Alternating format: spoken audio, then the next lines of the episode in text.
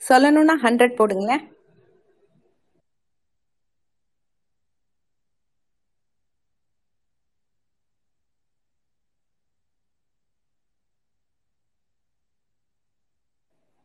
Okay கொஞ்சம் ஸ்டார்டிங்ல எல்லாம் பேசின விட்டு உங்களுக்கு மைக் தர்றேன். நீங்க பேசுங்க.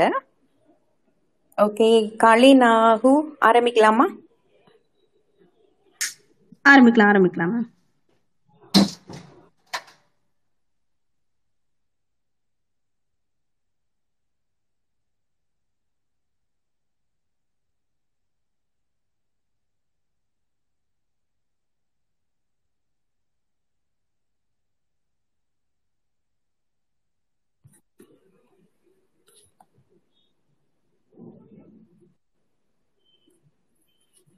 வணக்கம் தோழர்களே. நம்ம இன்னைக்கு ஒரு புது புக் எடுத்திருக்கோம். அதாவது உடல் நலம் என்பது உடல் நலத்தோடு மனநலனும் சமூக நல்வாழ்வும் கூடியதா இருந்தால்தான் அது வந்து முழுமையானது அப்படின்னு வேர்ல்ட் ஹெல்த் ஆர்கனைசேஷன் சொல்லியிருக்காங்க.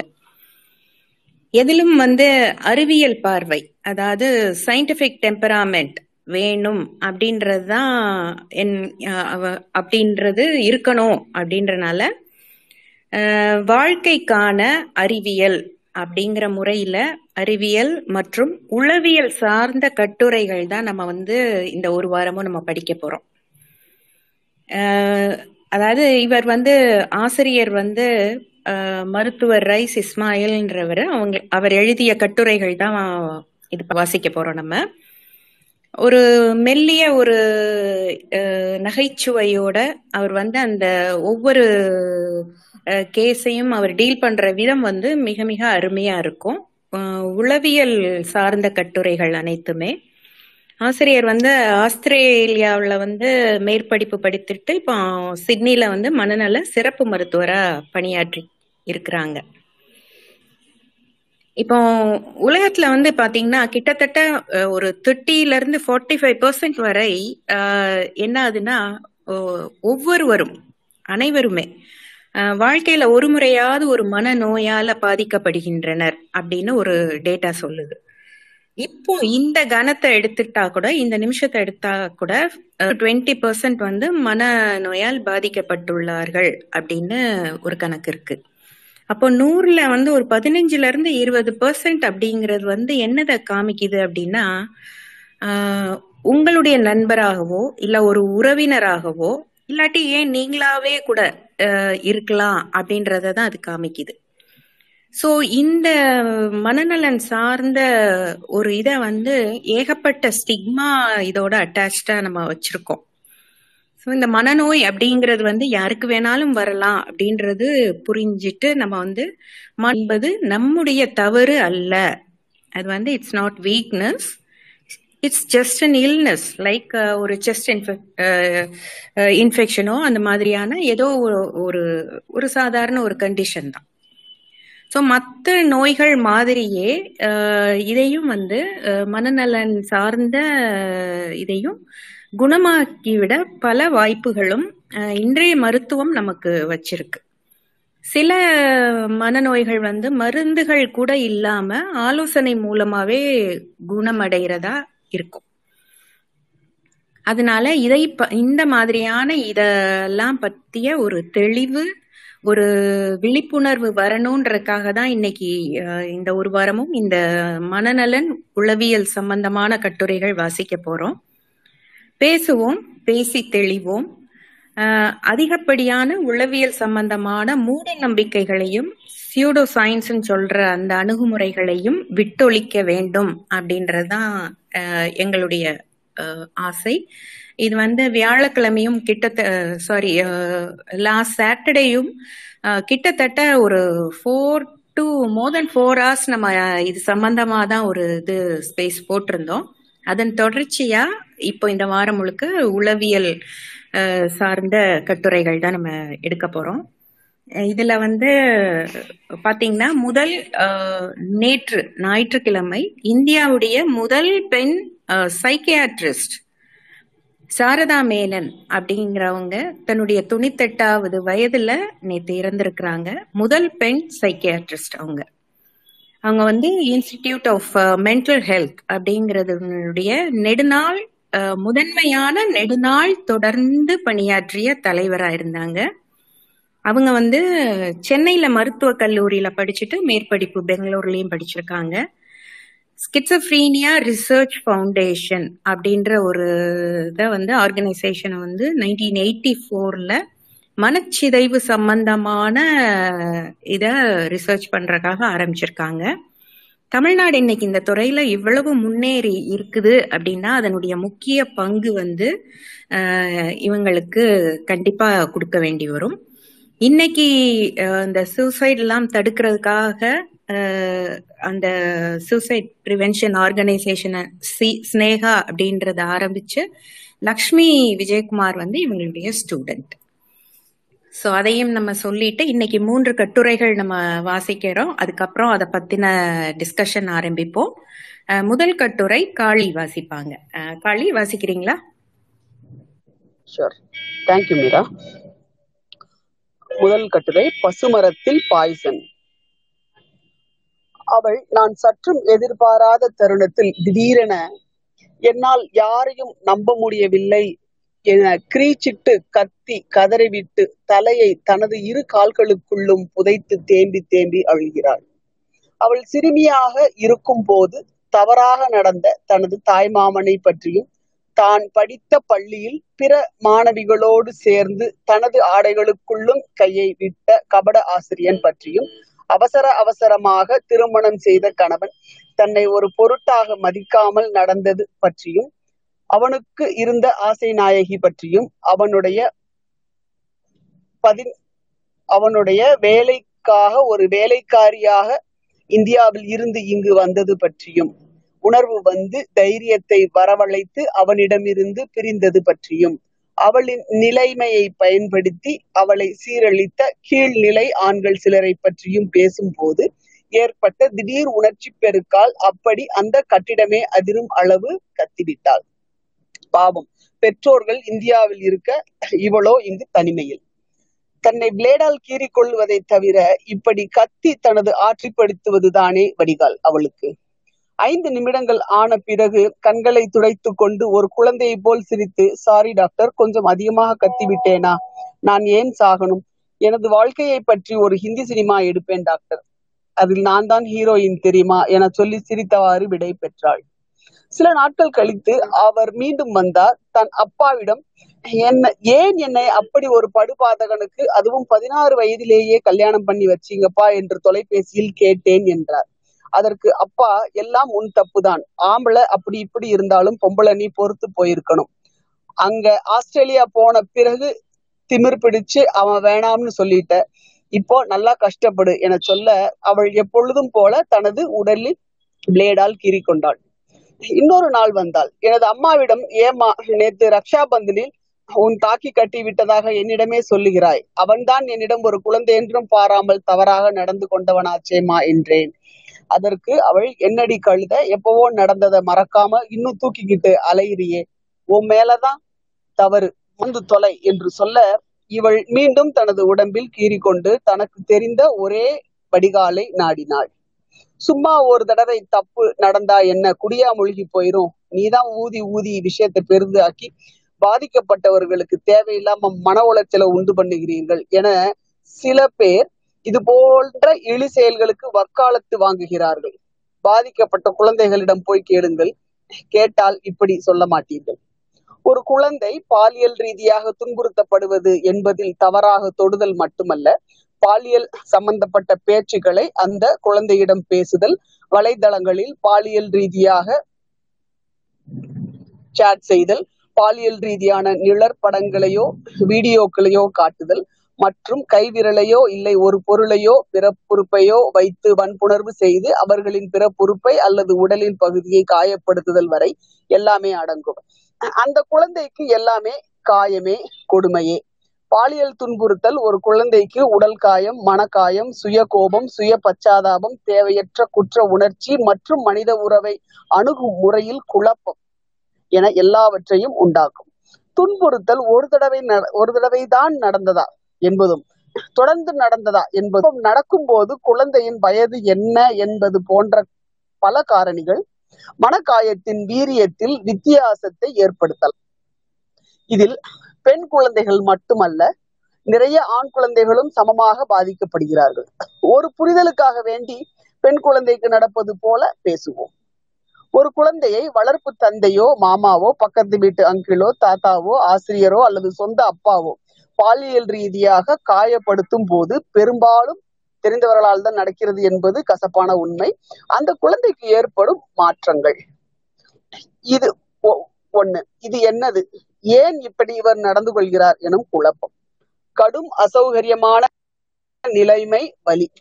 தவறு செய்பவர் அப்பா மாமா தான்ற நெருங்கிய உறவினராக இருந்தால் தான் எப்படி எப்படியோ நினைத்து கொண்டிருந்த எல்லாருக்கும் அமைந்த அப்பா போல் இல்லாமல் எனது அப்பாவே அல்லது மாமாவே தாத்தாவே இப்படி செய்கிறாரே என்று தனது அப்பா எனும் உறவை மானசீகமாக இழப்பது. அவர் தான் இப்போ தனது வாழ்க்கை அவர்தான் இப்போ தனது வாழ்க்கையின் வில்லன் ஆயிட்டாரே. அதிலும் கொடுமை என்னவென்றால் அந்த வில்லனோடு ஒரே கூரையின் கீழ் வாழ்வது. அப்படி வாழ்ந்தால் நாட்கள் முழுவதும் பயத்திலே கழிவது. வெளியே சொல்லக்கூடாது என மிரட்டப்படுவதால் தனது உயிருக்கோ அல்லது உறவினர் உயிருக்கோ ஆபத்து வந்து விடுமோ என பதட்டத்திலேயே பயத்திலே வாழ்வது. பொழுதுபோக்குகளில் நாட்டமின்றி நண்பர்களிடமிருந்து ஒதுங்கி இருத்தல். படிப்பில் கவனம் சிதறுதல். மொத்தத்தில் மகிழ்ச்சியாக அனுபவிக்க வேண்டிய கள்ளம் கவனம் இல்லாத குழந்தைத்தனத்தின் எழிலையே சீக்கிரமாக இழந்து போகுதல் பறிக்கப்படுதல். பெரும்பாலான குழந்தைகள் பெற்றோர்களிடம் சொல்லுவதில்லை. சொன்னால் சில அரிதாக பெற்றோர்கள் சில பெற்றோர்கள் அதுவும் வில்லன் மிக நெருங்கிய உறவினராக இருக்கும் பட்சத்தில் தனது குழந்தையே நம்பாமல் அவர்கள் மீதே பழி சுமத்துவர். இது வெந்த புண்ணில் வேல் பாய்ச்சும் செயலாகும். இதன் மூலம் பெற்றோர்களிடமிருந்து மனதளவில் சற்று விலகும் பதின்ம வயதினர். சில போதை பழக்கங்களுக்கு அடிமையாகவும் அதாவது அது வடிகால் என்று நினைத்து போதை பழக்கங்களுக்கு அடிமையாகவும் அன்பையும் ஆதரவையும் தேடி மேலும் பாலியல் ஏய்த்தலுக்கு தள்ளப்படவும் வாய்ப்பிருக்கிறது. எனவே பெண்ணின் புரிதலும் ஆதரவும் நிபந்தனையின்றி தேவை.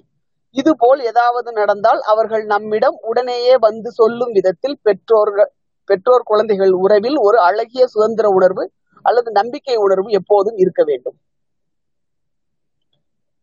ஏண்டி உன் உடை நடை சரியில்லாமல் இருந்திருக்கும். என சொல்லி காயத்தை மேலும் அதிகப்படுத்த கூடாது. நயவஞ்சமாக கோழி குஞ்சை கொத்தினால் கோழி குஞ்சின் மீது எப்படி தவறாகும்?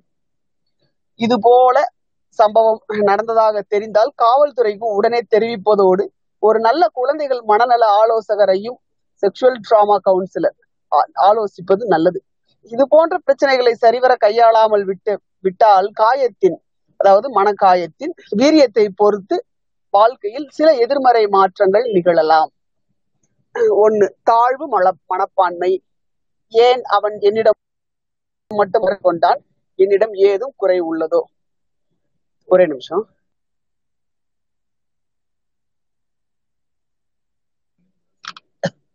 தேவையில்லாத குற்ற உணர்ச்சி. ரெண்டு தேவையில்லாத குற்ற உணர்ச்சி. நான் இதை முதலிலேயே தடுத்திருக்க வேண்டும்.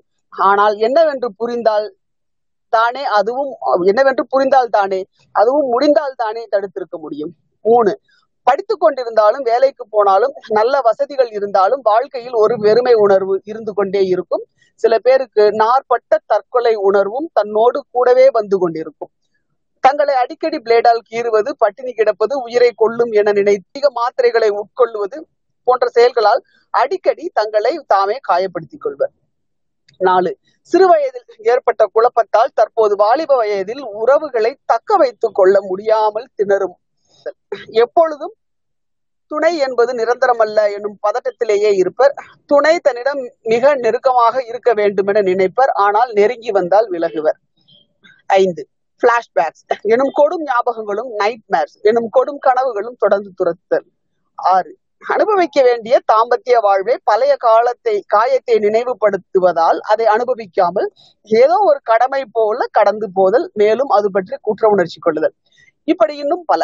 ஒரு காம கொடூரிமிட வக்கிரத்தால் ஒரு அப்பாவி குழந்தைக்கு ஏற்படும் பின்விளைவுகளோ ஏராளம் சிலருக்கோ வாழ்நாள் முழுவதும்.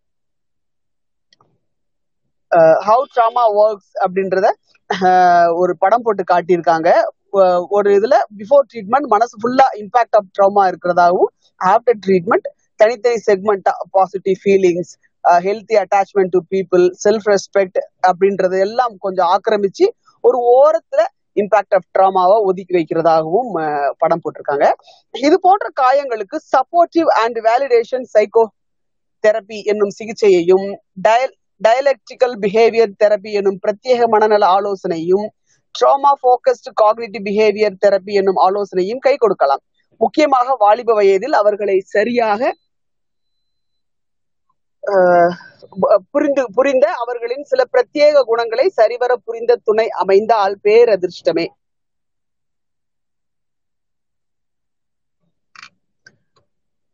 POCSO protection of child from sexual offence எனும் சட்டம் பற்றி உங்களுக்கு தெரிந்திருக்கலாம். அதற்கும் ஏற்கனவே இருக்கும் ஐபிசி இந்தியன் பீனல் கோட் சட்டத்திற்கும் என்ன வித்தியாசம்?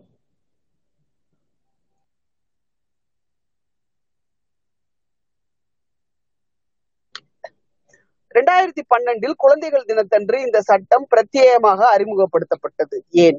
ஐபிசி சட்டங்களின்படி பாலியல் துன்புறுத்தல் என்பது ஆணின் பிறப்புறுப்பை பெண்ணின் பிறப்புறுப்பினுள் நுழைப்பது என்பது மட்டும்தான். அப்படி இருந்ததால் நிறைய காமுகர்கள் தண்டனையிலிருந்து சுலபமாக தப்பிவிட்டிருந்தார்கள். ஆனால் போக்சோ சட்டத்தின்படி தவறாக தொடுதல் மதிமயக்குதல் ஸ்டாக்கிங் எனும் பின்தொடர்தல் போன்றவைகளும் ஆண் குழந்தைகளுக்கு எதிரான துன்புறுத்தல்களும் முதல் முதலாக ஆண் குழந்தைகளுக்கு எதிரான துன்புறுத்தல்களும் பாலியல் துன்புறுத்தல்களாக சேர்த்து கொள்ளப்பட்டன. இதில் இருக்கும் சில முக்கியமான விஷயங்கள். இந்த சட்டப்படி குற்றம் சாட்டப்பட்டவன் குற்றமற்றவன் என நிரூபிக்கும் வரை குற்றவாளிதான். குற்றமற்றவன் என நிரூபிப்பது அவன் கையில் தான் இருக்கிறது. அவன் குற்றவாளி என நிரூபிக்கும் கடமை சம்பந்தப்பட்ட குழந்தை. ரெண்டு கேள்வி கணக்கு கேட்கும் சூழ்நிலை. அந்த குழந்தைக்கு பதட்டம் ஏற்படுத்தாத சூழ்நிலையாக இருக்க வேண்டும். வீட்டில் வைத்து பெற்றோர் முன்னிலையில் தான் பெற்றோர் முன்னிலையில் தான் கேள்வி கேட்கப்பட வேண்டும். பெண் பிள்ளைகளை பெண் காவலர்கள் தான் கேள்வி கேட்பார்கள். காவலர் சாதாரண உடையில் தான் இருக்க வேண்டும். அவர் சப் இன்ஸ்பெக்டராகவோ அதற்கு மேல் கேடராகவோ இருக்க வேண்டும். மூன்று மருத்துவ பரிசோதனை பெண் குழந்தைகளுக்கு பெண் மருத்துவர் தான் செய்ய வேண்டும். அதுவும் பெற்றோர் அல்லது கார்டியன் முன்னிலையில். நாலு வழக்கு நடக்கும் கோர்ட்டும் குழந்தைகளுக்கு ஏற்றாற் போல் இருக்க வேண்டும். அடிக்கடி பிரேக் விட வேண்டும். குறுக்கு விசாரணை காயத்தை ஞாபகப்படுத்தும் வகையிலோ அதிகப்படுத்தும் வகையிலோ அதாவது ரீட்ரமாட்டைசிங்காவோ இருக்கக்கூடாது. மேலும் எக்காரணம் கொண்டும் குற்றவாளி குழந்தையின் கண்ணில் படாமல் பார்த்து கொள்ள வேண்டும். ஐந்து எக்காரணம் கொண்டும் குழந்தையின் அடையாளம் வெளியே தெரியாமல் பார்த்து கொள்ள வேண்டும். ஆறு ரெண்டாயிரத்தி பத்தொன்பதில் இந்த சட்டம் திருத்தி அமைக்கப்பட்டதில் பதினாறு வயதிற்கு கீழ்ப்பட்ட குழந்தைகளுக்கு எதிராக நடக்கும் வன்கொடுமைக்கு பத்து வருட சிறை தண்டனை என்பது இருபது வருடமாக நீட்டிக்கப்பட்டது. ஏழு இந்த சட்டப்படி ஒரு குழந்தைக்கு எதிராக பாலியல் துன்புறுத்தல் நடக்குது என தெரிய வரும் பட்சத்தில் அதை காவல்துறைக்கு தெரிவிப்பது ஒவ்வொருவருக்கும் மேண்டேட்டரி ஆப்ளிகேஷன் எனும் கட்டாய கடமையாகிறது. பேட் டச் என்பது பரிசுத்த பாலில் ஒரு துளி விஷம். ஆனால் அந்த விஷத்துக்கு முறிவு உண்டு. நன்றி மீரா. நன்றி காளி. மிக அருமை. நல்ல தெளிவா புரியுற மாதிரி வாசிச்சிருக்கீங்க. ரொம்ப நன்றி. டாக்டர் கோமதி நீங்க இரண்டாவது கட்டுரை வாசிச்சிருங்களேன். எஸ் மீரா வாசிச்சிடலாம். ஒன் செகண்ட்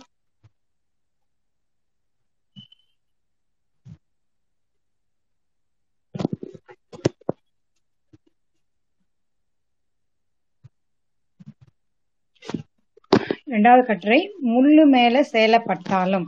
இதுதான் டைட்டில் சிட்னியில் சில மாதங்களுக்கு முன் பார்த்த ஒரு நோயாளி இருபது வயது மேற்கத்திய பெண் எழிலான தோற்றம் ரொம்ப எளிமையான மேலை கலாச்சாரத்திற்கும் சீதோஷ்ணத்துக்கும் ஏற்ற உடை நேரான பார்வை. ஆனால் சோகமும் அப்பிய முகம் கோர்வையான பேச்சு. ஆனால் சில விஷயங்களை பேசும்போது மட்டும் கண்களில் நீர் கோர்த்து கொள்கிறது. என்ன பிரச்சனை? சில நாட்களுக்கு முன் ஆண் நண்பன் ஒருவனுடன் மது அருந்தி இருக்கிறாள் காலையில் எழுந்து பார்த்தால் தனது ஆடைகள் கலைந்திருப்பதை பார்த்து குழப்பமடைகிறாள். தான் அந்த ஆண் நண்பனால் பாலியல் ரீதியாக தீண்டப்பட்டிருக்கிறோமோ என நினைத்து துடிக்கிறாள். அவனிடம் கேட்கிறாள். அவன் ஒன்றுமே பெரிய விஷயம் இல்லாதது போல் ரொம்ப இலக்காரமாக ஆமாம் நீ போதையில் இருந்தாய். நான் உன்னை நெருங்கும் பொழுது நீ தடுக்கவில்லை. அதான் அப்படி நடந்து கொண்டேன். என்னவோ முதல் மரம் மாதிரி ரொம்ப அலட்டிக்காத என்று சொல்கிறார். அதை கேட்டு அவள் நொறுங்கி போகிறாள். மனம் சுக்கு நூறாக உடைந்து போகிறது. ஆனால் மனம் தளராமல் அவனை பற்றி காவல் நிலை காவல்துறையில் தன்னை பாலியல் வன்புணர்வு செய்து விட்டதாக காவல்துறையும் விசாரணைக்கு பிறகு ஆதாரங்களின்படி அவன் மேல் நடவடிக்கை எடுக்கிறார்கள். ஆனால் அந்த சம்பவத்திற்கு பிறகு அவளுக்கு ஒரே அவமானமாக இருக்கிறது. தன்னை ஒரு தோழி என்றோ பெண் என்றோ மதிக்காமல் ஒரு போகப் பொருளாக நினைத்து தனது ஒப்புதல் இன்றி அனுமதியின்றி தான் நண்பனாக நினைத்தவன் தன்னை தன்னை அப்படி செய்து விட்டானே என வருந்தி வருந்தி துடிக்கிறாள் அவளுக்கு திருமணமாகவில்லைதான் மது அருந்துவாள்தான். ஆண் நண்பர்களும் இருக்கிறார்கள் தான் அதனால் என்ன? எந்த பெண்ணையும் அவளின் ஒப்புதல் இல்லாமலும் அவளுக்கு விருப்பம் இல்லாமலும் எந்த ஆணும் தொட முடியாது. தவறாக தீண்டப்பட்டதால் மட்டுமல்ல இந்த நண்பன் சக மனிதன் தன்னை சக மனுஷியாக நினைக்காமல் அவளை ஒரு போகப் பொருளாக நினைத்ததைத்தான் அவளால் தாங்க முடியாமல் மனச்சோர்வுக்கு ஆளாகிறாள். நம்பிக்கை துரோகமும் ஒரு காரணம். தண்டனை அவருக்கு திருப்தி. இரண்டாயிரத்தி இருபதாம் ஆண்டூரில் மூன்று மிருகங்கள் ஒரு பதினைந்து வயது சிறுமியை அவள் எடுத்து அதை சொல்லி அவளை மிரட்டி இருக்கின்றன. அவமானம் தாங்காமல் அந்த சிறுமி தற்கொலை செய்து கொண்டாள்.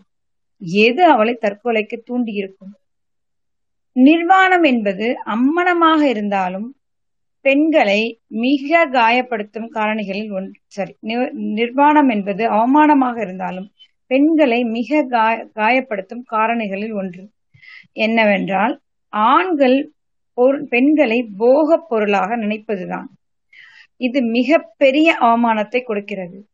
பெண் தெய்வங்கள் அதிகமாக இருக்கும் நாடு இது. நாட்டிற்கும் நதிகளுக்கும் பெண்ணின் பெயரை வைத்துவிட்டு நம் பெண்களை அதாவது நமது சக மனுஷிகளை இன்றும் நிஜ வாழ்க்கையிலும் திரைப்படங்களிலும் ஒரு போகப் பொருளாகவே நடத்தி நாம் நயவஞ்சடதாரிகளாகவே ஹிப்போக்ரைட் இருக்கிறோம். இதே போல் மூன்று பெண்கள் சேர்ந்து ஒரு ஆண் குளிக்கும் பொழுது அவனுக்கு தெரியாமல் வீடியோ எடுத்து மற்ற பெண்களை சிரித்து பகிர்ந்தால் அவனும் அவமானத்தால் கூணி குறுகி போவான் தான். அதுபோல் எங்கும் நடக்காததால் ஆண்களுக்கு அந்த அவமானத்தின் வழி தெரியவில்லையோ என்னவோ. ஆஷிஃபா பாலியல் வன் வன்முறை உள்ளாக்கப்பட்டு கொடூரமாக கொலை செய்யப்பட்ட செய்தியை கேட்டு பலர் வருந்திய சமயத்தில் நமது தாய் திருநாட்டில் ஒரு தரப்பினர் மட்டும் ஆபாச வலைத்தளங்களில் ஆஷிவா என தேடியவர்கள்தானே. அந்த சிறுமிக்கு ஆறுதல் கூற வேண்டிய இடத்தில் அவளுடைய பெற்றோர்கள் இந்த சமுதாயம் விட்டு வைக்கவில்லை. மாறாக விஷயத்தை அவள் அவர்களிடம் சொன்னால் அவர்களும் அவமானத்தால் கூனி குறுகி போவர்.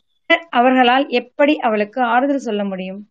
மாறாக காவல்துறை விசாரணைகளின் போது கேட்கப்படும் கேள்விகள் தன்னை அவமானப்படுத்துமோ என்னும் தேவையில்லாத பயம் இருந்திருக்கிறது நமது திரைப்படங்கள் அப்படித்தான் காட்டுகின்றன. முறையிட்டாலும் அவர்களுக்கு தண்டனை கிடைக்குமா என்னும் அவநம்பிக்கை இவைதான் இவைதான் பிரச்சனை.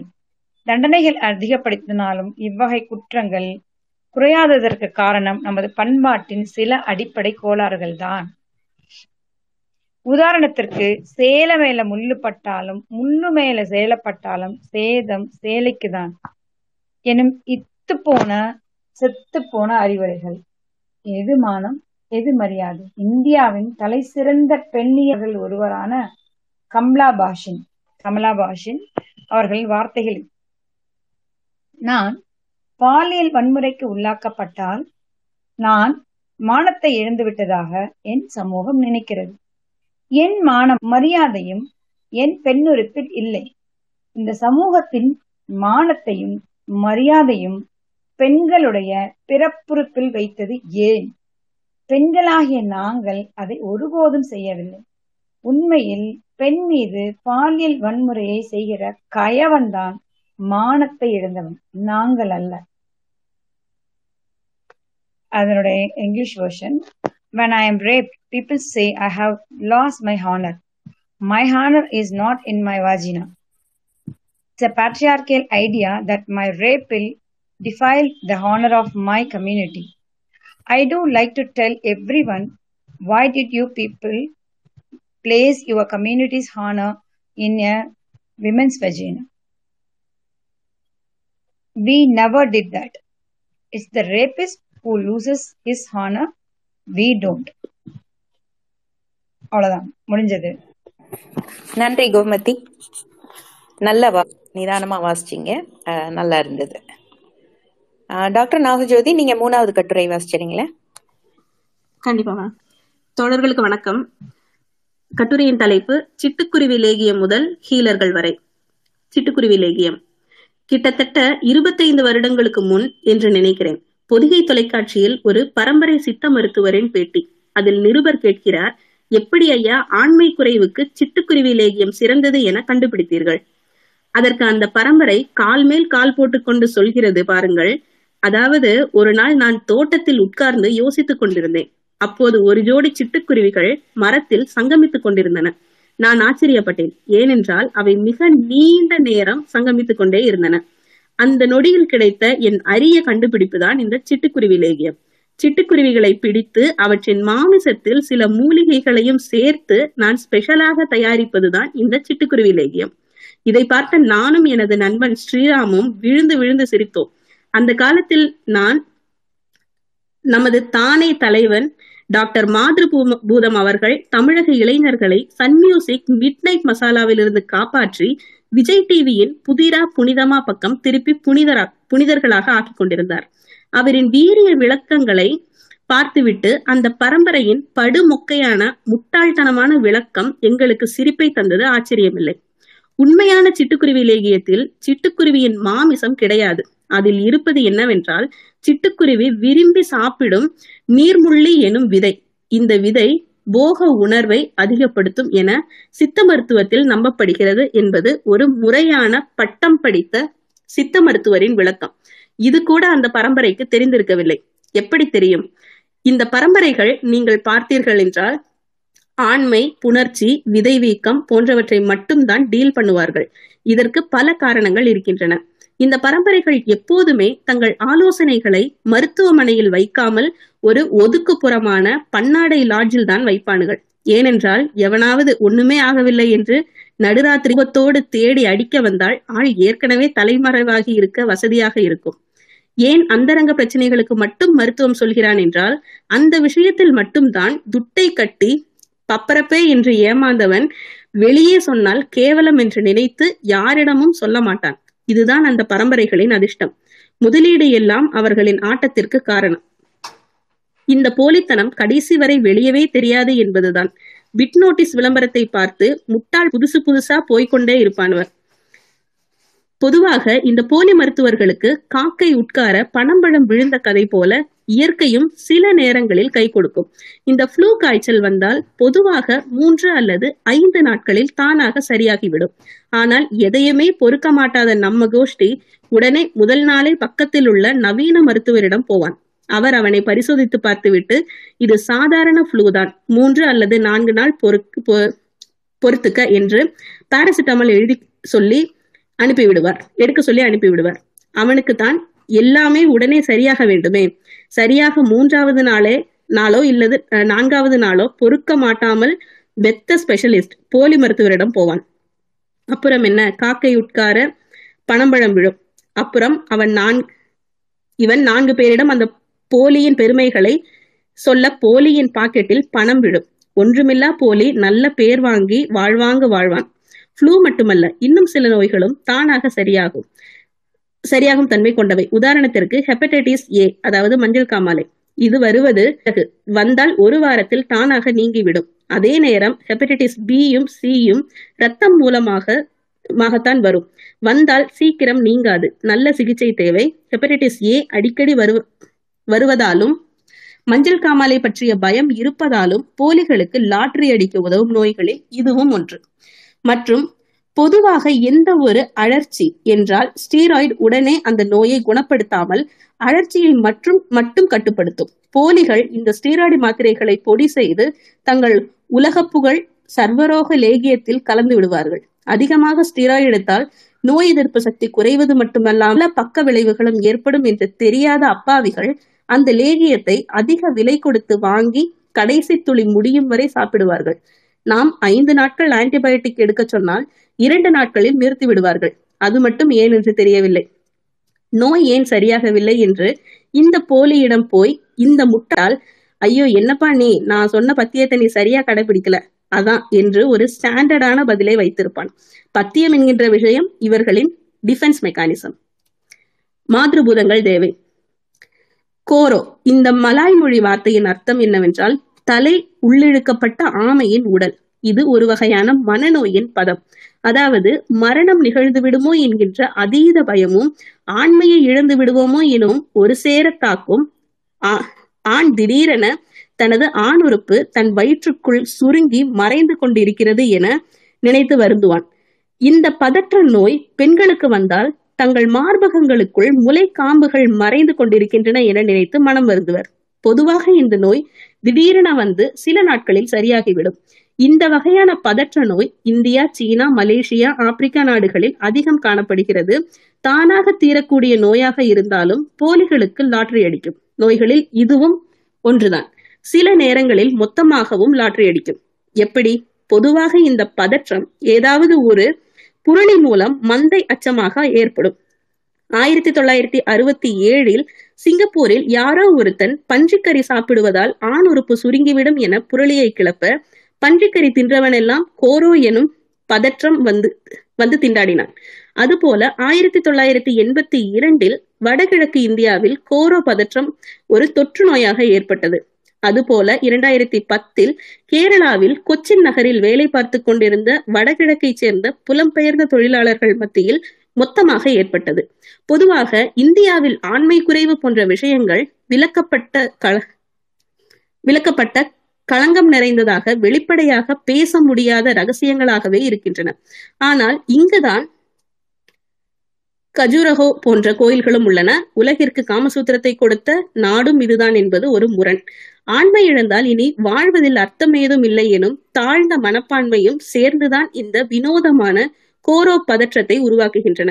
ஆண்மை குறைவுக்கு உடல் உபாதைகள் காரணமாக இருப்பது போல் மனம் சம்பந்தமான காரணங்களும் பல இருக்கின்றன. வயாகிரா மட்டுமல்லாமல் இன்னும் நிறைய மருந்தே தேவையில்லாத நல்ல உளவியல் தீர்வுகளும் இருக்கின்றன. ஆனால் பிரச்சனை என்னவென்றால் இந்த மாதிரி நம் ஆட்கள் ஏனோ தெரியவில்லை. போலிகளிடம்தான் போகிறார்கள். போய் ஏமாந்தவர்கள் பிறகு யாரிடமும் சொல்லாததால் புதிது புதிதாக மக்கள் போலிகளிடம் போய் கொண்டிருக்கிறார்கள். பாலியல் நோய் நிபுணர்கள் தேவைக்கு நிகராக இந்தியாவில் இல்லை என்பது உண்மை.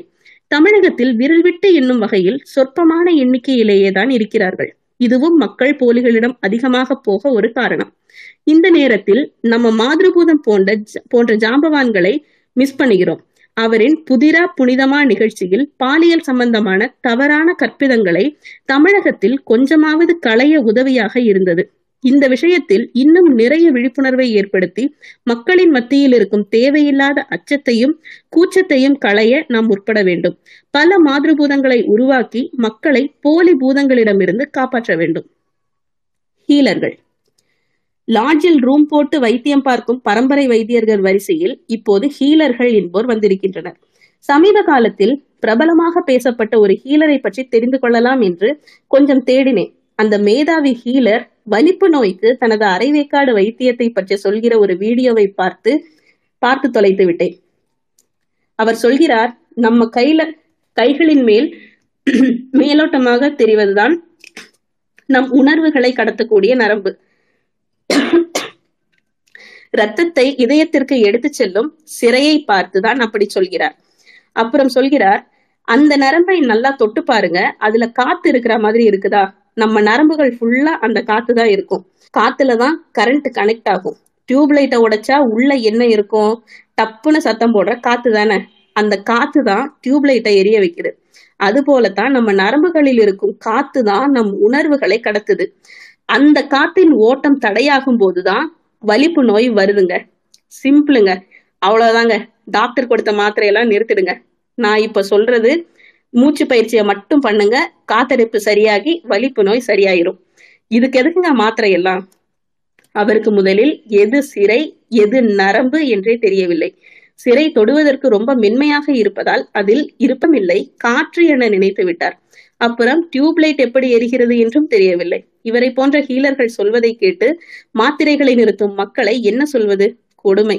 தாங்கள் ஏமாந்தது மட்டுமில்லாமல் தங்களுடைய அரிய கொள்கைகளை வாட்ஸ்அப் மூலமாக பரப்பி பல்லாயிரக்கணக்கான பேரை ஏமாற்றுகிறார்கள்.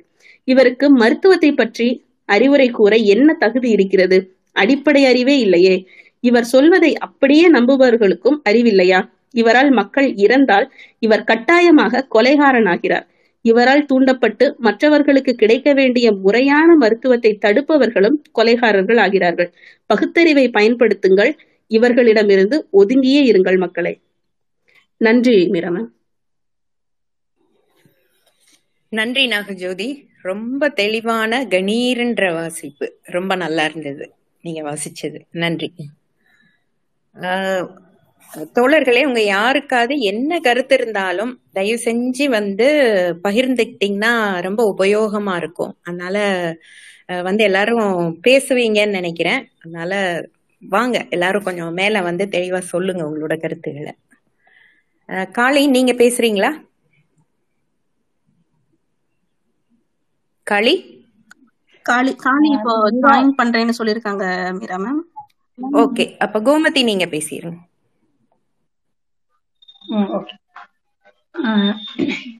இதுல வந்து இந்த சேலம் மேல காளி வாசிச்ச கட்டுரையும் நான் வாசிச்ச கட்டுரைக்கும் ஒரு கனெக்டிங் பாயிண்ட் இருக்கு. அது ரெண்டுமே வந்து பாலியல் வன்முறை சம்பந்தப்பட்டது. ஒண்ணு வந்து தெரிந்தவர்கள் மூலமாக ஒரு சிறு பெண்ணுக்கு நடந்தது. அதனுடைய முடிவில் அவங்க கேட்கறது வந்து தன்னுடைய தாய் மாமனே அப்படி செஞ்சிருந்தாலும் அவங்க அம்மா எல்லாருமே வந்து அதை ஏத்துக்க மாட்டேங்கிறாங்க. என்ன சொல்றாங்க? எப்பயோ நடந்தது அதை போய் நினைச்சிட்டு இருப்பியா அப்படின்னு. அது அப்ப சொல்லியிருந்தாலும் அவங்க அம்மா கண்டிச்சிருப்பாங்களா எனக்கு தெரியல. எப்படி வந்து ஒருவேளை அந்த ஜெனரேஷன் பெண்கள் எல்லாருமே இல்லை அட்லீஸ்ட் கொஞ்சம் பேர். இந்த மாதிரி ரியாக்ட் பண்ணவங்க. பெண்ணுன்னாவா எல்லாத்தையும் பொறுத்துக்கணும். பெண்ணுங்கிற பூமாதேவி எல்லா கஷ்டத்தையும் தாங்கணும். நாம தான் பூமி மாதிரி. இப்படிலாம் எல்லாருமே இங்க இருக்கிற பெண்களுக்கு சொல்லி கேள்விப்பட்டிருப்பீங்க. ஆண்களுக்கு அந்த வாய்ப்பு இருந்திருக்காது. இல்ல அவங்களுக்கு வந்து ஏதாவது சப்போர்ட் பண்ணணும் வந்தவங்க நீங்க அது மாதிரி இருந்தா அது ஏதாவது தவறான விஷயங்கள் ஆண் சைட்ல நடந்திருந்தா அந்த வீட்டு பெண்ணுக்கு அட்வைஸ் கொடுக்குமா நீங்க கேட்டுக்கலாம் எல்லா பெண்களுக்கும் இப்படி ஒரு அறிவுரை கொடுக்கப்படும். அந்த அறிவுரையை கம்ப்ளீட்டா ஏற்றுக்கொண்ட பெண்கள் இப்படி ஏதாவது ஒரு சில நேரங்கள்ல அத்துமீறல்கள் நடந்தா ஐயோ இது என்ன பண்றது? நம்ம தலையெழுத்து நம்ம இதை பொறுத்து தான் போகணும் அப்படின்னு சொல்லிட்டு எல்லா கா எல்லா விஷயங்களையும் பொறுத்து போயிருக்கலாம். தன்னோட கணவனுடைய இதுக்கு கூட அவங்க அப்படிதான் பொறுத்து போயிருக்கலாம். ஆனா இப்போ இந்த விஷயத்துல இந்த முதல் கட்டுரையில படிச்ச அந்த கட்டுரையில இருக்க அந்த பெண் வந்து தன்னோட கணவன் வந்து தன்னை ஒரு வேலைக்காரியா பயன்படுத்தியிருக்கான்.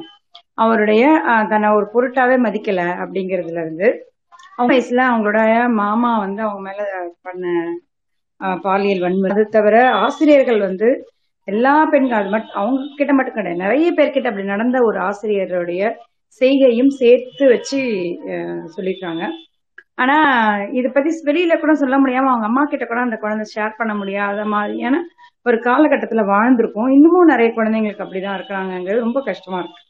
அதோட இல்லாம ஒரு தடவை நடந்ததை நீ இன்னும் மனசுல வச்சுட்டு பெருசு பண்ணுவியா அப்படின்னா ஒரு சில விஷயங்கள் வந்து ஆக சிறந்த சென்சிட்டிவான விஷயங்கள். அது ஒரு கற்பிதமா கூட இருக்கலாம். எல்லாருக்குமே இருக்கிறதான் ஆஹ் நீங்க ஒரு கற்புங்கிற ஒரு விஷயமா வைக்கும் பொழுது அந்த அப்படி கேட்டு வளர்ந்த ஒரு பெண் எப்படி வந்து இதை ஏத்து அப்படி அந்த வழியில நீங்க பாத்தீங்கன்னா இன்னொரு வழியில நீங்க பாத்தீங்கன்னா ஒரு ஒரு பெண் குழந்தை வளரும் பொழுது அந்த உடல்ல நடக்கிற விஷயங்கள் அந்த பெண் குழந்தைக்கு முழுசா புரிஞ்சிருக்காரு அப்ப தன்னுடைய உடம்ப பத்தின ஒரு எந்த மாதிரியான ஒரு குழப்பம் இருக்கிற நேரத்துல ஒரு சம்பந்தமே இல்லாத ஒரு வாத்தியார் அத்தனை பேருக்கு முன்னாடி இப்படி பண்றத யாராவது ஒரு சில- ஒரு சிலவங்க நோட்டீஸ் பண்ணுவாங்களாங்கிற ஒரு பயமும் இருக்கும். தன்னோட உடம்பு மேல ஏன் இப்படி பண்றாங்க? அப்படிங்கிற ஒரு எரிச்சலும் இருக்கும். பிடிக்காத ஒரு விஷயத்தை யார் பண்ணாலும் பிடிக்காதுதான். அதுவும் தன்னோட உடம்பு மேல அத்துமீறல் நடக்கிறதுங்கிறது நிச்சயமா யாராலையும் ஏத்துக்க முடியாது. அந்த அது தன்னுடைய தன் என் உடல் என் உரிமை அப்படின்னாலும் இது வந்து ஆஹ் இந்த- இந்த மாதிரி ஒரு தடவை தவறு நடந்தாலும் அதை முடியாது. இல்ல நீங்க கற்பு அப்படிங்கிற விஷயத்த சொல்லி பெண்ணுக்கு வந்து கல்யாணத்துக்கு முன்னாடி கற்பே போயிடக்கூடாது அப்படிங்கறத சொல்லி வளர்த்து வச்ச ஒரு குழந்தைக்கு இப்படி ஒரு அத்துமீறல் நடக்கிறத ஏத்துக்க முடியாது. ரெண்டு விஷயத்துலயுமே நம்ம ஏத்துக்க முடியாது. ஆனா ஒரு அம்மா வந்து சர்வசாதாரணமா எப்பயோ நடந்தது ஏன் இப்ப சொல்றாங்க? இங்க இருக்கிற நிறைய பேருக்கு வந்து ஒரு சந்தேகம் வரல இப்படிலாம் நடக்குமான்னு நினைச்சுட்டா ஏன் நடக்குது? அதுதான் உண்மை. அது அந்த மனநல மருத்துவர் எத்தனை கேஸ் பார்த்துருப்பாருன்னு தெரியாது அவங்க. அதே மாதிரி ஒரு பெண்ணாக இருந்திருந்தா ஏதாவது ஒருத்தவங்க ரெண்டு பேர் கிட்ட ஏதாவது இந்த மாதிரியான விஷயங்கள் கேள்விப்பட்டிருப்பீங்க. உங்க நீங்க ஒரு ட்ரஸ்டபிள் அப்படின்னு நினைக்கக்கூடிய ஒரு நபராக இருந்தால் உங்களிடம் அப்படி ஷேர் பண்ணிக்கிட்டவங்க நிறைய பேர் இருந்திருப்பாங்க. ஆஹ் இல்ல ட்ரஸ்ட் பத்தி இல்லைன்னா உங்ககிட்ட யாரும் ஷேர் பண்ணிக்க மாட்டாங்க. அந்த மாதிரியான விஷயங்கள் நடந்துக்கலாம் இந்த இது இதுல வந்து இந்த வாத்தியார் அத்துமீறல் பத்தி சொல்லும் பொழுது எனக்கு ஒரு கதை தான் ஞாபகம் வருது. பிரபஞ்சன் உடைய ஒரு கதை. உம் பெண்களுக்காக பேச பரிந்து பேசக்கூடிய ஒரு எழுத்தாளர். அவர் வாழ்ந்த காலகட்டமும் ரொம்ப முன்னாடி தான் அவர் இறந்தே போயிட்டாரு. மூணு வருஷம் ரெண்டு வருஷத்துக்கு முன்னாடி அவர் கேன்சர்ல அவரோட கதையில மாலதி அந்த பெண்ணுடைய ஹீரோயின் பேர். அவங்க கொஞ்சம் கட்டுக்கடங்காத ஒரு பெண்ணா இருப்பா. நல்ல வளர்த்தியான ஒரு பெண்ணாவும் இருப்பா. அந்த பெண்ணை வந்து எக்ஸசைஸ் பண்ணும்போது குனிஞ்சு நிமிந்து எக்ஸசைஸ் பண்ணும்போது பிரீட்டி டீச்சர் ரொம்ப வேற மாதிரி பார்ப்பாரு. பக்கத்துல இடிக்கிற மாதிரி வந்தோன்னா அவ ஏஞ்சி நின்று கேட்பேன் ரொம்ப ஓப்பனா அது ஷாக்கிங்கா இருக்கும். அந்த வந்து என்னது பதினெட்டு வயதுக்கு கீழே இருக்கிறவங்க இதெல்லாம் கேட்காதீங்க காதை பொத்திக்கிங்கிற ஒரு அனௌன்ஸ்மெண்ட்டோட சொல்றேன். ஏன் சார் நீங்க உங்க பொண்டாட்டி கூட ராத்திரி படுத்துக்கலையா? அப்படின்னு கேட்பா. டக்கர் மூஞ்சில் அரைஞ்ச மாதிரி. அந்த கேட்ட உடனே அந்த வாத்தியாருக்கு வந்து ஷாக் ஆயிடும். என்ன என்ன சொன்ன? அதான் கேட்டேன்ல. உன் பொண்டாட்டி கிட்ட ராத்திரி படுத்துக்கலையா? அப்புறம் எதுக்கு என்ன வெறிச்சு வெறிச்சு பார்த்துட்டு இருக்கிற அப்படின்னு கேட்பான் அது வந்து அவங்கள சப்புன்னு மோஞ்சல் அரைஞ்ச மாதிரி ஆயிடும். அந்த வாத்தியார் அங்கேருந்து நகர்ந்துருவார். இந்த அளவுக்கு தைரியம் நம்ம வீட்டு பெண்கள்ல நம்ம வளர்த்துட்டோம்னா போதும். இது ஹேண்டில் பண்ணதுக்கான ஒரு இது வந்துடும் நம்மளால இது மாதிரி விஷயங்கள் பேச முடியாது. நம்ம குழந்தைகிட்டனா அட்லீஸ்ட் இந்த மாதிரியான நிறைய படிக்கிறாங்க. நிறைய இன்டர்நெட் இருக்கு. எதோ பாக்குறாங்க. நிறைய நேரம் வேற எப்படியோ சொல்ல பண்றாங்க. இந்த மாதிரியான நல்ல ஆதருடைய தைரியத்தை வரவழைக்கக்கூடிய காரணத்துக்காகவும் தன்னை வந்து தன் மேல தவறு இல்லாதப்ப தன்னை அவமானமாக நினைக்கவே வேண்டியதில்லை. அப்படிங்கிற ஒரு உணர்வை வந்து நம்மளோட குழந்தைங்களுக்கும் நம்மளை சுத்தி இருக்கவங்களுக்கும் ஊட்ட வேண்டிய அவசியம் இருக்குது. அதுக்கு தான் இந்த கதையை சொன்னேன். இது எப்பயோ எழுதின கதை. இது வந்து எழுபது எண்பதுகளே தொண்ணூறுகளே எழுதப்பட்ட கதை. அந்த பீரியட்ல வந்து அவர் அப்படி எழுதியிருக்கிறாருன்னா நம்ம யோசிச்சு பார்த்துக்கோங்க. இதுதான் அதுக்கான சரியான தீர்வு. தன்னை வந்து மோசமா ஒருத்தர் பாக்குறாரு இல்ல தன்னை வந்து மோசமான விதத்துல அணுகு நாம உடம்ப கூசை குன்றுகி போகாம திருப்பி சொல்லிடுறது தான் ரொம்ப திருப்பி பதிலடி கொடுக்கறதுதான் சரியான விஷயம். கையை வச்சா கை எடுங்க அப்படின்னு சொல்லணும். அதுதான் முக்கியமான விஷயம். அது சொல்றதுக்கான தைரியம் வந்து நம்ம குழந்தைங்களுக்கு நம்ம கத்துக் கொடுத்தே ஆகணும். அதனால என்ன விலை வந்தாலும் பரவாயில்ல. மார்க்கோ படிப்போ பெரிய விஷயம் கிடையாது. உயிர் அதை விட பெரிய விஷயம். இந்த படிப்பினால நம்ம எந்த உயரத்துக்கு போக முடியுமோ அதை விட உயரத்துக்கு போகக்கூடிய வழிகள் எல்லாம் நிறையவே இருக்குது. ஆஹ் இல்ல இங்க இல்லைன்னா வேற இடத்துல படிப்பை எடுத்துக்கலாம். நாட்கள் எக்ஸ்போஸ் பண்ணா அவங்களுக்கான வேலை போனா அவங்களுக்கும் பெரிய அது ஒரு பெரிய இழப்பு தான் ஆனா இப்படி சொல்றதுல வந்து நம்ம லாஸ்ட் வீக் வந்து அந்த மாணவி தற்கொலை பண்ணிக்கிறதுக்கான காரணம் மெயினா வந்து அவங்க பிரின்சிபல்கிட்ட போய் சொல்லும்போது இதை மறந்துடு பஸ்ல போனா இடிச்சா என்ன ஆகும்? இதே தான் அவங்க அம்மா சொன்ன விஷயம் இந்த ஃபர்ஸ்ட் சாப்டர்ல அவங்க அம்மா சொன்ன அதே விஷயத்தான் இந்த டீச்சரும் சொல்லியிருக்காங்க. இதெல்லாம் மறந்துடு இதெல்லாம் தள்ளிட்டு போயிடுன்னு போகலாம். எப்போ? தன்னை வந்து அப்படி பண்ண ஒரு வாத்தியார அந்த டீச்சர் கூப்பிட்டு திட்டி வார்ன் பண்ணி இன்னொரு தடவை இப்படி ஒரு கம்ப்ளைண்ட் வந்துச்சுன்னா இல்ல ஒரு சஸ்பென்ஷன் ஆர்டர் இஷ்யூ பண்ணி ஒரு மெமோ இஷ்யூ பண்ணி ஒரு சஸ்பென்ஷன் ஆர்டர் இஷ்யூ பண்ணி கம்ப்ளைண்ட் வந்து உன்னை டெர்மினேட் பண்ணிடுவோம்னு ஒரு தட்டு கொடுத்து அந்த குழந்தைய சொல்லி அந்த குழந்தைகிட்ட இதை மறந்துடுமா? உனக்கு வாழ்க்கை இருக்கு. இது உன்னோட தப்பு எதுவும் இல்லை இதுல அப்படின்னு சொல்லி இருந்தா அந்த குழந்தை மறந்துருக்கலாம். இல்ல இல்ல அந்த வாதியார நான் ஒன்னும் சொல்ல மாட்டேன். அந்த வாதியார் உன்னை சீண்டிகிட்டே தான் இருப்பாரு. நீ இதெல்லாம் பொறுத்துக்கு போயிடு. பஸ்ல போற மாதிரி நடந்துட்டு போகுதுன்னா இது எந்த விதமான எக்ஸ்பிளனேஷன் நிச்சயம் இதெல்லாம் கடந்து போக வேண்டிய விஷயங்கள் தான். ஆனா எப்படி கடந்து போகணுங்கிறதா வித்தியாசம்.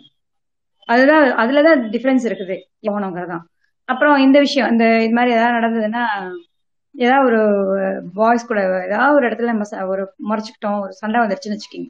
உடனே அவங்க இதுதான் நம்ம மேல பிரயோகிப்பாங்க. அந்த கிருஷ்மா கிருஷ்மாங்கிற லேடி இங்க நம்ம ட்விட்டர்லயும் அவங்க பதிவு பண்ணிருப்பாங்க இந்த விஷயங்களை. அவங்களுக்கு வந்து பிஎஸ்பி ஸ்கூல்ல நடந்தது. இந்த இன்சிடென்ட்ஸ் எல்லாம் வெளியில வரதுக்கு முன்னாடியே அவங்களோட ட்வீட்ல ஒரு லாங் ட்வீட் போட்டிருப்பாங்க. பிஎஸ்பிபி வந்து எந்த மாதிரியான ஒரு ஸ்கூலு அது வந்து பிராமின்ஸ்க்கு மட்டுமே ஆன ஒரு ஸ்கூலு ஒன் மினிட் ஒரு நிமிஷம். மீரா மேம் காளி நீங்க கோபோஸ்ல இருந்து ரிமூவ் பண்ணிட்டு ரிமூவ் பண்றீங்களா? அவங்களால உள்ள வர முடியல. ஜஸ்ட் ரிமூவ் பண்ணுங்க அவங்க வந்துருவாங்க. ஓகே ஓகே நான் கண்டினியூ பண்ணவா?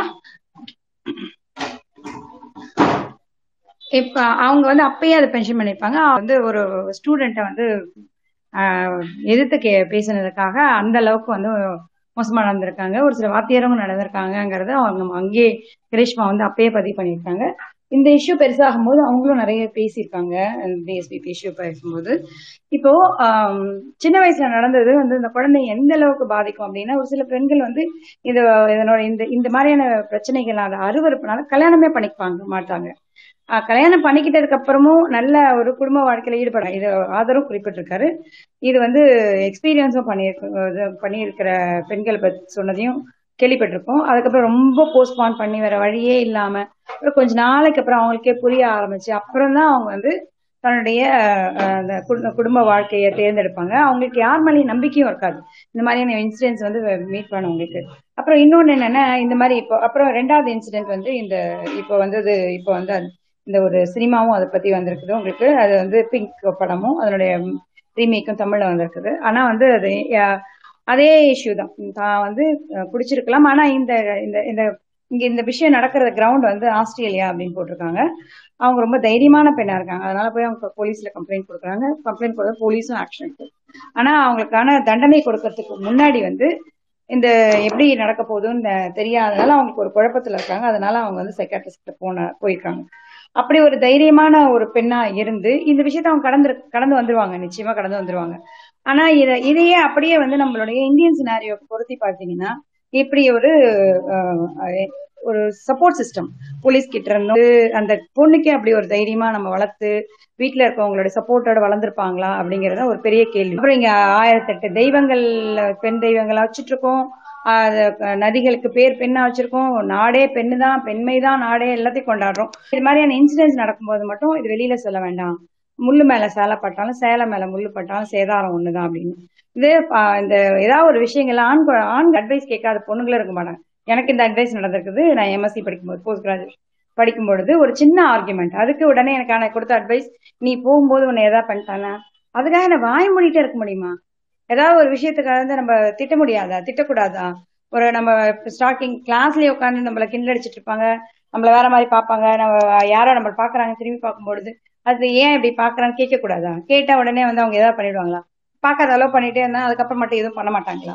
உடனே முள்ளு மேல சேலை பட்டா சேலை மேல முள்ளு பட்டாலுங்கிற இந்த மாதிரி டைலாக்ஸ் வந்து இருக்கிற பெண்ணுக்கும் கேள்விப்பட்டிருப்பீங்க கேள்வி கே- அதுக்கப்புறம் இந்த மாதிரி ஏதாவது இன்சிடென்ட்ஸ் நடந்ததுக்கப்புறமா இது சொல்லாம மறைச்சிடணுங்கிறது இந்த மாதிரியான ஒரு ஒரு கேடுகட்ட வாதம் உலகத்துல இருக்கவே முடியாது. கரெக்டா வந்து கமலா கொண்டு போய் இது யார் ரேப் பண்ணாங்களோ அவங்கள அவமானம் பண்ணும். ஐயோ நம்ம பொண்ணோட ஒரு பொண்ணோட அனுமதி இல்லாம நம்ம இப்படி பண்ண பண்ண தப்பு நமக்கு எப்படி இப்படி ஒரு புத்தி வந்துச்சு எப்படி இப்படி ஒரு வக்கரம் வந்துச்சு அப்படின்னு யோசிக்க மாதிரியே ஒரு ஆணை விடுறதுக்கு பதிலா இப்படி தலைகீழ எல்லாம் நடக்குது. நான் இந்த இந்த மாதிரி இன்சிடென்ட் நடந்த பொண்ணு மேல எல்லாம் தப்பா போயிடுது. ஏன் அந்த பொண்ணு வந்து ஆஹ் பொண்ணுங்க ட்ரெஸ் பண்றதுதான் அப்படின்னு ஒரு கதை சொல்லுவாங்க. பொண்ணுங்க ட்ரெஸ் பண்றதுதான் ஒரு கதைனா குழந்தையெல்லாம் அப்படி ரேப் பண்றாங்க? குழந்தைய ரேப் பண்ண அந்த பையன் அந்த குழந்தைய கொண்டு போட்ட அந்த பையன் வந்து கொஞ்சம் கூட அவமானமா இல்லாம முகத்தை கூட மறக்காம வந்து போனான். அவங்க அம்மா கடைசியில கொலை அவங்க அம்மா பெயில் எடுக்க சொல்லும்போது அவங்க அப்பா போய் பெயில் எடுத்து அதுக்கப்புறம் அந்த பையன் பண்ண அட்டகாசம். எப்படி இப்படி வளர்க்குறாங்க? கொஞ்சம் கூட அவமானமே இல்லாம அப்புறம் இந்த போட்டோகிராஃபி பத்தி சொல்லியிருந்தாங்க. ஒரு பெண்ணை வந்து போட்டோகிராஃப் எடுத்ததுக்காக அந்த பெண்ணை த்ரெட் பண்ணிட்டே இருக்கும்போது இப்படி இப்படி இருக்கிறதோட செத்து போயிடலாங்கிற ஒரு நிலைக்கு எப்படி போறாங்க? ஒரு ஆணை வந்து இது மாதிரி போட்டோகிராஃப் எடுத்து அவமானப்படுத்தினா அதுவும் தான் நடக்கும். ஒரு கிண்டலுக்கு வேணா சினிமால நடக்கும். ஆனா உண்மையாவே இப்படி நடக்கிறது கிடையாது வச்சுக்கோங்க. கிண்டலுக்கு ஏதாவது ஒரு வாலான ஒரு ஹீரோயின் அவங்க லவ் பண்ணுவாங்க. லவ் பண்றதுக்கு ஒரு அந்த அந்த முன்னாடி ஸ்டேஜ்ல அந்த முன்னாடியான ஒரு ஸ்டேஜ்ல அப்ப வந்து இது மாதிரி ஒரு சீண்டல் பண்றதுங்கிறது சும்மா ஒரு கிண்டலுக்கு நடக்குமே ஒழிய ரியல் லைஃப்ல அது மாதிரி நடக்கிறதும் கிடையாது. அப்படி நடந்தா அவங்களுக்கான ஒரு அவமானம் எப்படி இருக்குங்கிறது தெரியாது. ஆஹ் பெண்களும் இந்த மாதிரி ஏதாவது ஒரு அவமானம் நடந்ததுன்னா பண்றது பண்ணிட்டு போடான்னு சொல்லிட்டு போயிட்டே இருக்க வேண்டியதுதான் போய் கேஸ் கொடுத்துதான் ஆகணும். ஆனா இங்க மறுபடியும் அந்த சமூகம் வந்து எப்படி பண்ணுங்கிறத தெரியல. அவங்க குளிக்கிற இடத்துல பின்ன என்ன ரெயின் கோட் போடணும் குளிக்கும்போது ரெயின் கோட் போட்டுலாம் யாராலும் குளிக்க முடியாது. குளிக்கும்போது இப்படி ஒரு வீடியோ எடுத்ததை நினைச்சு பயப்படுற அளவுக்கு தான் நம்ம இன்னும் இருக்கோங்கிறது ரொம்ப அசிங்கமான ஒரு விஷயமா இருக்கு. அதுக்கு வந்து ஒரு குழந்தையோட உயிரை பலி கொடுத்துருக்கோங்க அது இன்னும் ரொம்ப கஷ்டமா இருக்குது. அதுக்கு அடுத்த ஒரு டாபிக் உங்களுக்கு வந்து நமக்கு இந்த நான் நினைக்கிறேன் அடுத்த கொஞ்ச நேரம் கழிச்சு நான் பேசுறேன். நேரம் மாதிரி ஒரு மூடா இருக்கு. அதுக்கப்புறம் அந்த சிட்டுக்குருவி இலக்கியத்தை பத்தி கொஞ்ச நேரம் கழிச்சு பேசலாம் சாரி மீரா நான் மறுபடியும் வரேன். நன்றி கோமதி. உணர்ச்சி பூர்வமான பேச்சு உங்க இது. ரொம்ப நன்றி. எப்பவுமே வந்து இந்த குழந்தைகளை அபியூஸ் பண்றவங்க பாத்தீங்கன்னா ரொம்ப நெருங்கிய சொந்தக்காரங்களாவோ இல்ல அந்த வீட்டுக்குள்ளேயே இருக்கிறவங்களா தான் இருக்கிறாங்க. நமக்கு அதுதான் அந்த குழந்தைகள் வந்து பெரிய மன குழப்பத்திலையும் ஒரு ஆறதுக்கான மெயின் காரணமே அந்த உள்ளேயே இருக்கிற அந்த தெரிஞ்சவங்க. எல்லாம் தெரிஞ்சவங்களாவே தான் இருப்பாங்க. மோஸ்ட்லி அப்படிதான் நடக்குது. அதனாலதான் அந்த பெண்கள் அந்த குழந்தைகள் வந்து ரொம்ப ஒரு மன உளைச்சலுக்கு ஆளாகிறதே அதான் காரணமா இருக்கும். கிட்டத்தட்ட ஒரு ஃப்ரிட்ஸில் அப்படின்ற அந்த ஒரு கேஸ் வந்து ஆஸ்திரியால நடந்தது. நீங்க எல்லாரும் கூட கேள்விப்பட்டிருக்கலாம். இரண்டாயிரத்தி எட்டுல அது வந்து அந்த கேஸ் வெளியில வந்தது. எலிசபெத் ஃப்ரிட்சல் அப்படின்னு சொல்ற அந்த பெண் அந்த பெண்ணை வந்து அவங்க அவ அந்த பெண்ணுடைய அப்பாவே வந்து பாலியல் வன்முறை பண்ணி இருக்கிறாரு. அதுவும் அந்த அந்த கேஸை நீங்க ஃபுல்லா படிச்சீங்கன்னா அது இருக்கு. நீங்க நெட்ல போய் பாத்தீங்கன்னா அந்த கேஸ் ஃபுல்லா இருக்கும். ரொம்ப ரொம்ப ரொம்ப ரொம்ப நம்மளால சகிக்கவே முடியாது தாங்கவே முடியாது. அவ்வளவு ஒரு கொந்தளிப்பா இருக்கும் நமக்கு. அப்படியான ஒரு கதை. அந்த குழந்தை வந்து ஆரம்பத்துல இருந்தே பதினோரு வயசு ஆறப்பவே வந்து அந்த அந்த குழந்தைய வந்து அவர் பாலியல் ரீதியா துன்புறுத்திக்கிட்டே வர்றாரு. அதுக்கப்புறம் அந்த அவங்க வந்து வெளியில போய் படிக்கிறாங்க வேலையிலயும் வந்துடுறாங்க. பதினெட்டு வயசு அவங்களுக்கு ஆகுறப்போ பேஸ்மெண்ட்ல வந்து ஏதோ வேலை இருக்கு நீ வா அப்படின்னு சொல்லி கூப்பிடுறாரு. கூப்பிட்டுட்டு போறவரு அதோட அவ்வளவுதான். உள்ள போட்டு ஒரு ஒரு சீக்ரெட் ரூம் மாதிரி பண்ணி அதுல அடைச்சிடுறாரு. அந்த பெண்ணை வந்து தொடர்ந்து சொல்லுங்க ம- மீரா மேம் காளிக்கு வந்துட்டு உள்ள வரவே முடியல. நீங்க ஸ்பீக்கர்ல இருந்து ரிமூவ் பண்ணாம ஸ்பேஸ்ல இருந்தே ரிமூவ் பண்ணிட்டீங்கன்னு நினைக்கிறேன். அவங்களால உள்ளேயே வர முடியல.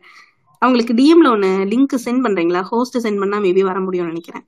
ஓகே நான் பண்றேன். நான் பண்றேன். இதை முடிச்சிட்டு அனுப்புறேன். Okay okay ma'am okay. So அவங்கள வந்து அதோட அந்த பேஸ்மெண்ட்ல ஒரு செல்லர் மாதிரி ஒரு இதுல கன்ஃபைன் பண்ணி வச்சிடுறாரு அந்த அந்த பெண்ணை பதினெட்டு வயதான பெண்ணை வந்து தொடர்ந்து பாலியல் ரீதியா இது பண்ணி அவங்களுக்கு ஏழு குழந்தைகள் பிறக்குது. அதுல ஒரு குழந்தை பிறந்த உடனே இவர் அப்பா இந்த அப்பாவே அந்த எலிசபெத்தினுடைய அப்பா ஜோசஃபே என்ன செய்யறாருன்னா கழுத்தை நெரிச்சு கொன்னுடுறாரு. மூணு குழந்தைகள் வந்து கீழே அந்த பேஸ்மெண்ட்லயே அஹ், எலிசபெத்தோடயே வளருது. ஒரு மற்றும் ஒரு மூன்று குழந்தைய வந்து தன்னுடைய வீட்டு வாசல்ல யாரோ ஒரு அம்மா விட்டு போயிட்டாங்க அப்படின்னு சொல்லி அந்த மூன்று குழந்தைகள தன்னோட மனைவிட்ட கொடுத்து வளர்க்க சொல்றாரு. அது அவங்களும் வளர்த்துட்டு இருக்காங்க. இப்படியான இந்த இது வந்து இருபத்தி நாலு வருடங்கள் இந்த பெண்ணையும் அந்த மூன்று குழந்தைகளையும் உள்ளேயே அடைச்சி வச்சு அந்த செல்லரோட ஹைட்டே பாத்தீங்கன்னா ஃபைவ் ஃபீட் சிக்ஸ் இன்ச்சஸ் தான். அதுல இருந்த அந்த பையனுடைய முதல் ஹைட்டு ஃபைவ் ஃபீட் எயிட் இன்ச்சஸ்லாம் வந்துடும் அவன் கு- குனிஞ்சே தான் அவன் இருக்கணும். இந்த இதை தொட்டா ஷாக் அடிச்சு செத்துருவீங்க. பல பல பய அவங்க வந்து அப்படியே ஒரு உளவியல் ரீதியாவும் சித்திரவதை பண்ணி அந்த பெண்ணை வந்து சொல்ல வாய் வா நம்ம சொல்லவே இப்போ இந்த ஃபோரம்ல எல்லாம் சொல்ல முடியாத அளவுக்கு அசிங்கமா ட்ரீட் பண்ணியிருக்காரு. ஸோ இது கடைசியில் அந்த ஒரு மூன்று குழந்தையில ஒரு குழந்தைக்கு வந்து கடுமையான ஒரு ஏதோ ஒரு கிட்னி ஃபெயிலியர் மாதிரியான ஒரு கண்டிஷன் வந்த உடனே வேற வழி இல்லாம டாக்டர்கிட்ட காமிக்கணும்னு சொல்லி அந்த குழந்தைய வெளியில காமிக்கிறாங்க. அதை வச்சுட்டு அதை தொடர்ந்த அந்த நிகழ்வுகளில் அந்த பெண்ணும் அந்த மூன்று குழந்தைகளும் வந்து காப்பாற்றப்படுவாங்க. காப்பாற்றப்பட்ட இருக்கிற மூணு குழந்தைகளுக்கும் கூட இப்போ உண்மை தெரியுது. ஸோ எல்லாருமே வந்து இந்த இந்த எலிசபெத் அவங்களுடைய ஆறு குழந்தைகளும் பயங்கரமான மன உளைச்சலுக்கு ஆளாகி உடல் ரீதியான மனநிலை பாதிக்கப்பட்ட அந்த குழந்தைக்கும் குழந்தைகளுக்கும் தாய்க்கும் வந்து தீவிரமான உடல் மற்றும் உளவியலான ரீதியான மருத்துவ உதவிகள்லாம் கொடுத்து கண்காணித்ததன் மூலமா அவங்க வந்து குணமடைந்து அதுக்கப்புறம் பொது சமூக வாழ்வுல அவங்க இணைக்கப்படுறாங்க. இதுதான் இதனுடைய இந்த இன்றைய மருத்துவத்தின் ஒரு சந்தோஷமான ஒரு போக்கா இதை வேணா பாத்துக்கலாம் அந்த குழந்தைகள் அப்- அவ்வளவு மன உளைச்சலுக்கு உண்டான அவங்களையே வந்து மீட்டெடுத்தது இன்றைய மருத்துவம். அதை நம்ம புரிஞ்சுக்கணும். டாக்டர் நாகஜோதி நீங்க பேசுங்க. நன்றி நன்றி மீரா மேம் இல்ல கோமதி மேமோட அதே மனநிலை தான் எனக்கும் இருக்கு. அந்த ஃபர்ஸ்ட் ரெண்டு கட்டுரைகளை பத்தி பேசிட்டு அதுக்கப்புறமா நம்ம மூணாவது கட்டுரை பத்தி பேசினா பெட்டரா இருக்கும்னு தோணுது. ஃபர்ஸ்ட் கட்டுரையில நம்ம அந்த பெண்ணோட ஒரு கதை நம்ம படி அவங்களோட அந்த இது படிக்கும் போது அவங்க வந்து தன்னைத்தானே துன்புறுத்திக்கிற ஒரு ம- மனநிலையில இருந்திருக்காங்க. இந்த மாதிரியான மனநிலை சின்ன வயசுல இருந்தே இருக்கும் அப்படின்றது. இப்ப கேஸ் ஸ்டடிஸ் நம்ம நிறைய கேஸ் ஸ்டடிஸ் வந்து நம்ம பார்க்கும்போது எப்படி இருக்குன்னா குழந்தை பருவத்திலேயே அந்த குழந்தைகளுக்கு ஏற்படுற ஒரு ட்ராமா அவங்களுக்கு நடக்கிற ஏதோ ஒரு விஷயம் இல்ல அவங்க தொடர்ந்து அந்த மன அழுத்தத்துக்கு உள்ளாகும் போது அவங்களுக்கு நடக்கிற அந்த அந்த ஏமாற்றமா இருக்கட்டும் இல்ல பயம் ஏதோ ஒரு விஷயத்துல மேக்சிமம் இந்த மாதிரியான விஷயங்கள்ல குழந்தைகள் கடந்து வரும்போது அது அவங்க வளரும். அந்த டீனேஜ் எல்லாம் வரும்போது தான் இன்னும் அது ரொம்ப எஃபெக்டிவா அவங்கள பாதிக்க ஆரம்பிக்குது. இதை வந்துட்டு பார்டர் லைன் பர்சனாலிட்டி டிசார்டர் அப்படின்னு சொல்லுவாங்க. இதை ஏன் நம்ம இங்க குறிப்பிட்டு பேசுறோம்னா இப்போ நம்ம எல்லாரும் யோசிக்கலாம் குழந்தைக்கு என்ன தெரிய போகுது? இப்போ நம்ம ஒரு குழந்தைக்கு ஏதோ ஒரு விஷயம் நெகட்டிவா நடக்குது. இல்ல ஒரு குழந்தைக்கு வந்து ஒரு செக்ஷுவல் அபியூஸே நடக்குது அப்படின்னும் பட்சத்துல நம்ம அதை கவனிக்காம விட்டுறோம். இல்ல அத இப்போ அந்த இந்த பெண்ணோட க இதை எடுக்கும்போது அவங்களோட தாய் மாமன் மாதிரி நடந்துகிட்டாரு அப்படின்னு சொல்லி அந்த பெண் அந்த அம்மா கிட்ட சொல்றாங்க. அந்த அம்மா அதே இடத்துல அந்த குழந்தைய பாதுகாக்கிற மாதிரி எப்பவுமே நம்ம சொல்றது குழந்தை ஒரு பாதுகாப்பு உணர்வை நம்ம கொடுக்கணும் அப்படின்னு சொல்றோம். அந்த பாதுகாப்பு உணர்வை அந்த அம்மா கொடுத்திருந்தாங்கன்னா அங்கேயே அந்த விஷயம் வந்து கொஞ்சம் அது டைல்யூட் ஆயிருக்கு. அந்த குழந்தைக்கு முழுவதுமா அந்த ட்ராமா போயிருக்குமான்னு கேட்டா அதுக்கு வாய்ப்பு கொஞ்சம் கம்மி இருக்கு. ஆனா அது அந்த விஷயம் அவ்வளோ ப்ரெஷரா இல்லாம கொஞ்சம் டைல்யூட் ஆக நிறைய வாய்ப்பு இருந்திருக்கும். அது ஃபர்ஸ்ட் ட்ராமாலாம் அந்த குழந்தை ஃபேஸ் பண்ணது. அந்த குழந்தை வளரும் இதுல ஒரு பதினாறு வயது கல்யாணம் பண்ணி கொடுத்துட்றாங்க. அந்த கல்யாணம் பண்ணி கொடுத்ததுக்கு அப்புறம் ஹஸ்பண்டும் ஒரு மாதிரி அந்த அந்த- அந்த பெண்ணுக்கு எந்த விதமான முக்கியத்துவமும் கொடுக்காம இருக்கும் போது இது எல்லாம் இந்த சின்ன சின்ன அஹ், கஷ்டங்களும் சங்கடங்களும் ஒன்னா சேர்ந்து சேர்ந்து சேர்ந்து ஒரு பெரிய மன உளைச்சலுக்கு கொண்டு போயிடுறாங்க. இப்படி போகும்போது இது செல்ஃப் டிஸ்ட்ரக்டிவ் பி பிபிடி அப்படின்னு சொல்லுவோம். அது என்னன்னா நம் அது இறக்கிறதுக்கான எந்த விஷயமும் பண்ண மாட்டாங்க. அவங்க சியூசைடல் தாட்ஸ் இருக்காது. ஆனா அந்த சியூசைட் பண்ற மாதிரியான ஒவ்வொரு விஷயமும் அவங்க பண்ணிட்டே இருப்பாங்க. இதுல நிறைய இது பத்தி நிறைய கேஸ் ஸ்டடிஸ் வந்து நமக்கு நிறைய ஆர்டிகல்ஸ் நமக்கு கண்டிப்பா கிடைக்கும். பப்மெட்ல போயிட்டு நீங்க செக் பண்ணீங்கன்னா நிறைய ஆர்டிகல்ஸ்ல கிடைக்கும். அந்த ஆர்டிகல்ஸ்ல எல்லாம் எப்படி அதை மென்ஷன் பண்ணுவாங்கன்னா ஒவ்வொரு செப்பரேட் கேசஸ் எடுத்துப்பாங்க. அந்த செப்பரேட் கேசஸுக்கும் ஃபுல் ஹிஸ்டரி போடுவாங்க. அந்த ஃபுல் ஹிஸ்டரி நம்ம படிச்சு பார்க்கும்போது எல்லாமே சின்ன சின்ன நிகழ்வுகளா தான் இருக்கும். இப்போ ஒரு ஃபார் எக்ஸாம்பிள் ஒரு விஷயம் சொல்லணும்னா ஜேக்கப் அப்படின்னு சொல்லிட்டு ஒரு கேஸ் போட்டிருக்காங்க. அந்த கேஸ்ல என்ன நடந்ததுன்னா அந்த சின்ன அந்த ஒரு பையன் வந்துட்டு அவங்க அப்பா அம்மா ரெண்டு பேரும் செப்பரேட் ஆயிட்டாங்க. அந்த அப்பா கூட தான் அவங்க அந்த பையன் வளர்ந்துட்டு இருக்கான். வேற எந்த பிரச்சனையும் கிடையாது. ஆனா இந்த அம்மாவோட பிரிவு அப்படின்ற ஒரு விஷயம் அந்த பையனுக்கு ஒரு பெரிய தாக்கத்தை ஏற்படுத்துது. இந்த அம்மாவோட பிரிவு ஒரு பெரிய தாக்கத்தை ஏ- ஏற்படுத்தும் போது அந்த பையனால தன்னை யாருமே நேசிக்கல அப்படின்ற ஒரு மனநிலைக்கு அந்த பையன் போயிடுறாங்க. அது அப்பாவோட அலட்சியத்தாலேயும் சேர்ந்தே தான் நடக்குது. இப்படி சின்ன வயசுல இருந்து நடந்த ஒரு விஷயம் டீனேஜ் ஆகும்போது அது கொஞ்சம் எக்ஸ்ட்ரீம் அந்த ஹார்மோனல் இதெல்லாம் வரும்போது ஆல்ரெடி டீனேஜ்ல இருக்கிற பசங்களுக்கு ஒரு சின்ன பிரச்சனை இருக்கும். இது எப்பவுமே தான் யாரு அப்படின்ற ஒரு தேடல் இருந்துகிட்டே இருக்கும். அப்படி இருக்கிற ஒரு பையனுக்கு மறுபடியும் இந்த மாதிரி ஒரு ப்ரெஷர் சின்ன வயசுல இருந்தே இருக்குது. அப்படி அந்த பையன் இருந்துட்டு இருக்கும்போது ஒரு பெண்ணை காதலிக்க நேருது. அந்த பெண்ணும் அவங்களுக்கு ஒரு சப்போர்ட்டிவா இருந்துட்டே தான் இருக்காங்க. அப்பதான் அந்த பையன் அந்த ப்ரெஷர் வந்து கொஞ்சம் வெளியே வராங்க. ஆனா மேல் படிப்புக்காக அந்த பெண் வந்து தன்னை விட்டு பிரிஞ்சு போறாங்க அப்படின்னு அந்த பொண்ணு சொல்லும்போது இந்த பையனால ஏத்துக்கவே முடியல. இந்த சைடு பண்றதுக்காக ட்ரை பண்றாரு. ஆனா சூசைட் பண்ணிக்கல. அவர் பயமுறுத்துறதுக்கு இல்லைன்னா எப்படியாவது இது தடுத்துடணும் அப்படின்னு சொல்லிட்டு தன்னை தானே வருத்திக்கிறதுக்கு முடிவு பண்றாரு. அந்த மாதிரி பண்றாங்க. ஆனா காப்பாத்தி எப்படியும் ஹாஸ்பிட்டல் கொண்டு போறாங்க. இந்த மாதிரியான நிறைய கேசஸ் பார்க்க முடியுது. இதுல நமக்கு தோணலாம். அம்மா அப்பா பிரிஞ்சது ஒரு பெ- பெரிய விஷயமா குழந்தைக்கு அப்படின்ட்டு. ஆனா அந்த இடத்துல அந்த அப்பா ஒரு இடத்துல இப்போ டிவோர்ஸ் பண்றது தப்பு கிடையாது. அவங்களால ஒன்னா வாழ முடியலன்னா ஏன்னா நம்ம ஆல்ரெடி டிவோர்ஸ் கேஸ்ல நம்ம பேசியிருப்போம். ஒரு டாக்ஸிக்கான என்விரான்மெண்ட்ல ஒரு குழந்தைய வளர்க்கறதை விட செப்பரேட் ஆயிட்டு குழந்தைய ஒழுங்கா வளர்க்கறது நல்லதுதான். இதுல எந்த பிரச்சனையும் கிடையாது. செப்பரேட் ஆக போறது ஹஸ்பண்டும் ஒய்ஃபும் தானே தவிர அம்மா அப்பா அப்படின்றவங்க கிடையாதுல்ல அப்படின்ட்டு நம்ம பேசியிருப்போம். இதே லாஜிக் தான் அந்த குழந்தைக்கு நம்ம கொடுக்க வேண்டிய அந்த செக்யூர்டான ஒரு என்விரான்மெண்ட் அதுதான் ரொம்ப முக்கியம்.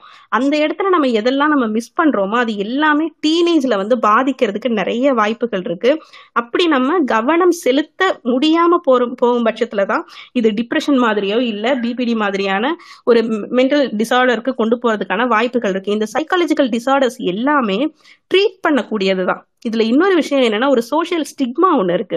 இப்போ ஒருத்தவங்க வந்து ஒரு கவுன்சிலிங் போறாங்க அப்படின்னு சொன்னாலே ஐயோ இவங்க என்ன கவுன்சிலிங் போறாங்க அப்படின்னு சொல்லிட்டு அது ரொம்ப மட்டுப்படுத்துற மாதிரி இல்லைன்னா அவங்கள ஏதோ கேலி பண்ற மாதிரியான ஒரு விஷயம் இன்னும் நம்ம சமூகத்துல நடந்துட்டே தான் இருக்கு. இந்த மாதிரி ஒரு சிக்ஸ் மந்த்ஸ் ஒன்ஸ் வந்து ஒருத்தவங்க கவுன்சிலிங் போய் பாக்குறாங்க இல்லைன்னா அவங்கள செக் பண்ணிக்கிறாங்க இதெல்லாம் ஒன்றும் பெரிய தப்பு கிடையாது. இது ரொம்ப நார்மலா பண்ண வேண்டியது. இந்த நார்மலைஸ் பண்ற விஷயம் தான் நம்ம இங்க பண்ண வேண்டியது. இந்த பெண்ணுக்கு ஃபர்ஸ்டே இதை கவனிச்சிருந்தாங்கன்னா இந்த கட்டுரையில படிச்ச பெண்ணுக்கு ஃபர்ஸ்டே கவனிக்கப்பட்டிருந்ததுன்னா அந்த தாய்மாமன் கிட்ட இருந்தும் காப்பாத்தி இருக்கலாம் அந்த அம்மா வந்து மறுபடியும் அதை தொடர்ந்து செஞ்சுட்டே இருக்காங்க. நம்ம வந்து ஒரு செக்யூர்டான ஒரு ஃபீலை கொடுக்கறத விட்டுட்டு அந்த அம்மா அந்த தாய்மாமாவுக்கு மறுபடியும் போய் ராக்கி கட்டுறது அந்த அது வந்து ரொம்ப முக்கியமான நபரா காட்டும் போது அந்த குழந்தைக்கு நான் இப்ப இங்க யாரு? எனக்கு இது நடந்திருக்குன்னு நான் சொல்றேன். இது யாருக்குமே கன்சிடரே பண்ண மாட்டாங்களே அப்படின்னு சொல்லிட்டு ரொம்ப இன்செக்யூரான ஃபீல் வருது. அதுக்கப்புறம் விக்டம் பிளேமிங் அவங்க அப்பா பண்ண விஷயம் வந்துட்டு நீ கல்யாணம் பண்ணிட்டு உன்னால வாழ முடியல நீ கெட்ட பொண்ணுன்ற மாதிரி அந்த விக்டிம் பிளேம் பண்ணும்போது தாமேலேயே ஒரு வெறுப்பு வருது. இப்படி ஒவ்வொரு சின்ன சின்ன விஷயங்களும் நடந்து தன்னைத்தானே அழிச்சுக்கிற இல்லைன்னா தன்னைத்தானே துன்புறுத்திக்கிற ஒரு மனநிலைக்கு அந்த பெண் போறாங்க. இது நம்ம நிறைய இடத்துல பார்க்க முடியுது. இப்ப ரீசெண்ட் கேசஸ்ல வந்துட்டு நமக்கு அது ரொம்ப ஷாக்கிங்கான ஒரு டேட்டா தான். கிட்டத்தட்ட இப்ப எல்லாரும் நினைக்கலாம் இந்த மாதிரி டிசார்டர்ஸ்க்கு இல்லைன்னா அப்நார்மல் ஆக்டிவிட்டிஸ்க்கு காரணம் ட்ரக்கோ ஆல்கஹாலோ அப்படின்னு சொல்லிட்டு நினைக்கலாம். ஆனா கண்டிப்பா கிடையாது. அது வந்து ட்ரக்கோ ஆல்கஹாலோ இருக்கிறது ஜீரோ பாயிண்ட் டூ பர்சன்டேஜ் தான் இந்த மாதிரியான இன்சிடென்ட்ஸுக்கு காரணம். ஆனா அதை விட ரொம்ப ஜாஸ்தியா இருக்கிறது சின்ன வயசுல இருந்து நடக்கிற ட்ராமா அப்படின்றதும் கண்ணு சொல்லியிருக்காங்க. இது எல்லாமே சயின்டிஃபிக்கா நம்ம ஏன் பேசுறோம்னா நம்ம உங்களுக்கு என்ன டேட்டா இருக்கு? நீங்க வாயில வந்ததை சொல்லுவீங்க அப்படின்னு சொல்லிட்டு பேச பேசக்கூடாது ஃபர்ஸ்ட் விஷயம். அப்படி பேசுறவங்களுக்கு ஒரு பதிலா இருக்கட்டுமேனு தான் இந்த டேட்டாஸை சொல்றதுக்கான காரணம். அடுத்தது வந்து இந்த இதை இப்ப எல்லா குழந்தைக்கு இப்படி நடந்திருக்கு நான் இதை வெளியே சொன்னேன் என் குழந்தையோட எதிர்காலம் என்ன ஆகும் அப்படின்ட்டு இந்நிலைக்கு காரணம் இந்த சமூகத்தோட ஒரு பார்வை அப்படின்னு தான் எனக்கு தோணுது. ஒரு இடத்துல ஒரு குழந்தைக்கு ஒரு தவறு நடந்திருக்குன்னா இந்த கட்டுரையிலே இரண்டாவது கட்டுரையில கடைசி அவங்க மென்ஷன் பண்ணியிருக்க மாதிரி இது அந்த குழந்தையோட தப்பு கிடையாது. அந்த குழந்தையோட தவறே இல்லாத பட்சத்துல அந்த குழந்தை மேல எப்படி நம்ம தப்பு சொல்ல முடியும்?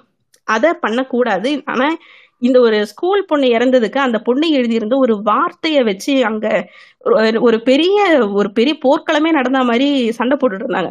இப்படி கெட்ட வார்த்தை பேசுற ஒரு பொண்ணு செத்து போச்சுன்னா நீங்க இவ்வளவு கவலைப்படுறீங்கன்னு கேட்ட அந்த மனநிலைய நம்ம கேள்வி கேட்டுக்கிட்டே இருக்கணும். நம்ம அதை கேள்வி கேட்கும் போது அந்த மாதிரி பேசுறதுக்கான ஒரு தைரியம் வராம இருக்கும். ஏன்னா ஒரு குழந்தை இறந்து போது தன்னோட மொத்தமா ஒண்ணுமே இல்லாத ஒரு ஹெல்ப்லெஸ் அந்த ஒரு நிலைமையில போய் இறந்து போகணும்னு நினைக்குது. அந்த ஒரு இடத்துல நிக்கிற ஒரு குழந்தைய போய் அந்த பொண்ணு எப்படி கெட்ட வார்த்தை யூஸ் பண்ணலாம் அப்படின்னு கேட்கிற மனநிலை ரொம்ப சிக்கான மனநிலைன்னு தான் தோணுது. அதை பேசினவங்களும் அதுக்கு சப்போர்ட் பண்ணவங்களும் அதுவும் இல்லாம நீயும் சேர்ந்து தானே அந்த பிரின்சிபல் சொன்ன வார்த்தை கூட எப்படி இருந்ததுன்னா தப்பு இருக்கு. அது எப்படி அந்த பொறுப்பு இருக்கும்? ஒய்ஃபாவே இருந்தாலும் கன்சர்ன் இல்லாம தொடக்கூடாது அப்படின்றது ஒரு நார்மலான ஹியூமன் பிஹேவியரா இருக்கணும். இது சட்டத்துல இருக்கு இல்லைன்றதை தாண்டி ஒரு ஹியூமன் பிஹேவியரா அப்படிதான் இருக்கணும். ஏன்னா மிருகங்களுக்கு வந்து அது கிடையாது. மிருகங்களுக்கு அதுக்கு தோணுச்சுன்னா அது இருக்க போகுது. நம்ம வந்து இதுக்கு முன்னாடியே நம்ம டிஸ்கஸ் பண்ணியிருக்கோம். குரங்குகள்ல வந்து இந்த ஆக்டிவிட்டிஸ் நம்மளால பார்க்க முடியும். அந்த குரங்குகள் ஒரு இடத்துல இப்போ தனக்கு ஏதோ ஒரு பெரிய அவ ஏதோ ஒரு நெகட்டிவா ஏதோ ஒரு விஷயம் நடந்துருச்சுன்னா அந்த ஆண் குரங்குகள் அது அடுத்த ஒரு குரங்கை. அது பெண்ணோ அது சின்ன குரங்கோ பெரிய குரங்கோ அது அதுக்கு கணக்கே கிடையாது. அது போயிட்டு அப்யூஸ் பண்ணும். நம்ம தான் மனுஷங்களா மா மனுஷங்க தானே நம்ம. மிருகங்களுக்கும் நமக்கும் பெரிய டிஃபரன்ஸ் இருக்கு. ஸோ அந்த டிஃபரன்ஸை எல்லாம் நம்ம புரிஞ்சு அதுக்கு ஏத்த மாதிரி தான் நடந்துக்கணுமே தவிர அந்த பொண்ணு இல்ல ஒரு இப்ப எல்லாருக்கும் ஒரு விஷயம் அந்த இதுல தோணலாம். இப்ப பதினெட்டு வயசுக்கு கீழே இருக்கிறவங்க கன்சர்னோடயே இருக்காங்க அப்படின்னு வச்சுப்போம். அப்ப சரியா அப்படின்னு ஒரு கேள்வி வரலாம். அதுவும் தவறு. ஏன்னா அந்த குழந்தை ஒருவேளை எதிர்ப்பு தெரிவிக்க முடியாத சூழ்நிலையில கூட இருக்கலாம். அதையும் நம்ம கண்டிக்கணும்.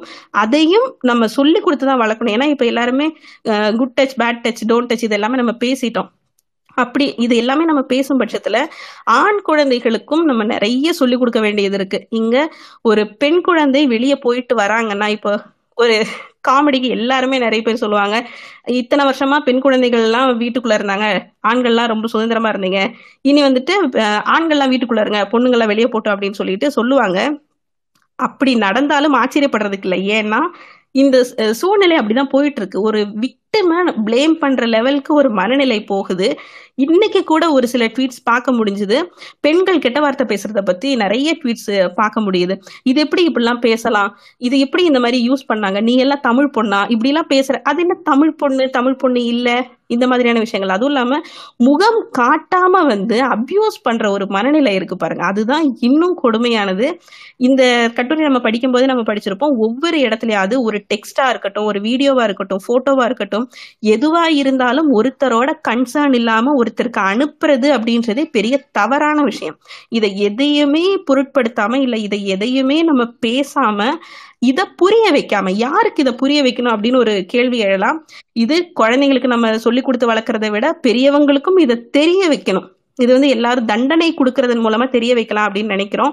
தண்டனை கொடுக்கறது மூலமா இதுக்கு ஒரு பயமுறுத்தலை ஏற்படுத்தி நம்ம தற்காலிகமா நிறுத்த முடியுமே தவிர இதுக்கு ஒரு லாங் டேர்ம் ஒரு சொல்யூஷன் அப்படின்னு பார்க்கும்போது இதுக்கு புரிதலை ஏற்படுத்துறது மட்டும்தான் ஒரு லாங் டேர்ம் சொல்யூஷனா இருக்கும். அந்த புரிதலை ஏற்படுத்துறதுக்கு தான் நம்ம இப்ப எல்லாம் உட்காந்து பேசிட்டு இருக்கோம் அப்படின்னு நினைக்கிறேன். இதுல வந்து நான் ஒரு ரெண்டு மூவி எக்ஸாம்பிள் சொல்லிட்டு நான் முடிச்சுக்கிறேன் மேடம் ஃபர்ஸ்ட் வந்துட்டு நிசப்தம் படம் இருக்கு. அந்த நிசப்தம் படத்துல வந்துட்டு ஒரு ஸ்கூல் குழந்தை.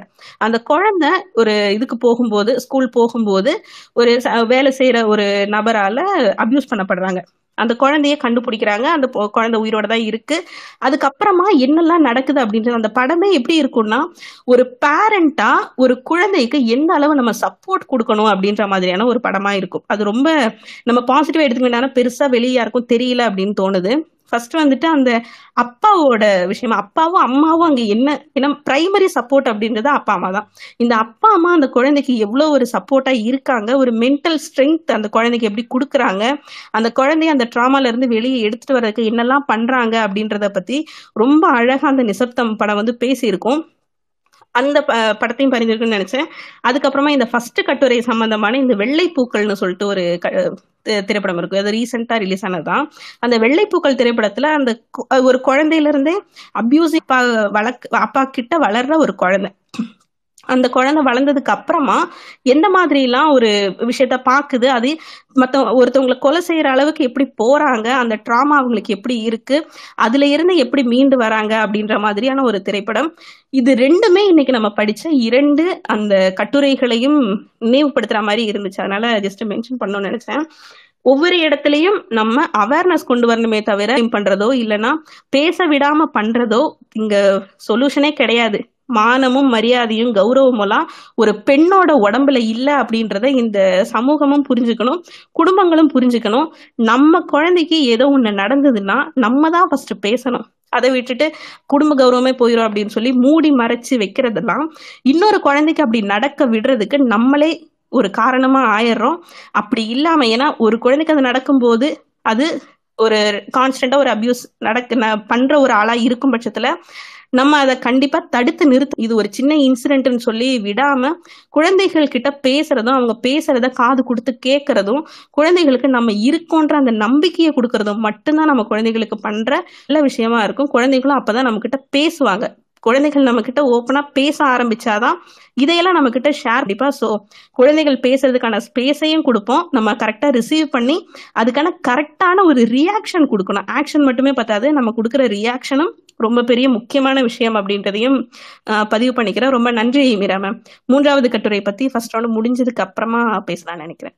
நன்றி நன்றி மீரா மேம் நன்றி நாகஜோதி. கண்டிப்பா. நீங்க சொன்ன கருத்துகள் அவ்வளவுமே ரொம்ப முக்கியம். அவேர்னஸ்ன்றது அவ்வளவு தேவை இந்த காலத்துல. அதோட ஃபேமிலி சப்போர்ட்ன்றதையும் சொன்னீங்க. ரொம்ப ரொம்ப நன்றி நாகு. காளி நீங்க பேசுறீங்களா? நான் இப்ப இருக்கேனா? இருக்கீங்க கேக்குது. பேசுங்க. தேங்க்யூ எல்லாருக்கும் வணக்கம். ஒன் மோர் இது ஆக்சுவலி நம்ம நிறைய இதை பத்தி பேசிட்டு தான் இருக்கோம் எப்பயுமே. அதனால எனக்கு எங்க ஆரம்பிக்கிறது அப்படின்றது எனக்கு புரியல ஆக்சுவலா ஒரு காட்டு காட்டுமிராண்டியா நிர்வாணமா வாழ்ந்துகிட்டு இருந்த ஒரு காலத்துல முதல் முதல்ல அஹ், பால் உறுப்புகளை மறைக்கணும் அப்படின்ற அவேர்னஸ் எப்படி மறைக்கணும் அப்படின்ற உணர்வு எப்படி வந்தது? அந்த பால் உணர் பால் உறுப்புகளை தாண்டி அஹ், இன்னும் இதர இதர விஷயங்களை அதாவது குளிர் இல்லாத பிரதேசங்களில் வாழ்ந்தவர்கள் பால் உறுப்புகளை இதர உறுப்புகளை மறைக்கணும் அப்படின்ற சென்ஸ் எப்போ வந்தது? அது குறைவாகவும் பெண்ணுக்கு அந்த மறைக்கும் மறைக்கப்படும் பகுதி பகுதிகள் அதிகமாகவும் இருக்கிறது எதை சுட்டி காட்டுது ஆணுக்கு வந்து பெண்ணினுடைய விரல் நுனி நகம் கூட பயமுறுத்துற ஒரு விஷயம். ஆண் எப்பயுமே பெண்ணை பார்த்து பயந்துட்டே இருந்திருக்கான். ஏன்னா அவனுக்கு தெரியும். நம்ம அவளோட அவளோட இடத்தையும் சேர்த்து நம்ம களவாண்டி வச்சிருக்கோம். எப்ப வேணா இது நம்ம கிட்ட இருந்து இவ பிடுங்கிருவா அப்படின்றது என்னைக்குமே அவனுக்கு தெரியும். அவளுக்கும் தெரியும். நம்ம இடம் அது. அவன் வச்சிருக்கிறான். இத எப் எப்பெல்லாம் எனக்கு முடியுதோ அப்பெல்லாம் நான் அதை நோக்கி நகர்ந்துகிட்டே இருப்பேன். எவ்வளவு வலி இருந்தாலும் அதை நோக்கி நகர்ந்துகிட்டே இருப்பேன் அப்படின்றது அவளுக்கும் தெரியும். ஆஹ் முகம். அவளுடைய முகம் வந்து பயமுறுத்துறதா இருக்கா? முக்காடு போ- இது முகத்தை மறைச்சுக்கோ. அவளுடைய முடி உனைய தொந்தரவு பண்ணுதா? முக்காடு போடு. முடி வெளியே தெரியக்கூடாது. முடி வெளியில தெரிஞ்சா சில மத சடங்குகளின் படி மெடிவல் பீரியட்ல டைவோர்ஸ் பண்ணலாம் அந்த பெண்ணை. பெண்ணினுடைய தலை முடி கூட உனக்கு தொந்தரவு கொடுக்கறதா? பயமுறுத்துறதா ஒரு விஷயமா அமையுது. அவ்வளோ வந்து பெண் வந்து அவ அப்படின்னு சொல்லி நீ நினைக்கிற. ஓகே. அப்போ இது இதுக்கே நீ வந்து ஒரு பெண்ணுடைய முடிக்கு கூட உன்னால வந்து மனசு சஞ்சலப்பற்ற முடியும் அப்படின்னா அப்புறம் சிட்டுக்குருவி லேகியம் எதுக்கு? சிட்டுக்குருவி லேகியம் அப்படின்ற ஒரு ஒரு கான்செப்ட் இதுல சொல்லுங்க. சிட்டுக்குருவி லேகியம் எதுக்கு உனக்கு? முடி போதுமே. இல்ல எவ்வளவு ஒரு முரண்பாடுகளின் மொத்த உருவம் பாத்தீங்களா இந்த குழந்தை இதுல வந்து அவர் குழந்தை பருவத்துல அவர்களுடைய குழந்தைமையை சிதைக்கிற விஷயங்களை பத்தி பார்த்தோம். அது எவ்வளவு தூரத்துக்கு அவங்களுடைய வாழ்க்கை முழுக்க ஒரு ஒரு ஒரு காமகனுடைய ஒரு ஒரு நிமிடத்திய இன்பம் ஒரு நிமிடத்திய சபலம் ஒரு நிமிடத்திய மன கண் மன கட்டுப்பாடு இல்லாத ஒரு விஷயத்தினால ஒரு உயிர் அந்த உயிரோடைய வாழ்நாள் ஃபுல்லா அந்த வழியை சுமக்க போகுது அப்படின்றது எவ்வளோ வந்து ஒரு அட்ராசிட்டியான விஷயம்.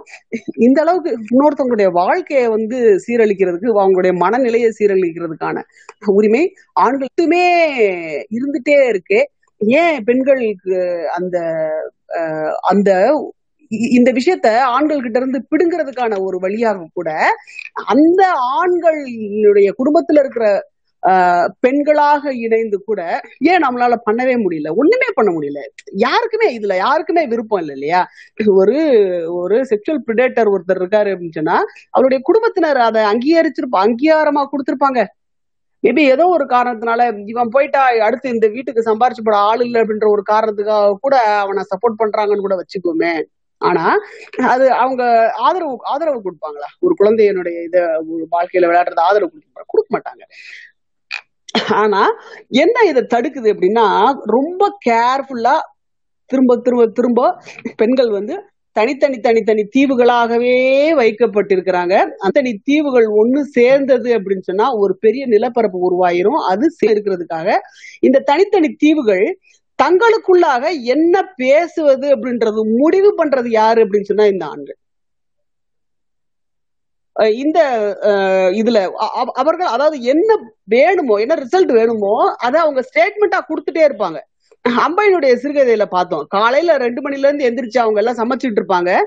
அதை எடு இதை எடு மாவு எடுத்தியா அதை பாத்தியா பிள்ளைய குளிப்பாட்டினையா எப்ப அவங்கள எழுப்புறது அதை பேக் பண்ணையா இதை பேக் பண்ணியான்னு கேட்டுட்டு இருப்பாங்க. ஆனா அசால்ட்டா அந்த குடும்ப தலைவர் வந்து ஒரு வார்த்தை சொல்லிட்டு வெளியில கிளம்புனா போதுமே உங்களுக்கு குஷி தாங்காதே எவ்வளவு சத்தம் பாரு அப்படின்னு சொல்லிட்டு சொல்லிட்டு போவாரு. அது அவருடைய இது. அவங்க குஷியாகத்தான் இருக்கணும் அப்படின்றது அவருடைய விருப்பம். அவரு நம்ம வெளியில போறதன் காரணமா என்னைக்கும் வந்து நான் அஞ்சு மணிக்கு எந்திரிச்சு வேலை செய்யறவங்க அன்னைக்கு மூணு மணிக்கு வேலை செஞ்சுக்கிட்டு இருப்பாங்க. அப் அந்த அந்த அவங்களுக்குள்ள ஏற்படுற சத்தம் கூட எதன எதன விளைவாக ஏற்படுதுன்னா வேலையின் விளைவாக ஏற்படுது. ஆனா அவர் அந்த அந்த தாத்தா சொல்லிட்டு பெருசு பெருசு சொல்லிட்டு போவாரு. இந்த மாதிரி குஷியை பாரு இவங்க- இவங்களுக்கு அப்படின்னு சொல்லிட்டு சொல்லிட்டு போவாரு. அப்போ இந்த தீவுகள் தங்களுக்குள்ள என்ன பேசணும் அப்படின்றத முடிவு பண்றது டிட்டர்மைன் பண்றது அதை செட் பண்ணி வைக்கிறது. ஒரு ஒரு ஒரு மூட் செட் பண்ணி வைக்கிறது ஒரு ரூல்ஸ் செட் பண்ணி வைக்கிறது யாரு அப்படின்னு சொன்னா ஆண்கள். பெண்ணினுடைய தலை முடியோட தடை தலை முடிக்கு முக்காடு போட்டதோட இவங்களுடைய பயம் ஓஞ்சி போச்சா அப்படின்னா இல்ல. அப்ப முக்காட்டுக்குள்ள இருந்து வர்ற ஒரு சத்தம் அவங்க பேச்சு இருக்கு பாத்தீங்களா? அதுக்கு அடுத்து அவங்க பயப்பட ஆரம்பிச்சாங்க. இந்த பயம் என்னைக்காவது நிக்குமா? வாயை நீ அடைச்சு ஒருத்தருக்கு ஒருத்தர் பேசவே கூடாது அப்படின்னு சொல்லிட்டு வாயை அடைச்சிட்டா கூட இவங்களோட பயம் அதோட நிக்க போகுதா? இவனுடைய நினைவலைகள் என்ன செய்யுமோ நம்மள? எப்ப பார்த்தாலும் ஒரு இடத்துல மூளையில உட்காந்து நம்மளை பார்த்து கருவிக்கிட்டே இருப்பாளே. இவ வயித்தறிச்சல் நம்மள சும்மா விடுமா அப்படின்றதையும் தான் நான் அடுத்து யோசிப்பான். அப்போ இன்னைக்கு ஏ, தொந்தரவு பண்ணுதுன்னு முகத்தை மறைக்கிறான் தலைமுடி தொந்தரவு பண்ணுதுன்னு முக்காடு போட வைக்கிறான் அவளுடைய வா அவளுடைய குரல் அவளுடைய பேச்சு அவனை பயமுறுத்துன்னு சொல்லிட்டு பேச்சுக்கு தடை போடுறான். என்ன பேசணுன்றதை டிட்டர்மைன் பண்றான். என்ன யோசிக்கணும் அப்படின்றதையும் அடுத்தது அடுத்தது அதுதானே. என்ன யோசிக்கணும் அப்படின்றதையும் அவன் தானே டிசைட் பண்றான். பெண்கள் ஒரு குழு ஒரு ஒருத்தர் ஒருத்தருக்கு எதிராக ஒன்று ரொம்ப ஈஸியா சொல்லுவாங்க. பெண் தான் பெண்ணுக்கு எதிரி அப்படின்றதெல்லாம். இது எல்லாமே டிசைன் பாருங்க பெண்களையே விட்டுருங்க. பெண்கள் கான்செப்டே விட்டுருங்க. பெண்கள்ன்ற இடத்துல அடிமைகளை வச்சு பாருங்க. அந்த அடிமைகளுக்குள்ள ஒரு ஒற்றுமையும் ஒரு கூட்ட கூட்டமைப்பும் ஏற்பட வாய்ப்பு இருக்கா? அடிமைகளுக்கு ஒன்று சேர்ற ஒரு இடம் கிடையாது. எப்பயுமே சிஸ்டம் ஒரு ஆண் வந்து ஒரு பெண்ணை கண்காணிக்கல. மொத்த சிஸ்டம் கண்காணிக்குது. பஸ் ஸ்டாண்ட்ல பஸ் ஸ்டாப்ல ஒரு பொண்ணு போய் நின்னா அவனுடைய கணவனோ இல்ல தகப்பனாரோ கண்காணிக்கிறாங்க? இல்ல. அவங்க சார்பா இந்த சமூகம் அவங்கள கண்காணிக்குது. ஒழுங்கா இருக்கிறாளா அப்படின்றதுல இருந்து ஒழுங்கா எப்படி ட்ரெஸ் பண்ணியிருந்தா எப்படிப்பட்ட பார்வை வரணும் அப்படின்றதுல இருந்து எவ்வளவு நல்லா ட்ரெஸ் பண்ணாலுமே நீ வந்து தாக்குதலுக்கு உள்ளாகலாம் எப்பயுமே அப்படின்ற பயத்துல இருந்து நீ இப்படி நடக்கணும் இப்படி பார்க்கணும் இப்படி நிக்கணும் இப்படி பேசணும் இப்படித்தான் சண்டை போடணும். ஆண்கள் வந்து சொர்க்கத்துல வாழ்ந்துட்டு இருக்காங்க. பெண்கள் வந்து பூமியில வாழ்ந்துட்டு இருக்கோம் ஆண்கள் சொர்க்கத்துல வாழ்ந்துட்டு இருக்காங்களே அங்க ஏன் அப்படி சொல்றேன் அப்படின்னா அங்க எந்த சட்டமும் கிடையாது எந்த விதியும் கிடையாது எதுவுமே கிடையாது. மனம் போன போக்கில் சுதந்திரமாக ஒரு வாழ்க்கை. அதுதானே சொர்க்கத்துல இருக்கும்னு சொல்லிட்டு நம்ம கிட்ட எல்லாம் சொல்லி ஏமாத்திட்டு இருக்கிறாங்க இல்லையா? அப்போ ஆண்களுடைய சமூக வாழ்க்கை சி அவனுடைய மத்த யூனோ தொந்தரவுகளை எல்லாம் விட்டுருங்க. அவனுடைய ஆசை அவளுடைய அபிலாஷை பத்து பொம்பளைங்க வந்து கொஞ்சினா கூட அவனுக்கு நல்லா தான் இருக்கும். அது பேராக பட்டு ஒரு சமூக வாழ்க்கையில ஆண் அனுபவிக்கிற சமூக வாழ்க்கை என்பது சொர்க்கம். ஏன்னா அவன் இஷ்டப்படி அவன் இருக்கலாம். அதுக்காக யாரும் அவனை எந்த ஜட்ஜ்மெண்ட்டும் பண்ண மாட்டாங்க. பெண்கள் பூமியில் வசித்து கொண்டிருக்கிறோம். ஏன்னா இந்த பூமி என்பது விதிகள் நிறைந்தது. நிறைய ரூல்ஸ் இது இப்படித்தான் பண்ணணும். இது இப்படித்தான் போகணும். கேள்விப்பட்டிருக்கீங்களா? சொர்க்கத்துல டிராபிக் ரூல்ஸ் இருக்குன்னு சொல்லிட்டு. பூமியில டிராபிக் ரூல்ஸ் இருக்குல்ல? இருக்கக்கூடாதுன்னு சொல்லல. ஆனா ஒரு ஆணும் பெண்ணும் ஒரு உறவில சேர்ந்து வசிக்கணும் அப்படின்னு சொன்னா எங்கதான் வசிச்சாகணும்? பூமியில தான் வசிச்சாகணும். இல்ல ரெண்டு பேரும் சொர்க்கத்துல வசிச்சாகணும். ஒரு ஆணுக்கும் பெண்ணுக்கும் நடுவுல க கல்மிஷம் இல்லாத ஒரு நட்பு எப்ப சாத்தியமாகுது? நல்லா யோசிச்சு சொல்லுங்க. ஒருத்தன் மேல இருந்து கீழே இருக்கவங்க கிட்ட பார்த்து பேசும்போது அந்த நட்பு வாய்ப்பு இருக்கா? ஒருத்தவங்க ஏதோ ஒரு விஷயத்துல மேல இருக்காங்க. இன்னொருத்தவங்க கீழே இருக்காங்க. அதை ஹைலைட் பண்ணி ஒரு ஒரு உறவு அமையும் போது நான் மேல நீ கீழே அப்படின்ற உறவு அமையும் போது அந்த இடத்துல நட்பு வருமா? இனிமை வரலாம் இயைபு வரலாம் ஒரு ஹார்மனி இயைபு அப்படின்ற ஒரு ஹார்மனி வரலாம். இந்த ரூல்ஸ் படிதான் இந்த இதுல இப்படி இப்படி தான் போகணும் அப்படின்றது தே லிவ்டு ஹாப்பிலி எவர் ஆஃப்டர்ன்ற ஒரு மாயை கூட வரலாம். ஆனா என்ன வரவே முடியாது தெரியுமா? நட்புன்றது வரவே முடியாது. என்னைக்குமே உங்களை கீழே இழுத்து போடுறதுக்கு இன்னொருத்த இன்னொருத்த வந்து பலார்னு உங்களை அரைஞ்சா ஐயோ என்னங்க அவன் உங்களை அரைஞ்சிட்டானே அப்படின்னு சொல்றதுக்கு முன்னாடி மனசுக்குள்ள வேணும் உனக்கு அப்படின்னு ஒரு சில நினைக்காத ஒரு ஒரு உறவு உங்க உங்க உங்க வாழ்க்கையில இருக்கா அப்படின்றதுக்கான உறுதி உங்களுக்கு இருக்கா? அப்ப அந்த பெண்களுடைய மனசுல அக வன்முறையை ஏற்படுத்துறது காரணம் என்ன? நீ மேல நான் கீழே. இந்த இடத்துல நட்பு வருமா? வரவே வராது. இப்போ இந்த பிள்ளைங்களுடைய குழந்தைகள் மேல ஏற்படுத்துற இந்த பாலியல் சீண்டல்களை பத்தி பார்ப்போம். இது இயற்கர் என்னென்னலாம் பின்விளைவுகள் ஏற்படும். ஒரு ஆணை சக ஆணை ஒரு ஒருத்த ஒரு ஆண் செய்யற இந்த ஒரு தப்பினால அந்த பெண் தன்னுடைய வாழ்க்கையில பார்க்க போற அடுத்து ஒரு நூறு ஆண்கள் இருக்காங்க பாத்தீங்களா? அந்த நூறு ஆண்கள் மேல இவ மனசுல ஏற்படுத்துற ஒரு ப்ரீ ஜட்ஜ்மெண்ட் இருக்கு பாத்தீங்களா? அதனால அதை ஏற்படுத்தி அந்த ஆண் வந்து அநீதி இழைக்கிறார். இந்த சமூகத்துல சுதந்திரமாக நடமாடுறதுக்கு வாய்ப்பு இருக்கிற ஒரு வாய்ப்பை அந்த அந்த குழந்தைக்கு நீ மறுக்கிறது மட்டும் இல்ல அந்த குழந்தையின் வாழ்க்கையில வரப்போற அத்தனை ஆண்மகன்கள் இதுக்கு இது அவர் அவர் இழைக்கிற அநீதி. ஏன்னா அத்தனை ஆண்மகன்களையும் அந்த குழந்தை எப்படி பார்க்கும் அப்படின்னா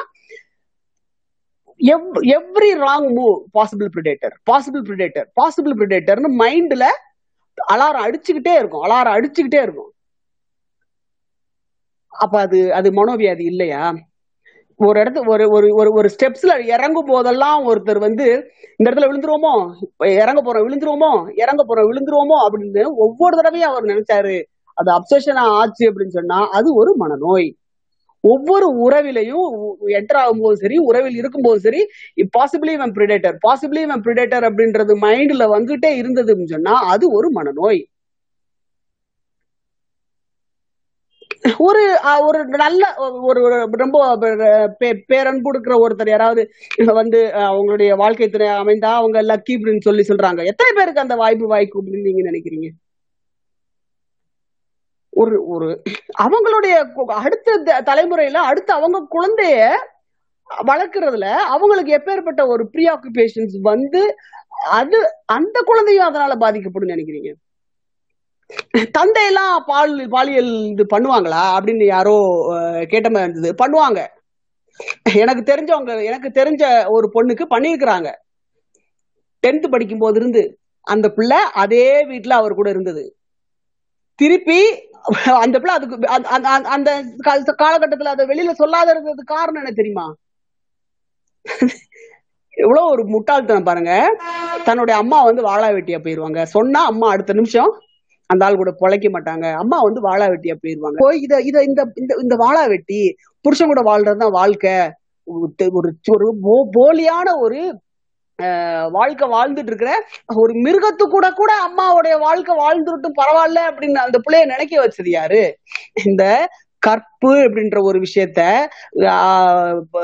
அப்படியே சுண்டு சுண்டு விரல்ல தொடுற தொடுறது புனிதம் அப்படின்ற ஒரு விஷயத்த எல்லாம் நம்ம மனசுல கலை வடிவங்களாக புகுத்தி வச்சிருக்கிற எல்லா கலை வடிவங்களையும் தான் நான் இந்த இடத்துல குத்து சொல்றேன். ஆணுக்கான கலை வடிவங்கள் இது எல்லாமே. உண்மையிலேயே பொண்ணோட தலை முடிய பார்த்தா பிரச்சனை ஆகுறது ஆணுக்கு. ஆனா உண்மையில படத்துல ஒரு பெண் அவ்வளவு வீக்கா காட்டக்கூடாது காட்டுவாங்க ஆக்சுவலா பெண் அவ்வளவு வீக் கிடையவே கிடையாது ஆக்சுவலா ஆண் தான் அவ்வளவு வீக் ஆனா படத்துல காட்டுறது ஆண் வந்து பயங்கர அப்பாவியா காட்டப்படுவார். ரொம்ப ரொம்ப அப்பாவியா காட்டப்படுவார். பத்து பெண்கள் வந்து அவர் மேல விழுந்தார். என்னங்க? புரியலையா எனக்கு ஒன்னும் அப்படின்னு சொல்ற மாதிரியான ஹீரோ காட்டப்படுவாரு. அவருக்கு தாலின்னு என்னன்னு தெரியாது. கலவின்னு என்னன்னு தெரியாது. அது எல்லாமே ஹீரோயின் தான் சொல்லி கொடுப்பாங்க. ஆனா ரியல் லைஃப்ல என்ன நடக்குது? அவ்வளவு வீக் யாரு? தலைமுடிய பார்த்தா யாருக்கு பிரச்சனை ஆகுது தலைமுடி முடிய பார்த்தா யாருக்கு சிட்டுக்குருவிலேயே சாப்பிட்ட எஃபெக்ட் வருது? உனக்கு தானே? நீ தானே முக்காடு போட்டு சொல்ற அதனால? சோ ஒரு தவறான கலை வடிவங்கள். இந்த கலை வடிவங்கள்லாம் என்ன பண்ணுது தெரியுமா? யாரெல்லாம் இந்த இந்த இந்த மாதிரியான பிரிடேட்டர்ஸ் கிட்ட பிள்ளைங்களுடைய சதவீதம் அவ்வளோ ஜாஸ்தி. அவங்க அத்தனை பேரோட மனசுலயும் கற்போன்ற ஒரு விஷயத்தை விதைச்சு நம்ம தீட்டு போட்டுட்டோம். நம்ம நம்ம சுத்தப்பட்டுட்டோம். நம்ம நம்மளுடைய நமக்கு ஒருத்தர் வாழ்க்கை கொடுத்தா அவர் ஒரு பெரிய மகான். அந்த மகானுடைய பாதத்தை கழுவி நம்ம வந்து வாழணும் அப்படின்னு ஒரு வாழ்க்கை ஃபுல்லா ஒரு குற்ற உணர்வுக்கு ஆளாயிடுறாங்க. எப்போ ஒருத்தவங்க இன்னொரு இன்னொரு இன்னொரு பெண் இருக்காங்க. தன்னுடைய ஒரு ஒரு சந்தர்ப்பம் ஒரு இதுல ஒரு கூட இருந்த நண்பர் வந்து தவறுதலா இந்த மாதிரி இரு நண்பர்கள் ஒரு மீட்டிங் அபிஷியல் மீட்டிங் போறாங்க.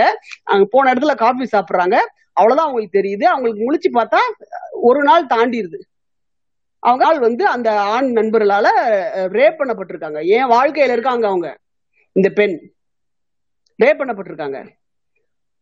அப்போ ஒரு நாள் அவங்க வந்து கடந்து அவங்க வந்து எந்திரிக்கிறாங்க. திருப்பி வந்து அவங்க உண்மையிலே சொல்றேன் ஒரு ரியல் வாழ்க்கையில நீங்க வந்து அவங்கள நேருக்கு நேர் பாத்தீங்க அப்படின்னா ஒரு அப்படி ஒரு பெருமிதம் வாய்ந்த அப்படி ஒரு சிறப்பான திறமை வாய்ந்த அறிவாளியான பய சூப்பர் பொசிஷன்ல இருக்கிற ஒரு பெண் அவங்க. ஆனா இந்த மாதிரி நான் கரைப்பட்டுட்டேன் அப்படின்றது அவங்க மனசுல இருந்து அவங்க அவங்க கணவருக்கு வந்து அவர் கணவர் கேட்காமயே அவங்க அல்டிமேட் அடிமையா. அவங்க இன்ஃபேக்ட் அவங்க டிரைவர் வந்து எங்க அம்மா அம்மா, ஐயாவோட ஷூவை நீங்களே தான் பாலிஷ் பண்ணுமா நான் பாலிஷ் போட்டுக்கிறேனே. அந்த போல இல்லைங்க. அவருக்கு எல்லாம் நானே பண்ணாதான் எனக்கு திருப்தி அப்படின்னு சொல்லிட்டு அவங்க பேக் ஒரு வெளியூர் அவர் போனார் அப்படின்னு சொன்னா அவங்க பேக் பண்ற விஷயம் இருக்கு பாத்தீங்களா? சட்டை அதுக்கான பேண்ட்டு அதுக்கான டை அதுக்கான பெல்ட்டு அதுக்கான சாக்ஸு அது ஏதாவது ஒரு டீ கரைகிற ஏதாவது பட்டுச்சு அப்படின்னா அதுக்கு ஆல்டர்னேட் சட்டை ஆல்டர்னேட் பேண்ட்டு அப்படின்னு அவங்க வைக்கிற பெர்மிட்டேஷன் காம்பினேஷன் அவங்க என்ன வாழ்ந்துட்டு இருக்காங்க? லிட்ரலி ஒரு குற்ற உணர்வுடன் கூடிய ஒரு கில்ட்டான வாழ்க்கையை வாழ்ந்துட்டு இருக்காங்க. இன்னும் அந்த பிரிடேட்டர் இவங்க வாழ்க்கையில இருக்கிறான். அப்பாவால பண்ணி பார்த்தோம். நண்பரால பண்ணி பார்த்தோம். இன்னொருத்தர் கசின் சின்ன வயசுல கசினால ஒருத்தர் ஒருத்தர் வந்து மொலஸ்ட் பண்ணப்படுறாங்க. இவங்க வீட்டுல பசங்க கிடையாது பொண்ணுங்க தான் அவங்க அந்த அம்- அம்மா அப்பா அவன் அவன் தான் என் பையன். அவங்களுடைய சொந்த அக்கா பையன். அவன் தான் என் பையன். அவன் தான் என் பையன் இவங்க தூக்கி கொண்டாடுறாங்க. ஒரு கட்டத்துல இவ தாங்கவே தாங்காம இவ வேலைக்கு போய் ஒரு கொஞ்சம் செல்ஃப் இதா நின்னதுக்கு அப்புறம் இவ சொல்றா இங்க பா இந்த மாதிரி அவன் என்னைய பண்ணா. அப்படின்னு சொல்லும்போது வாய மூடுறி. இத்தனை வருஷம் என்ன பண்ணிட்டு இருந்த? ஏன் சொல்லல? அப்போ இல்ல எனக்கு தைரியம் வரல. இப்பதான் எனக்கு இப்ப மட்டும் ஏன் தைரியம் வருது? சம்பாதிக்கிறேன் திமிரா உனக்கு? நீ சம்பாதிக்கிறதுக்கு முன்னாடி எங்களுக்கு அவன் தான் சாப்பாடு போட்டான் அப்படின்றத நீ மறந்துடாத. ஏதோ நடந்தது நடந்து போச்சு. வயசு கோளாறு. விட்டுரு. திருப்பி அதை பத்தி பேசாத. இப்படி எல்லாம் பண்ணி குடும்பத்துல குழப்பத்தை உண்டு பண்ணாத. இது இது உண்மையில நடந்திருக்குங்க. இந்த இந்த புத்தகத்துல அதை இதே வார்த்தைகள் வருதுன்னு நம்புறேன். சரி. இதெல்லாம் யாராவது உங்ககிட்ட ஆண்கள் கிட்ட சொல்லிக்கிறேன். இதெல்லாம் யாராவது ஒரு பெண். உங்களை சுத்தி எத்தனை பெண்கள் இருப்பாங்கன்னு எண்ணிக்கை. ஒரு பெண். இருபத்தைந்து சதவீத பெண்களாவது இதை கோத்ரூ பண்ணிருப்பாங்கன்றத குறைந்த குறைந்தபட்சமா நான் உறுதியா நம்புறேன். சோ நான்கு பெண்கள் உங்களை சுத்தி இருந்தா ஒரு பெண். வேண்டாம். பத்து பெண்கள் உங்களை சுத்தி இருந்தா ஒரு பெண். வேண்டாம். நூறு பெண்கள் உங்களை சுத்தி இருந்தா ஒரு பெண் வந்து உங்க கிட்ட எனக்கு இந்த மாதிரி ஆயிடுச்சு அப்படின்றத சொல்லியிருக்காங்களா? அப்படி சொல்லல அப்படின்னா உங்களுடைய நீங்க உங்களை ரொம்ப நல்லவராகவும் நான் ரொம்ப நியாயமாகவும் உச்சபட்ச மனிதாபிமானத்துடன் நடந்துக்கிறேன் பெண்கள் கிட்ட நான் சரியா நடந்துக்கிறேன் அப்படின்னு நீங்க நினைச்சீங்க அப்படின்னு சொன்னா உங்ககிட்ட ஒருத்தர் கூட வந்து இந்த விஷயத்த உங்களால சொல்ல முடியாத ஒரு சூழ்நிலை இருந்ததுன்னா நீங்க உங்களுடைய அப்ரோச்ச உங்களுடைய வெளிப்படுத்தல் உங்களுடைய அன்பின் வெளிப்படுத்துதல உங்களுடைய அக்கறையின் வெளிப்படுத்துதல புனிதம் அப்படின்றது என்ன? அசுத்தம்ன்றது என்ன? அப்படின்ற விஷயங்களை பத்தின விஷயங்கள்ல நீங்க வெளிப்படுத்துறதுல நீங்க தயவு செய்து ரீஃபைன் பண்ணிக்கங்க. நம்ம சினிமாக்காரன்ட்ட கேட்க முடியாது. இதெல்லாம் நீங்க புனிதம்னு காட்டாதீங்க. இதெல்லாம் நீங்க வந்து அசுத்தம்னு சொல்லாதீங்க. ரேப் அசு அசுத்தம் கிடையாது அப்படின்னு சினிமாக்காரன் சொல்ல முடியாது. ஆனா அந்த சினிமாவை பார்த்து நம்ம ஒரு சமூகமா வளர்ந்துருக்கோம் பாத்தீங்களா? நம்மளால சொல்ல சமூகத்துல இருக்கிற இருபத்தைந்து சதவீத பெண்கள் வந்து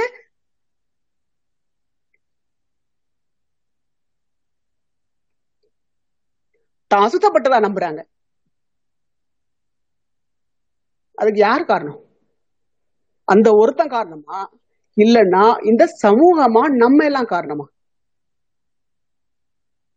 ஒரு பெண் கூட வந்து எனக்கு இந்த மாதிரி ஒரு வழி இருக்கு அப்படின்றத உங்ககிட்ட சொல்றதுக்கு தகுதி இல்லாத ஆனா தான் நீங்க இருக்கீங்க அப்படின்னா please refine yourself please reconsider your stands on all these things இது திரு திருப்பி உங்களை என்ன தெரியுமா பண்ணி ஆகணும்? சென்டிமெண்ட்ல தான் உங்களை அசத்தி ஆகணும். என்ன பண்ணணும்? உங்க அம்மாவுக்கு நடந்தா உங்களுக்கு பிரச்சனை இல்ல. பொண்டாட்டிக்கு நடந்தாலும் உங்களுக்கு பிரச்சனை இல்லை. அடுத்த நாளைக்கு உங்களுக்கு மகள்களுக்கும் உங்க பேத்திகளுக்கும் நடக்கும் பார்த்தீங்களா அன்னைக்கு உங்களுக்கு அப்படியே அது பெரிய பதறும். பெரிய பிரச்சனை ஆகும். அட்லீஸ்ட் அவங்களுக்காக வேண்டியாவது உங்களுடைய இந்த வேல்யூஸை ரீஃபைன் பண்ணி இதெல்லாம் அசுத்தம் கிடையாதுன்றது ஒரு மயிறு. ஒண்ணுமே கிடையாது. இதெல்லாம் வந்து எதுவுமே இல்லாத ஹம்பக்கு இதெல்லாம் என் இனம் பண்ணி வச்சது. இந்த இனத்தை என் இனம் பண்ணி வச்சத நான் இந்த அளவுக்காவது நான் கொஞ்சமாவது நான் ரீஃபைன் பண்ணி இந்த என்ன என்ன சுத்தி இருக்கிற பெண்களுக்கு நான் நம்பிக்கைக்குரியவனாகவும் ஒரு ஆஹ், ஆதரவு தருபம் தரும் ஒருத்தனாகவும் இருப்பேன். அப்படின்றதுதான் நீங்க உங்களை சுத்தி இருக்கிற பெண்களுக்கு ஒரு ஆ- ஒரு ஒரு ஆணாக நீங்க இது இது மட்டும் தான் பண்ண முடியும். வேற எதுவுமே பண்ண முடியாது. இத பெண்களுக்காக மட்டுமே சொல்லல.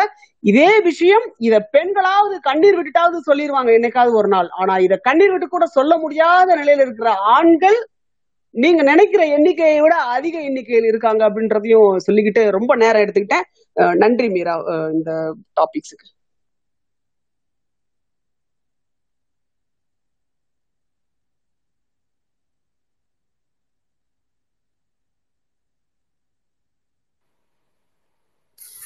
காளி.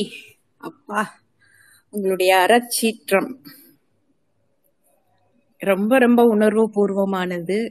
எனக்கு என்ன சொல்றதுனே தெரியல. அவ்வளவு ரொம்ப ரொம்ப உங்களுடைய கருத்துகள் ஒன்னொன்னுமே வ- முத்து மாதிரி இருந்தது. நன்றி காளி. சிவா பேசுறீங்களா ஆ நான் பேசுறேன் இது இப்ப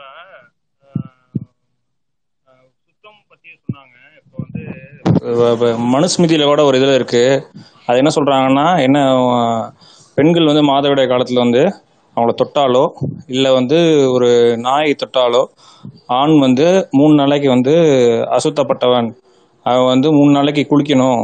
குளிச்சோம்னா அந்த அசுத்தம் அப்பதான் நீங்கும் அப்படின்னு சொல்லிட்டு அந்த காலத்துல வந்து சொல்லியிருக்காங்க. ஸோ அந்த அளவுக்கு வந்து ஆன நிலைமையில வந்து அவங்களை ட்ரீட் பண்ணியிருக்காங்க. அப்புறம் இதே மாதிரி இன்னொன்று சொன்னாங்க. அதாவது இந்த கற்பை பத்தி சொன்னாங்க. இப்போ கூட படத்துல படத்தில் பார்த்தீங்கன்னா கடைசியில் வந்து ஹீரோ வந்து ஹீரோயிங்களை கொண்டுருவான் ஏன்னா இந்த விஷயம்தான்.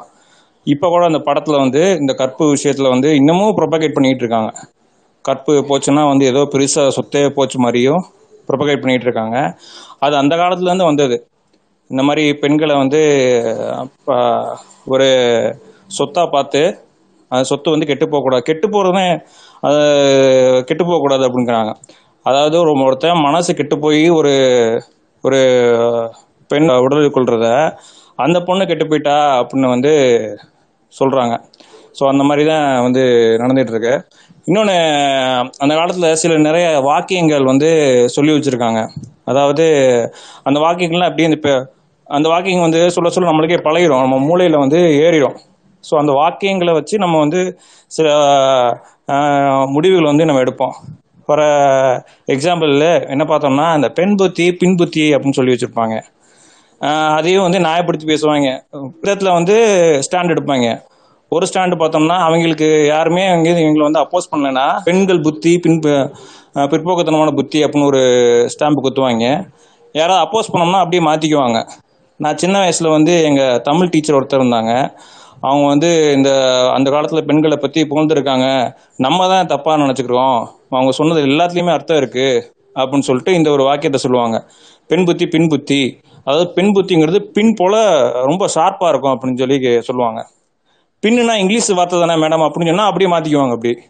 அவங்க ஒரு தான் கேட்டு அப்படி தான் மாட்டிக்கிட்டாங்க எங்கள் தமிழ் டீச்சர் ஸோ இந்த மாதிரி வந்து அந்த காலத்தில் வந்து சில வாக்கியங்கள் சில அந்த அந்த சோசியல் ஸ்ட்ரக்சரே அந்த மாதிரி தான் இருக்குது இப்போ வந்து இப்போ கல்யாணம் பண்ணி போனோம்னா பெண் பெண்களை கல்யாணம் பண்ணி அனுப்பிச்சோம்னா அங்கே வந்து ரொம்ப அந்த பெண்களை வந்து அடக்கிறத பார்த்தோன்னா மாமியாராக தான் இருக்கும்.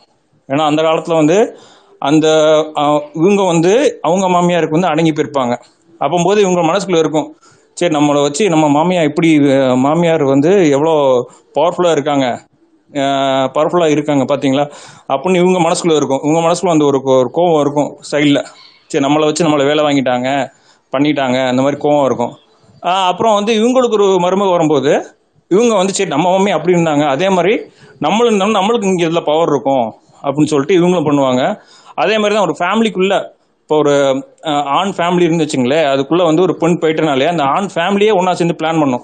எப்படி இந்த பொண்ணை வந்து நம்ம சொல்றதை வந்து கேட்க வைக்கலாம். எப்படி முடிஞ்ச அளவுக்கு எப்படி வந்து ம- முடிஞ்ச விஷயத்தை எக்ஸ்ட்ராக்ட் பண்ணிக்கலாம் அப்படின்னு சொல்லிட்டு இந்த ஃபேமிலியே ஒன்றா சேர்ந்து யோசிக்கும். அதுக்குள்ள இப்படி பேசுங்க அப்படி பேசுங்க கோச்சிங் கொடுப்பாங்க. மாமியாருக்கும் கோச்சிங் கொடுப்பாங்க. அதே மாதிரி ஹஸ்பண்டுக்கும் கோச்சிங் கொடுப்பாங்க. ஹஸ்பண்ட்டை இந்த மாதிரி நடந்துக்க அந்த மாதிரி நடந்துக்க. அப்பதான் வந்து கடைசி வரையும் அந்த பொண்ணு நீ சொல்றத கேட்பா. வேலைக்கெல்லாம் விடாத அப்படின்னு சொல்லிட்டு ஃபேமிலியே சேர்ந்து கோச்சிங் கொடுக்கும். இது வந்து அந்த காலத்துல இருந்து வர்றதுனால இது அப்படியே வந்து ட்ரெயின் அப் ஆயிடுச்சு. இது நான் ஒரு ஸ்பேஸுக்கு ஒரே ஒரு க- இது மட்டும் சொல்லிக்கிறேன். நான் ஒரு ஸ்பேஸுக்கு போயிருந்தேன். அவங்க அந்த ஸ்பேஸில் வந்து பெண்கள் வந்து இப்போ ஏதோ பெண்களுக்கு தனியாக வந்து குடிக்கிறதுக்கு ட்ரிங்க்ஸ் குடிக்கிறதுக்கு சேஃப்டியான ஒரு இடத்துல வந்து ஒரு பார் வந்து பார் ஓப்பன் பண்ண போகிறான்னு சொல்லிட்டு கவர்மெண்ட் வந்து அனௌன்ஸ் பண்ணியிருக்கு. அதை அதை வச்சு தான் பேசினாங்க. அங்கே பார்த்தோம்னா அப்படி குதிக்கிறாங்க எல்லாரும். எப்படி ஒரு பெண்ணையே வந்து கு- வந்து இப்போ குடிக்க பெண்ணையே வந்து குடிக்க சொல்றாங்களே? ஃபேமிலியில் எந்த பொண்ணாவது குடிக்குமா? அது பெண்ணா? அது இதுன்னு ஓவரா பேசுனாங்க. நான் போயிட்டு ஒரு அங்கே ஒரு முக்கியமான ஆள்கிட்ட வந்து மேடம் நீங்கள் எனக்காவது ட்ரை பண்ணியிருக்கீங்களா இப்போ குடி பெண்கள் குடிக்கிறது இப்படி இது ஏன் ட்ரை பண்ணியிருக்கீங்களான்னு கேட்டேன். உடனே அந்த ஸ்பேஸில் இருக்க எல்லாரும் வந்து அப்படியே ஏதோ பெரிய ஒரு தப்பான விஷயத்த கேட்ட மாதிரி அவ்வளோ கோபப்படுறாங்க நீ அவ்வளோ வெர்ஜினா கேட்பீங்களா நீ என்ன இதுபடி கேட்பீங்களா உங்க உங்க ஃபேமிலியில் எப்படி கேட்பீங்களா அது இதுன்னு சொல்லிட்டு ஓவரா கோவப்பட்டு என் ஸ்பேஸை விட்டு கிக் அவுட் பண்ணிட்டாங்க. இது இந்த மாதிரி ஒரு பிரச்சனை ஆகுமே எனக்கு தெரியல. ஸோ இந்த இடத்துல தான் என்னது? ஒரு பெண்களுக்கு மட்டும் தனி ரூல்ஸ் அதை தான் வந்து இன்னும் சொசைட்டியில் வந்து ஃபாலோ பண்றாங்க. பெண்கள் வந்து இந்த ஒழுக்கம் அப்படின்னு ஒரு விஷயத்த சொல்லி பெண்களுக்கு மட்டும் ரொம்ப எக்ஸ்பெக்ட் பண்றது பெண்கள்ட்ட இருந்து. ஆண்கள்கிட்ட ஒண்ணுமே எக்ஸ்பெக்ட் பண்றது இல்ல பேசிக் அவன் சம்பாரிச்சு கொடுக்குறானா வீட்டுக்கு டெய்லி கரெக்டாக மணிக்கு வரானா போதும் போதும் போதும் அப்படிங்கிறது பெண்கள்கிட்ட மட்டும் ஸ்டெப் பை ஸ்டெப்பாக ரொம்ப அடுக்குகள் வச்சு அவங்கள்ட்ட ரொம்ப ஓவர் எக்ஸ்பெக்ட் பண்ணுறது அதை வந்து நம்ம சமூகம் வந்து அந்த பெண்களையும் வந்து இந்த மாதிரி இதை ஃபாலோ பண்ணுற மாதிரி அவங்களையும் சின்ன வயசுலேருந்தே ட்ரெயின் பண்ணிட்டாங்க. ஸோ அவங்களுக்கும் வந்து எமோ பெண்கள் எமோஷனாக இருக்கணும் பெண்கள் வந்து ஃபேமிலி ரொம்ப பார்த்துக்கணும் அதுன்னு சொல்லிட்டு எல்லாம் மொத்தமாக வந்து ஒன்றா சேர்ந்து பண்ணும்போது அந்த சைக்காலஜிலே வந்து அப்படியே வந்து உரி போயிருது. ஆண்களுக்கும் ஆண்களுக்கும் சைக்காலஜியில் உரி போயிருது. நம்ம இப்படிலாம் இருக்கணும் அப்படின்னு உரி போயிருது. பெண்களுக்கும் வந்து சைக்காலஜியில் உரிந்து உரி போயிருது. இதை வந்து இப்போ நான் ஒரு ரெண்டே ரெண்டு விஷயம் பண்ணாலே வந்து இது மோஸ்ட்லி ஒரு ஃபிஃப்டி பர்சன்ட் வந்து இதை வந்து இது பண்ணலாம். அதாவது ஒன்று வந்து பெண்கள் வேலைக்கு போய் சம்பாதிக்கும் போது தனக்கு கம்மியாக சம்பாதிக்கிற ஒரு ஆணை வந்து பெண்கள் கல்யாணம் பண்ணிட்டோம்னா இந்த பிரச்சனை வந்து நிறைய விஷயம் சால்வ் ஆகும். ஏன்னா ஆண்கள் அப்படிதான் அந்த- ஆண்கள் பண்ண டெக்னிக்கை தான் பெண்களும் யூஸ் பண்ணணும். ஆண்கள் என்ன பண்றாங்க? நம்மளுக்கு கம்மியான பெண்ணை சம்பாதிக்கிற பெண்ணை வந்து கல்யாணம் பண்ணிக்கிறாங்க. அங்க இடத்துல வந்து இந்த மணிங்கிறது ஒரு இம்பார்ட்டன்ட் விஷயம். அது கட்டாடிச்சினாலே கொஞ்சம் பவர் வந்துடும் ரெண்டாவது வந்து ஏஜ் ரெண்டு விஷயம் தான் மேரேஜில் வந்து இந்த பவர் டிரான்ஸ்ஃபர்மேஷனுக்கு வந்து இந்த ரெண்டு ஒரு one of the two of the important factor age வந்து நம்ம ஏஜுக்கு uh, கிட்ட இருக்க ஆண்களை கல்யாணம் பண்ணிட்டாலோ இல்லை ஏஜ் கொஞ்சம் கம்மியாக இருக்க ஆண்களை கல்யாணம் பண்ணிட்டாலே வந்து அந்த இடத்துல வந்து இந்த பவர் பேலன்ஸ் வந்து கொஞ்சம் கிடைக்கும். அப்புறம் வந்து ஸ்டார்டிங்லேருந்தே வந்து மற்றதெல்லாம் வந்து சப்சிடி இதுதான் மிஸ்லினியஸ் தான். அதாவது ஃபேமிலி எப்படி டீல் பண்ணணும் பண்ணதெல்லாம் மிஸ்லினியஸ் தான்.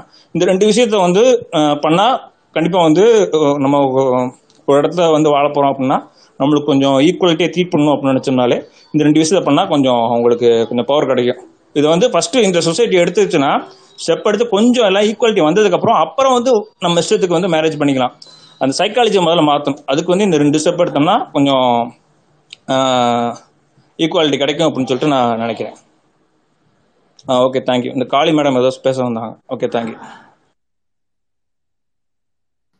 நன்றி நன்றி தோழர். ரொம்ப நன்றி. பார்த்திபன் தோழர் நீங்க பேசுறீங்களா? பார்த்திபன் தோழர்? இல்லைங்க நான் மீட்டிங்ல இருக்கேன். I'm just listening mode at least for the next forty five minutes நான் மீட்டிங்ல இருக்கேன். கடைசியில வேணா பேசுறேன்னா I'm sorry okay okay okay Kali நீங்க பேசுறீங்க காளி. ஒரு ஆண் வந்து நல்லவனா இருந்தான் அப்படின்னா அது ஒரு நார்மலா ஒரு இடத்துல இருக்காரு. அந்த ஆண் இருக்கிற இடத்துல வந்து ஒரு பெண் போயிட்டு நல்ல விதமா வெளியில வந்துட்டாங்க அப்படின்னா அந்த ஆண் ஒரு கண்ணியவான். ஒரு பெரிய சாதனையாளர் ஒரு தத்துவ ஒரு லட்சிய புருஷர். ஆனா ஒரு பெண்ணுக்கு வந்து அந்த கற்பு அந்த ஒரு ஒரு ஒரு ஆஹ், சூஸ் இது ஆஹ், ஒரு கற்பழிப்பு ஒரு ரேப் நடக்கிறதுக்கு முன்னாடி புத்திசாலித்தனமா செத்து போயிட்டாதான் அந்த பெண் வந்து சூப்பர். இல்லைன்னா கிடையவே கிடையாது. ஆக்சுவலி ஒரு இந்த போடி கலவரம் சொல்லிட்டு ஒரு கலவரம் நடந்தது. அந்த கலவரத்திறப்ப நிறைய வதந்திகள் உருவாகும் இல்லையா? அப்படி உருவான வதந்தி ஆக்சுவலா ஒரு சிஸ்டர்ஸ் ரெண்டு பேரை கடத்தி கொண்டு போய் வருஷநாடு இதுல வந்து ஒரு தோட்டத்து வீட்டுல வந்து சிறை வச்சுட்டாங்க. வேற நிறைய நிறைய ஜாதி பெண்கள்லாம் ம- கடத்தப்படுறாங்க அப்படின்ற வதந்தி அப்போ பெருசா இருந்தது. அப்போ அவங்க இது பண்ணதுன்னா அவர் அந்த கடத்திட்டு போனவங்க வந்து ரெண்டு பேரையும் ஒரு ரூம்ல அடைச்சு வச்சிருந்தாங்க. ரெண்டு பேரும் ஆஹ், அவங்க வந்து ரேப் பண்றதுக்குள்ள ரெண்டு பேரும் மா தாவணிய வந்து கழுத்துல போட்டு மாத்தி மாத்தி இறுக்கி செத்து போயிட்டாங்க அப்படின்றது வந்து அப்படிப்பட்ட ஒரு வதந்தியா இருந்தது. அப்படிப்பட்ட ஒரு எமோஷனலா அந்த அந்த அந்த இடத்துல வந்து அந்த டவுன் பஸ் ஸ்டாண்ட்ல வயசு பிள்ளைங்க எல்லாம் ஊர்ல இருக்க வேண்டாம் அப்படின்னு சொல்லிட்டு எங்கெங்கெல்லாம் தெரிஞ்ச ரிலேட்டிவ்ஸ் இருக்காங்களோ அங்கெல்லாம் கொண்டு போய் வேற ஒரு இடத்துல போய் விட்டாங்க. ஜஸ்ட் கலவரம் ஆரம்பிக்கிறதுக்கு முன்னாடி அந்த டவுன்ல வந்து அந்த டவுன் பஸ் ஸ்டாண்ட்ல நடந்த கலவரத்தையும் வீச்ச அருவா வீச்சுகளையும் அஹ், நாங்க காண நேர்ந்தது. அந்த உணர்வுகள்ல வந்து இந்த ஒரு விஷயம் அப்படியே கற்போட ரெண்டு பேர் செத்து போயிட்டாங்க அப்படின்றது வந்து அப்படி ஒரு அஹ், இத வந்து பெற்றது. ஒரு ஆண் வந்து சகஜமா கேஷுவலா ஒரு ஒரு ஒரு பாலியல் வன்முறை ஈடுபட்டா கூட வந்து பேசுறதுக்கு நாலு பேர் இருக்கிறாங்க. அவன் நல்ல விதமா வந்தான் அப்படின்னா அவன் ஒரு லட்சிய புருஷன் சொல்லிட்டு உலகமே சேர்ந்து அவனை கொண்டாட தயாரா இருக்கு. ஆனா ஒரு பெண்ணுக்கு மட்டும் ஒரு கற்பு அப்படின்ற ஒரு விஷயம் போறதுக்கு முன்னாடி செத்துட்டா அப்படின்னா அவ ரொம்ப நல்லவன். யாரெல்லாம் கற்பு இல்லாதவங்க அப்படின்னு சொல்லிட்டு இந்த உலகம் நினைக்குதோ அவங்கள வந்து கீழ்ப கீழ்ப்ப கீழ்மைப்படுத்தி அவங்களெல்லாம் வந்து உணர்வை நசுக்கி போடுறதுக்கு இந்த சமூகம் தயாரா இருக்கு. பூபேந்திர சௌபேன்னு சொல்லிட்டு ஒரு பத்திரிகை நிருபர் வந்து ஆசிரியர் நினைக்கிறேன். அவர் வந்து அந்த பொண்ணு பேர் என்ன? ஆஹ் யாருமா ஒரு ஒரு ஒரு போன் ஸ்டார் ஒருத்தவங்க கனடால இருந்து இங்க வந்தாங்களே. கவுர் ஒரு ர- அவங்க பேர் எனக்கு ஞாபகம் இல்ல. யாருக்கா ஞாபகம் இருக்கா? அவங்க அரபா. அரபா. இல்ல இல்ல. அஹ் கனடா பான் ஸ்டார் அவங்க. அவங்க இங்க பால்- பாலிவுட்ல நடிக்கிறதுக்கு வந்தாங்க. அஹ் அப்புறம் கொஞ்சம் பெரிய பெரிய ஹீரோஸ் எல்லாம் கொஞ்சம் அவாய்ட் பண்ணிட்டு அப்புறம் சும்மா ரெண்டு மூணு படம். கவுர் அப்படின்னு சொல்லிட்டு ஒரு சீரியல் கூட அவங்கள வச்சு எடுத்தாங்கன்னு நினைக்கிறேன். ரொம்ப ஃபேமஸ்ப்பா அவங்க. அவங்க பேர் எனக்கு ஞாபகத்துக்கு இல்ல. சுன்னி சன்னி லியோன்னு ஒருத்தர் லியோனா. இருக்காங்க. லியோனா எஸ் எஸ் அவங்கதான். அவங்கள வந்து பூபேந்திர சௌபே வந்து ஒரு பேட்டி எடுப்பாரு. அந்த பேட்டியில ஐயோ என்னுடைய நிலைமை இப்படி ஆயிருச்சே இப்படி ஒரு பாடாவதி நிலைமையில இருந்து நான் இந்த தொழில் செஞ்சு நான் பொழைக்க வேண்டிய நிலைமை வந்துருச்சே அப்படின்னு சொல்லிட்டு அவங்கள அழுக வச்சிரணும்ட்டு அந்த பூபேந்திர சௌபேவோடைய இன்டர்வியூ இன்டர் யூடியூப்ல பாருங்க தெரியும். அத சொல் சொல்லி அவங்கள அழுக வைக்கிறதுக்கு அவர் கேள்வி கேட்ட கேள்விகள் இருக்கு பாத்தீங்களா? ஏன்? எப்படி நினைச்சீங்க இது இப்படி நீங்க என்ன நினைக்கிறீங்க? அப்படின்னு சொல்லி அவ்வளவு கீழ்த்தரமா அந்த கீழ்த்தரமான கேள்விகள் அந்த டோன்லாம் வரவே வராது. அஹ் நீ எல்லாம் ஒரு ஆளா? நீ எல்லாம் வந்து இந்த இடத்துல உட்காந்து பேசிக்கிட்டு இருக்கிற உன்னை அழுக அழுக வச்சு பண்ணாம விட மாட்டேன் பாரு அப்படின்ற இதுல இல்ல அவர் வந்து பேசுவாரு. அந்த அத அந்த சனி லியோன் வந்து அவ்வளோ கிரேஸ்ஃபுல்லா சி நான் எதை தேர்ந்தெடுத்தனோ அது என்னுடைய முழு மனதோட தேர்ந்தெடுத்தேன். அதுல நான் இருக்கேன். அது அத என்னுடைய அஹ், உறவுகள் எப்படி டீல் பண்ணுது நான் அதை எப்படி டீல் பண்றேன் அதோடைய பின்விளைவு எப்படி டீல் பண்றது ஏன் பிரச்சனை? உனக்கு என்ன வேணும் கேளு அப்படின்னு சொல்லிட்டு ரொம்ப கிரேஸ்ஃபுல்லா ஒரு சின்ன பையன் வந்து நம்மள ஒரு இடத்துக்கு போறோம் ஒரு சின்ன பையன் நம்ம மேல எடுத்து கல் எடுத்து அடிச்சா அவனை அடிச்சிருவோமா? இல்ல இல்ல அப்படியே ஒரு செல்லமா டேய் போடா போடா அப்படின்னு சொல்லிட்டு அனுப்பிச்சு விடுவோம்ல அந்த அனுப்பிச்சு விட்டாங்க லியோன் வந்து. அது அப்படி ஒரு வண்டர்ஃபுல்லான இன்டர்வியூ அத அத பாருங்க இந்த சமூகம் அவங்கள எப்படி ஃபீல் பண்ண வைக்கணும்னு நினைக்குது அப்படின்றத பாத்துக்கலாம் சில்க் சிமிதாவுக்கு வருவோம். சில்க் ஸ்மிதாவுடைய ரசிகர்கள் இப்போ ஒரு சில்க் சிமிதாவை ஸ்மிதாவை போற்றி புகழ்ந்து தூக்கி இத்தனை பேர் இருக்காங்க இல்லையா? சில்க் ஸ்மிதாவுக்கு உண்மையிலே ரசிகர்கள் நினைக்கிறீங்க? உண்மையிலே ரசிகர்களா கூட இருந்திருக்கலாம். ஆனா இன்னைக்கு அவங்க போட்டு சில்க் ஸ்மிதா உயிரோட இருந்திருந்தாலோ இல்ல ஒரு நார்மல் டெத்தா இருந்திருந்தாலோ கள்ளத்தனமா சில்க் ஸ்மிதாவுடைய ரசிகர்களாக இருந்துட்டு போயிருப்பாங்க. இன்னைக்கு சில்க் ஸ்மிதாவை சில்க் இல்ல அப்படின்னு சொல்றதுக்கு காரணம் என்ன தெரியுமா? சில்க் ஸ்மிதா சூசைட் பண்ணிக்கிட்டாங்க. அந்த எண்டு அந்த ஒரு வாழ்க்கைக்கு ஒரு ரொம்ப ஒரு ஜஸ்டிஸ் கிடைச்ச அந்த வாழ்க்கைக்கே ஒரு ஜஸ்டிஸ் கிடைச்ச மாதிரி அவளே அவளுடைய இதை முடிச்சுக்கிட்டாலே இந்த எண்டு இவனுக்கு ரொம்ப பிடிச்சிருக்கு. அதையெல்லாம் மீறி அத அவ சில்க் அப்படியே வாழ்ந்திருந்து அதோடயே ஏஜ் ஆயிருந்து அதோடயே இருந்து இப்ப இவனுங்களெல்லாம் போங்கடா அப்படின்னு சொல்லிட்டு ஒரு வாழ்க்கை வாழ்ந்திருந்தாங்க அப்படின்னு சொன்னா சில்க் இவ்வளவு எல்லாம் போற்றி இருக்க மாட்டாங்க. நல்லா மனசாட்சியை தொட்டு சொல்லுங்க.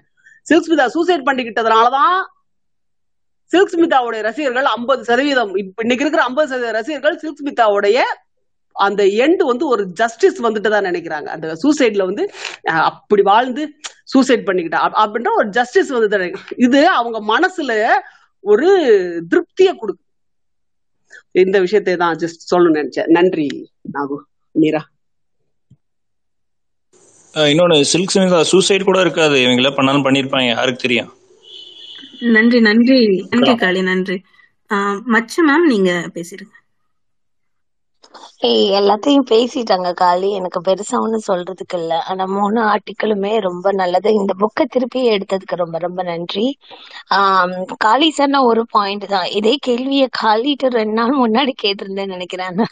சில்க் ஸ்மிதா பர்த்டே அன்னைக்கு கேட்டிருந்தேன்? இப்ப இருந்திருந்தா கொண்டாடி இருக்க மாட்டாங்க. It will be a fall from grace ஏன்னா ஆண்களை பொறுத்தவரை அது ஒரு அஹ், ஆஹ், அவங்க கோடு போட்ட வாழை அந்த கோடு போட்ட வாழ்க்கை இல்லைன்னா அது கொண்டாட தகுந்தது கிடையாது. அதுவும் அது சூசைடா அது இயற்கை மரணமா இருந்தா கூட இந்த அளவுக்கு கொண்டாடுவாங்களான்னு எனக்கு தெரியல. சோ அவங்களே அவங்கள வந்து கொஞ்சம் ஆஹ் என்ன சொல்றது பனிஷ்மெண்ட் கொடுத்துட்டாங்களோ? அதனால தே ஆர் திங்கிங் ஓகே கொண்டாடலாம் அப்படின்னு. மேபி ரொம்ப ஒரு மாதிரி ரூடா சொல்றது மாதிரி இருக்கும். அதான் ஆனா அதுதான் வந்து ரியாலிட்டி அது ஒண்ணு சொல்ல நினைச்சேன். திருப்பி ஆம், Kali I just shared Sunny லியானோட Bhupendra interview அது ஆறேழு வருஷம் முன்னாடி வந்து போவோம் அவ்வளோ கிரேஸ்ஃபுல்லா ஹேண்டில் பண்ணாங்க அதை. அந்த இதை நீங்க ஞாபகப்படுத்தினதுக்கு ரொம்ப ரொம்ப நன்றி. ஆஹ் இன்னொன்னு சொல்லணும்னு நினைச்சேன். மொலஸ்டேஷன் ப்ரெடேட்டர்ஸ பத்தி பேசிட்டு இருந்தீங்க.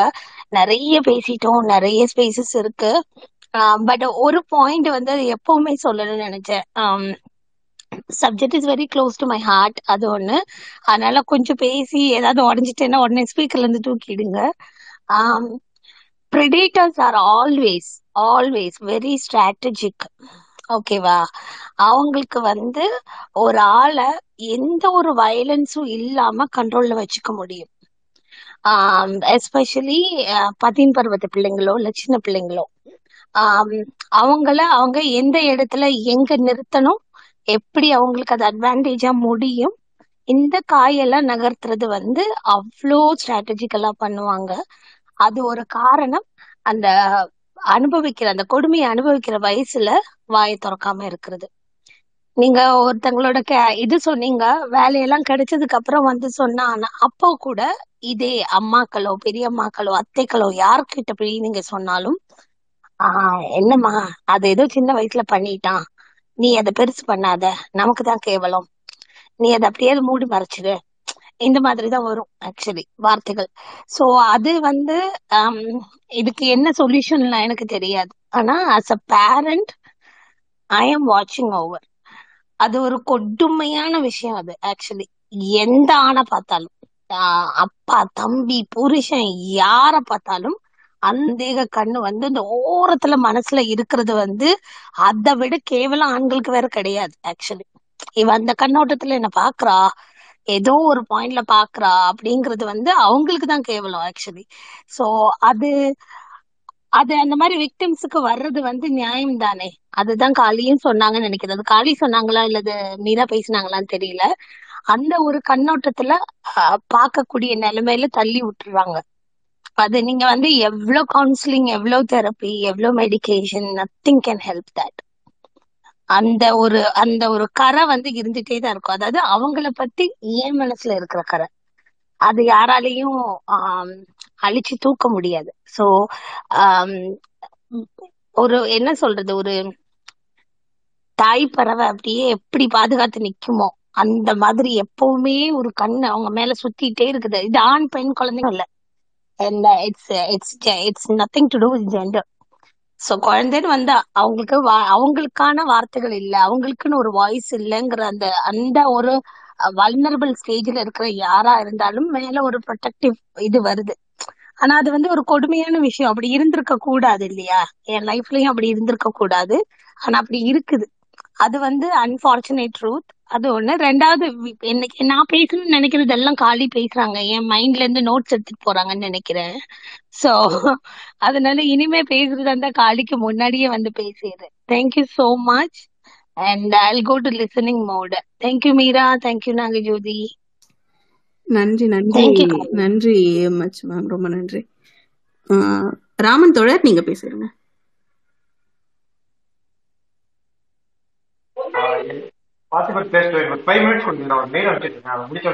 ஓகே ஓகே தொடர் ஓகே ஜோஸ்பின் மேம் நீங்க பேசுறீங்க வணக்கம். ஹாய் ரொம்ப நாள் கழிச்சு நான் வந்திருக்கேன். காழி அண்ட் மீரா நாக்சோதி ஈவன் கோமதி எல்லாருமே நீங்கள் ஆல்ரெடி நிறைய பேசிட்டீங்க. அண்ட் இதை நம்ம வந்து தொடர்ந்து பேசிகிட்டே தான் இருக்கிறோம். ஸோ எனக்கு இதில் இன்னைக்கு ரொம்ப பிடிச்ச விஷயம் என்னன்னா எப்போவுமே வந்து பெண்களுக்கு என்ன பண்ணணும்? இல்லை அந்த பெண்களோட சைட்ல இருந்து நம்ம நிறையா பேசுவோம். இன்னைக்கு காழி வச்ச ஒரு பாயிண்ட் வந்து ரொம்ப முக்கியமான பாயிண்ட்டாக பார்க்குறேன் ஸோ நீ எப்படி அந்த ஒரு தகுதியான ஒரு இடத்துல இருக்கிற அப்படிங்கிற ஒரு எவாலுவே பாயிண்ட் வந்து நான் ரொம்ப முக்கியமானதாக பார்க்குறேன் அப்படி யோசிச்சு பார்த்தா நான் அப்படி ஒரு என்னோட ஃப்ரெண்ட்ஸ் கிட்டேயோ இல்லை என்னை சுற்றி இருக்கிற ஆண்கள் கிட்டேயோ அப்படி சொல்கிற அளவுக்கு எனக்கு வந்ததே இல்லைன்னு நினைக்கிறேன். So we are still not there அப்படின்னு தான் எனக்கு தோணுது. இன்னொன்று வந்து அம்மா இதெல்லாம் தாண்டி ஸ்கூல் அப்புறம் ஈவன் நம்ம அத்தையா இருக்கட்டும் இல்லைன்னா அந்த ஒரு இதில் அந்த ஒரு நிலமையில இருக்கிறவங்களா இருக்கட்டும் அந்த குழந்தைங்கள வந்து நம்ம ஒரு இது பார்த்துட்டே இருக்கிறது பார்த்துட்டே இருக்கணும் அப்படின்னு நான் நினைக்கிறேன். அட்லீஸ்ட் இன்னும் ஒரு ரெண்டு மூணு ஜென்ரேஷன்ஸ்க்கு அந்த ஒரு யங் ஜென்ரேஷனுக்கு வந்து Um, அட்லீஸ்ட் இந்த பட்டு வந்தவங்க அப்படின்னு சொல்லுவோம்ல அவங்க எல்லாரும் வந்து we have to keep looking for themselves அப்படிங்கிற மாதிரி எனக்கு தோணுது. ஐ டூ தட் என்னோட ஃபேமிலியில் உள்ள பிள்ளைங்களுக்கோ இல்லை எனக்கு whoever reach reach out to me அப்படியும் நான் வந்து அப்படி இருக்கணும் அப்படின்னு நான் நினைக்கிறேன். ஏன்னா எனக்கு அந்த ஒரு ஒரு சப்போர்ட் இருந்ததில்லை அப்படின்னு தோணுது. ஏன்னா இதுக்கு முன்னாடி நாகஜோதி சொன்னாங்கன்னு நினைக்கிறேன். லைக் நிறைய வேர்ட்ஸ் சொல்றது. அது வளர்ந்த காலகட்டம் இருந்த ஊர். இது எதுவும் it was not helping much எனக்கு இன்னும் ஞாபகம் இருக்கு. நான் நைன்த்தோ டென்த்தோ படிச்சுட்டு இருந்தேன். ஒரு ஆட்டோவில் எழுதியிருந்தது. சீரும் பாம்பை நம்பு சிரிக்கும் பெண்ணை நம்பாதே அப்படின்னு சொல்லிட்டு. அது காமெடியா எடுத்திருந்திருக்கலாம். ஆனா அதை வச்சு வந்து என்னை எல்லாம் கிண்டல் பண்ணுவாங்க actually so it it really hurts you know you change yourself ஒரு பாயிண்ட்டுக்கு மேலே நம்ம எப்படி நடம் எப்படி பார்க்குறோம் நம்ம எப்படி சிரிக்கிறோம் எல்லாமே வந்து அந்த சொசைட்டின்ற அந்த ஸ்ட்ரக்சர் காரி சொன்ன மாதிரி உள்ளவங்க வந்து நம்மளை ஒவ்வொன்றும் எவாலுவேட் பண்ணிட்டு இருக்கிறப்போ you yourself change as a person அந்த ஒன்றுமே இல்லாமல் அந்த ஒரு you you lose all your innocence ஒரு பாயிண்ட்ல வந்து யாருடா நம்ம? இவ்வளோனா எப்படி எப்படி ஃபுல்லாக மாறிடும் who are we who is this person எனக்கு இந்த ஆளை தெரியவே இல்லையே அப்படின்னு சொல்லிட்டு then you keep rediscovering yourself like unlearn relearn அப்படின்னு சொல்லிட்டு வர்றப்போ நமக்கு ஒரு வயசு ஒரு முப்பது முப்பத்தஞ்சு வயசு ஆகிடும்னு நினைக்கிறேன். ஸோ அந்த ஒரு முக்கியமான ஒரு டுவெண்ட்டி டு தேர்ட்டி ஏஜை வந்து அந்த பெண்களுக்கு வந்து அந்த ஒரு இதை இந்த கட்டமைப்புல இருந்து அவங்கள விடுவிச்சு வெளியில வர்றதுக்கே வந்து it is taking so much time அப்படின்னு எனக்கு தோணுது. ஸோ அதை நம்ம கொஞ்சம் வேகமாக கடக்கணும் அப்படின்னா um, the people who are there more than thirty five or someone should keep looking for that other side of the young spectrum of children அப்படின்னு நான் நினைக்கிறேன். Um, யா இது இது அகெயின் எனக்கும் இது எனக்கு ஜென்ரலாக எவ்வளோ ஜென்ரலாக எனக்கு பேச முடியும்னு தெரியல. I I also struggle lot I'm trying to keep it general but இந்த ஸ்கார் வந்து it it goes for a long time like especially twelve தேர்ட்டீனில் நடக்கிற அந்த ஒரு scar or any experience you keep blaming yourself உங்களையே வந்து ரொம்ப you you keep beating yourself up for what has happen எனக்கு ஏன் நடந்தது. நான் என்ன தப்பு பண்ணேன்? நான் why it has happen to me அப்படிங்கிறது வந்து அதில் அங் அந்த இடத்துல ஒரு ஆள் கூட இருக்கு சொல்ல மாட்டாங்க. ஓ மேலே தப்பு இல்லை இது. இதை கடந்து வா. அப்படின்னு சொல்கிறதுக்கு வந்து not many people are there அப்படி ஒரு நிலமையில நம்ம இருக்கோம் அப்படின்னா நாம் அதை கண்டிப்பாக சொல்லணும் அப்படின்னு நான் நினைக்கிறேன்.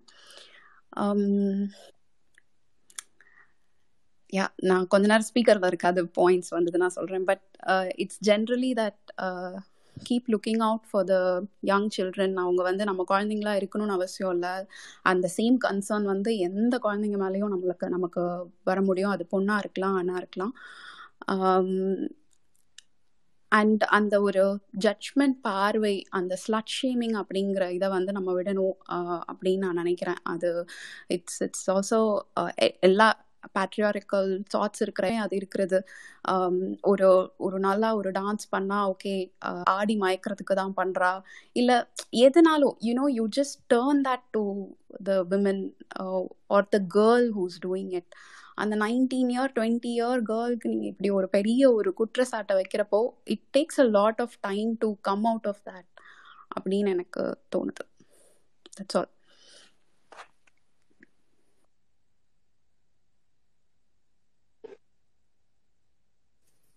நன்றி நன்றி. ஓகே பேசுங்க ராமன் தோழர். மேல முதற்கண் நன்றிகள். அதாவது வந்து ஒரு டாபிக் எடுத்து அப்படியே பிரிச்சு மேய்ச்சிட்டீங்கன்னு தான் சொல்லணும். காளி மேடமோட ஸ்பீச்சை கேட்டுட்டு தான் நானே வந்து ஸ்பீக்கராக வரணும் அப்படிங்கிறது வந்தேன். அது வரைக்கும் நான் லிஸ்னர் தான் இருந்தேன்.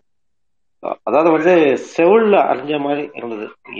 ஒவ்வொரு ஆண்மகனும் வந்து திங்க் பண்ணணும். நம்ம பண்றது ரைட்டா நமக்கே ஒண்ணுன்னா பொண்டாட்டி கூட நிப்பாளா? அது அதுக்கான தகுதியே உங்ககிட்ட முதல்ல இருக்கா? அப்படிங்கறது வளர்த்துக்கணும் அப்படிங்கறது வந்து காளிமடம் வந்து நல்லா உரைக்கிற மாதிரி சொல்லியிருக்காங்க. அது மனைவியா இருக்கட்டும் கூட பிறந்தவங்களா இருக்கட்டும் தாயா இருக்கட்டும் மற்ற பெண்களா இருக்கட்டும் எல்லாருமே வந்து ஈக்குவலா ட்ரீட் பண்ண முதல்ல கத்துக்கங்க. அதாவது வந்து காளிமடம் காளி மேடம் சொன்னது இப்போ எனக்கு உரைக்குது. முடிய பார்த்தே உனக்கு வந்து அந்த உணர்ச்சி வரும்போது எதுக்குடா உனக்கு வந்து சிட்டுக்குருவி இல்லையோ? அப்போ யார் ரொம்ப வீக்கா இருக்காங்க அப்படின்னு நீ தான் யோசிக்கணும் அப்படிங்கறது வந்து உண்மையாவே அப்படியே நான் அவங்களுக்கே மெசேஜ் பண்ணேன். டிஎம்ல மெசேஜ் பண்ணேன் உண்மையாவே. அதை வந்து தீ அப்படின்னு சொல்லுவாங்களே தீ வந்து அப்படியே பத்தி எரிஞ்சுது அவங்க பேச்சுல. அது சில நிறைய ஆண்களை சுட்டிருக்கோம் என்னையும் சுட்டுச்சு. அதுக்காக தான் நான் பேசணுன்னே வந்தேன் நான் உண்மையாவே. டாபிக் வந்து ரொம்ப சென்சிட்டிவான டாபிக் ஆனா நீ பெண்கள் வந்து எடுத்து இதை நடத்துறத வந்து நான் அதை நான் ஒரு குறைவா சொல்லலை. நீங்க இதை போல்டா எடுத்து நடத்துறது வந்து காரணம் என்னன்னா பாதிப்புகள் சொசைட்டில அது மூடி மறைக்கப்படுது. அதை வந்து வெளிக்கொண்டு வரணும். தவறு செஞ்சவன் தான் வந்து தலைகுனின ஒழிய பாதிக்கப்பட்டவங்க வந்து தலை குனியக்கூடாதுங்கிறது வந்து ரொம்ப இது. குட் டச் பேட் டச் எல்லாம் இப்போ போயாச்சு. நோ டச் அதுதான் சொல்லி கொடுக்குறோம் என்னோட உடம்பு அதுதான் பாதுகாவலன். அது நீ தொடக்கூடாது.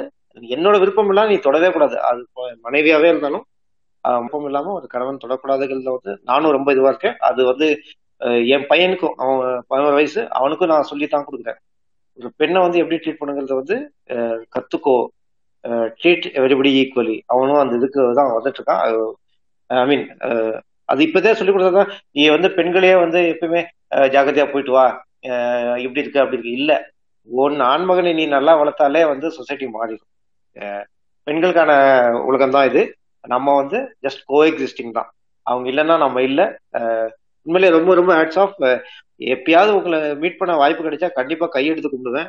அப்படி ஒரு பெரிய ஸ்பீச் உண்மையிலாவே ஐ மீன் அந்த டாபிக்கே எனக்கு ரொம்ப பேசலுக்கு வச்சிருந்தது ரொம்ப ரொம்ப நன்றி டீம். ஒன்னே ஒன்று ஆட் பண்ணிக்கிறேன் டீமுக்கு அந்த இப்போ ரீசெண்டாக வந்ததுல அந்த சிவரஞ்சனியும் இன்னும் சில பெண்களும். அதை பற்றி டெஃபினட்டாக நீங்கள் ஒரு ஸ்பேஸ் போடணும். I think you will be the best people to talk about நினைக்கிறேன்.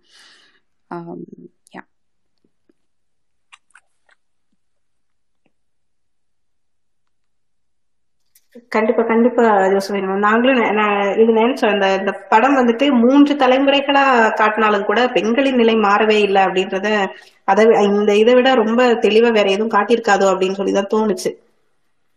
கண்டிப்பா கண்டிப்பா பேசலாம் ஜோசப் ரொம்ப நன்றி அதை இங்க பதிவு பண்றதுக்கு. ரேண்டம் ரேண்டம் நீங்க பேசிடுங்க ஹாய் நவஜோதி மேம் ரொம்ப நாள் கழிச்சு இங்க வந்து செம்ம டாபிக் கேட்கறதுக்கு ரொம்ப ஹாப்பியா இருக்கு. ஆக்சுவலி காளி மேம் உங்களோட speech I mean whatever you said பியூட்டிஃபுல்லாக ரெக்கார்ட் பண்ணீங்க. செம்மையாக இருந்துச்சு. Um, எனக்கு இதில் எதுக்கு நான் வேலை வந்தேன்னா um, இட்ஸ் சச் இது ரொம்ப இம்பார்ட்டன்ட் செம்ம இம்பார்ட்டன்ட் டாபிக் அண்ட் பொண்ணுங்க எல்லாருக்குமே வந்துட்டு ஒரு ஏதோ ஒரு இடத்துல வந்துட்டு இந்த மாதிரி என்ன நிகழ்வு இருந்திருக்கும். Um, எனக்கு அந்த மாதிரி ஒன்று இருந்திருக்கு எதிர்பார்க்காத ஒரு டைமில் பர்சனலாக எனக்கு நடந்திருக்கு. ஸோ இது வந்துட்டு என்ன சொல்றது நான் குழந்தையா இருக்கும் போதுன்னு கூட சொல்ல முடியாது. It was more like six years seven years back so தெரிஞ்ச ஃப்ரெண்டு நார்த் இந்தியாவில் டெல்லியில் இருக்கும் போது I want to register that this happen Delhi ஓகேங்களா டெல்லி வந்துட்டு ரொம்ப ஈஸியான இடம் கிடையாது இருக்கிறதுக்கு. பொண்ணுங்களுக்கு specially whether you married unmarried whatever you age group is safe கிடையாது. Um, என்னோட ஃப்ரெண்டோட ஃப்ரெண்ட் ஒரு ரன்னிங் குரூப் இருக்கும். ஸோ அந்த ஃப்ரெண்டோட ஃப்ரெண்ட் இதில் தான் ஃப்ரெண்டோட தான் இருந்தோம். பழக்கப்பட்ட ஃப்ரெண்ட் நம்பி தான் வந்துட்டு நாங்கள் ஏதோ ஒரு இடத்துல வந்துட்டு மீட் பண்ணோம். ஏதோ வீடு பார்க்கறதுக்கும் எதுக்கும் போயிருந்தோம். தனியாக தனியா இருந்த சமயத்துல அதாவது ஒரு ஒரு ஸ்டேஜ்ல வந்துட்டு அவங்க அபார்ட்மெண்ட்ல விட்டுட்டு நான் நான் கிளம்புற டைம்ல வந்துட்டு he misbehave me inappropriate touch இருந்துச்சு. எனக்கு அந்த ஸ்டேஜ் அந்த ஒரு இதுல வந்துட்டு you get shocked you get so shocked எப்படி அதை ஹேண்டில் பண்றதுன்னு தெரியாம முதல்ல நம்ம என்ன நினைப்போம்? நம்ம சேஃப்டி நினைச்சிட்டு I just try my best to get out of அந்த அப்பார்ட்மெண்ட்டை விட்டு வெளியில வர்றதுக்கு நான் ட்ரை பண்ணேன். ஓகேயா அண்ட் நம்பி ஒருத்தவங்க வந்துட்டு நம்பி உங்க ஃப்ரெண்ட்ஸ் சர்க்கிள் இருக்கிறவங்க இது மாதிரி ஒரு வ- இது மாதிரி பண்ணா ஃபர்ஸ்ட் நம்மளுக்கு வர்றது ஷாக்கு தான். அண்ட் இப்ப சில அட்லீஸ்ட் எனக்கு வந்துட்டு கொஞ்சம் நல்ல டைம் பாஸ் பண்ண பிறகு தான் வந்து தெரியும் ஓகே உங்க வந்து சரி கிடையாது அப்படின்னு இந்த மாதிரி விஷயம் வந்துட்டு நம்ம ஃபர்ஸ்ட் ஃப்ரெண்ட்ஸ் கிட்டயோ மற்ற ஃபேமிலி கிட்டயோ சொன்னா நம்மள ஃபர்ஸ்ட் ஜட்ஜ் பண்ற ஒரு கண்ணோட்டம் இப்போதைக்கு இருக்கு which is which is very unfortunate ரொம்ப ரொம்ப அன்ஃபார்ச்சுனேட் சொந்த ஃப்ரெண்டுங்க கிட்ட சொன்னா கூட வந்துட்டு நம்ப மாட்டாங்க. இல்ல நம்ம பேர் வந்துட்டு நீ என்ன பண்ண அப்படின்னு கேட்பாங்க. ஓகே இத்தனைக்கும் வந்துட்டு நான் என்ன சொல்றது? நான் ரொம்ப ஓக்கலா இருப்பேன். என்ன நடந்தாலும் டக்குன்னு சொல்லிடுவேன். எனக்கு இது மாதிரி நடந்திருக்குன்னா அப்ப நினைச்சு பாருங்க இன்ட்ரோவர்ட்ஸ் எதுவுமே சொல்லாத பொண்ணுங்களுக்கு எவ்வளவு நடக்க நடக்க சான்ஸ் இருக்கு. அது ரொம்ப மோசம். அண்ட் um, இதை நான் என்ன சொல்றது? நம்ம ஊர்ல சவுத்ல வந்துட்டு uh, நம்ம ஊர்ல எதுவுமே தப்பு நடக்கல நான் சொல்ல மாட்டேன். ஆனா நார்த்லயும் சவுத்லயும் இந்த பொண்ணுங்களை பாக்குற விதம் வந்துட்டு ஒரு கல்ச்சுரல் டிவைட் இருக்கு. அதை நான் நோட்டீஸ் பண்ணிருக்கேன் டெல்லியில இருந்ததுனால. So that is one thing so என்ன கேட்டா எனக்கு இப்போ ஒரு பொண்ணு இருந்துச்சுன்னா நான் என்ன செய்வேன்னா ஐ திங்க் ஐ வில் என்னோட பொண்ணு I will equip herself like அவளுக்கு என்னெல்லாம் தேவையோ டிஃபென்ஸ் ஸ்கில்லுக்கு நான் அதை வந்துட்டு கொடுப்பேன். அவளை பாதுகாத்துக்கிறதுக்கு அவளுக்கு நான் சொல்லி தருவேன். வெதர் ஃபிசிக்கலாக இருக்கட்டும் மென்டலாக இருக்கட்டும் ஒரு விஷயம் தெரியலன்னா நம்ம வந்துட்டு மூஞ்சில் அடிச்ச மாதிரி சொல்லிட்டு கூட போயிடலாமே தவிர உட்காந்துட்டு மற்றவங்களை சந்தோஷப்படுத்திட்டு இருக்கிற தேவையே கிடையாது. யூ வளர்க்குற எல்லா பொண்ணுங்களையும் வந்துட்டு செம்ம ஸ்ட்ராங்கா வளர்த்தாதான் இப்போ இருக்கிற நிலையில இப்போ ஊ- ஊர் ஊரா போகிறதுல அவங்கள we can build them them strong individuals who can fend for themselves அவங்கள பாதுகாத்துக்கிறதுக்கு கரெக்டாக இது பண்ணும் ஏதாவது ஒரு ப்ரெடேட்டர் மாதிரி ஏதாவது அவங்க பார்த்தாலும் பா- பார்த்த உடனே ப்ரெடேட்டர் தெரிய மாட்டாங்க. பார்க்கறதுக்கு ரொம்ப ஃப்ரெண்ட்லியாக கூட இருக்கலாம் நீங்கள் சொன்ன மாதிரி முன்னாடி. ஸோ அவங்க கட் ஃபீலிங்கை பார்த்து கட் ஃபீலிங்கை ஹண்ட்ரட் பர்சன்ட் ட்ரஸ்ட் பண்ண சொல்லணும். எதனாவது சந்தேகப்படுற மாதிரி ஒரு விஷயம் நடந்தாலும் இல்லை ப்ரியம்டிவாகவே ஸ்ட்ரைக் பண்ண சொல்லணும். இந்த மாதிரி தனியாக இருக்கிற சுச்சுவேஷன் வராமல் எல்லாரையும் சந்தேகமாக பார்க்கறது தான் இப்போ எல்லா பொண்ணுங்களுக்குமே இது தெரியும். நம்ம ஊர்ல ஸ்பெசிஃபிக்கா மண்டேல எதனா ஓடிட்டே இருக்கும். பஸ்ல போனாலும் சரி ட்ரெயின்ல போனாலும் சரி மண்டேல கான்ஸ்டன்டா ஒன்னு ஓடி பண்ணோம் ஏதோ பண்றான். ஏதாவது பண் நம்மள கிட்டத்தட்ட வந்து நம்ம பேரனாய்டா தான் ஆக்கிட்டாங்க. அந்த சந்தேகத்தை வந்துட்டு நார்மலைஸ் பண்ணிட்டாங்க நம்மளுக்கு. எவனையுமே நம்ப முடியாது. தாத்தாவா இருக்கட்டும் பாட்டி லைக் மச்சு சொன்ன மாதிரி எந்த வயசா இருந்தாலும் எவனையுமே நம்ப முடியாது. ஸோ பேரனோயாவோட தான் நம்மளை வச்சிருக்காங்க. அந்த மாதிரி சொசைட்டில இப்படிதான் இருந்து ஆகணும். ஸோ அந்த மாதிரி ஃபர்ஸ்ட் நம்மள ப்ரொடெக்ட் பண்ற மாதிரி பண்ணிக்கிறதுல பொண்ணுங்களுக்கு சின்ன சின்ன பசங்களுக்கு சொல்லி கண்டிப்பா சொல்லி தரணும். பேக்குங்க மாதிரி அவங்கள வளர்க்கவே தேவையில்லை. பேக்குங்கெல்லாம் வளர்க்கவே தேவையில்லை. ஆஹ் எவனோ ஒருத்தன் வந்துட்டு மிஸ்பிஹேவ் பண்ணிட்டு போறதுக்கு. அண்ட் இன்னொரு மூணாவது விஷயம் எனக்கு சிவா பேசுறதெல்லாம் வந்துட்டு கேட்க ரொம்ப ஆச்சரியமா இருந்துச்சு. அஸ் ரொம்ப நல்லா இருந்துச்சு கமெண்ட்ஸ் எல்லாம். எ- என்னோட பர்சனல் ஒப்பீனியன் என்னன்னா ஒரு பையன் வந்துட்டு ஃபெமினா அவன் வந்துட்டு ஒரு ஹியூமனிஸ்ட் கிடையாது. Okay if you are not feminist அவங்க என்னோட சர்க்கிளில் வச்சுக்கிறதுக்கு கூட நான் வந்துட்டு யோசிப்பேன். ஏன்னா நம்ம ப- நீங்க சொன்ன மாதிரி ஆம்பளைங்களுக்கு வந்துட்டு this is a cake walk அவங்கள வந்துட்டு எதுவுமே பண்ணலனாலும் ராஜா மாதிரி தூக்கி வைக்கிறதுக்கு நம்ம சொசைட்டி ரெடியா இருக்கு. பொண்ணுங்களுக்கு அப்படி கிடையாது. நம்ம இருக்கிற என்வாயன்மெண்ட் நம்ம இருக்கிற சோஷியல் கான்ஸ்ட்ரக்ட் எல்லாமே different multiple challenging at multiple levels so not all men அப்படின்னு சொல்லி யாருனாவது என்னோட பக்கத்துல என் ஃப்ரெண்ட் சர்க்கிள் வந்தாங்கன்னா சத்தியமா அவங்களெல்லாம் நான் சேர்த்துக்கவே மாட்டேன். ஏன்னா they they they are not they are either ignorant they they don't understand the full picture உலகத்துல என்ன நடக்குதுன்னு தெரியாம இருக்காங்க. ஒரு பொண்ணோட ஃபர்ஸ்ட் ஹேண்ட் எக்ஸ்பீரியன்ஸ் அவங்களுக்கு இல்ல. And they are not empathetic enough to understand ஒரு பொண்ணு என்னெல்லாம் அண்டர்கோ பண்றான்னு அவங்களுக்கு ஒரு எம்பத்தி கூட இல்ல ஒரு ஹியூமனா இருந்தா. அதுதான் என்னோட இது. And the other thing is Shiva's comment Shiva ஒரு கமெண்ட் அடிச்சாரு. இது மாதிரி பசங்க வந்துட்டு சின்ன சின்ன வயசா இருந்தாலோ இல்ல சேம் ஏஜா இருந்தாலும் வந்துட்டு இட்ஸ் இல்ல க- சம்பளம் கம்மியா இருக்கிறவங்கள வந்துட்டு கல்யாணம் பண்ணிக்கிட்டாலோ யூ பி இந்த பவர் இதெல்லாம் மாத்திக்கலாம் அப்படின்ற மாதிரி ஒண்ணு வந்தது. தட்ஸ் ஆக்சுவலி அந்த பாயிண்ட் வந்துட்டு it's a very great point for discussion அப்புறம் காளி அவங்க அதை பத்தி என்ன நினைக்கிறாங்கன்னு காளி இல்ல நாகஜோதி மேம் நீங்க சொன்னீங்கன்னா I be happy to hear thank you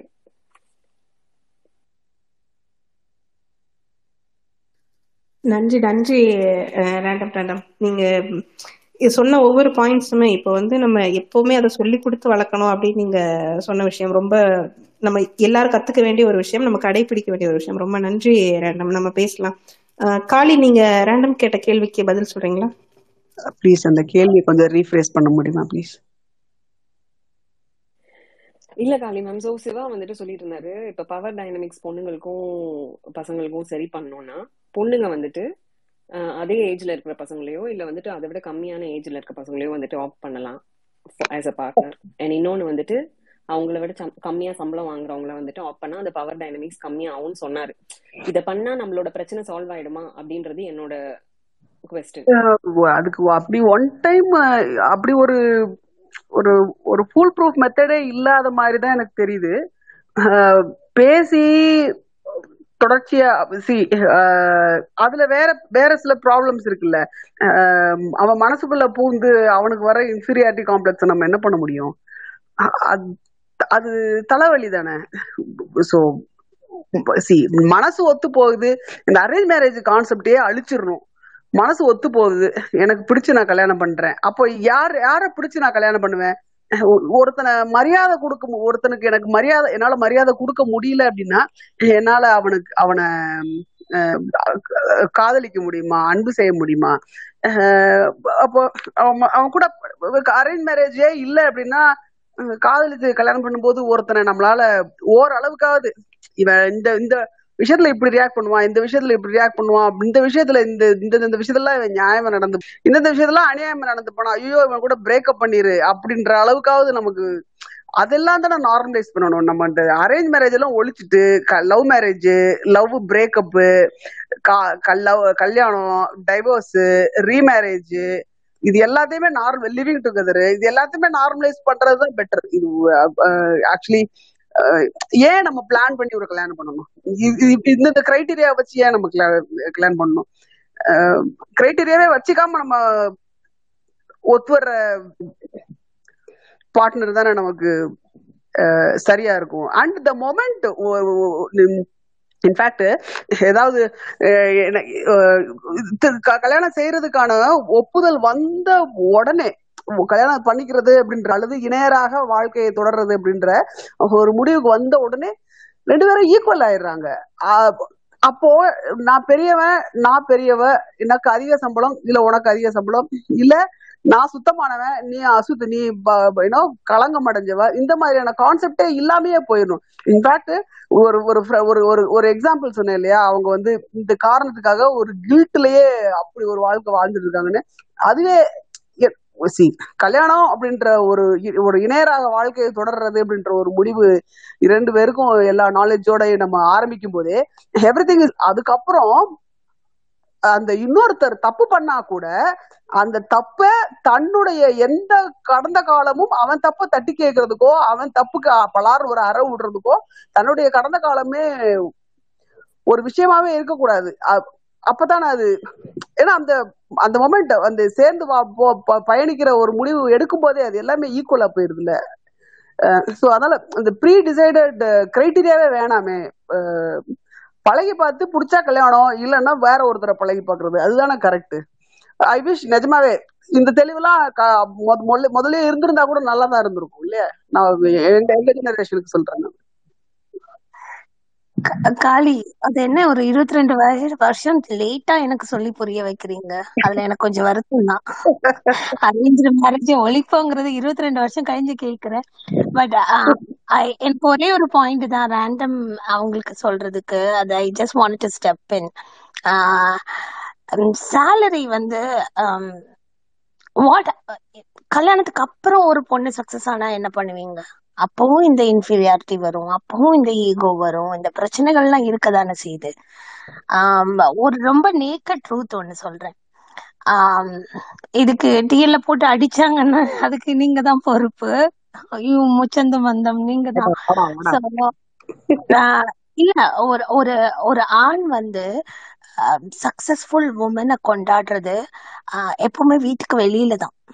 வீட்டுக்கு உள்ள இருக்கிற பொண்ணு அவங்கள விட சக்சஸ்ஃபுல்லா அவங்கள விட சேலரி அதிகமா பொசிஷன்ல இருக்கிற ஒரு பொண்ணு ஒய்ஃபாவோ தங்கச்சியாவோ அம்மாவோ இருந்தா கூட அத கொண்டாடுறதுக்கு அந்த தயக்கம் இருக்கதான் செய்யுது.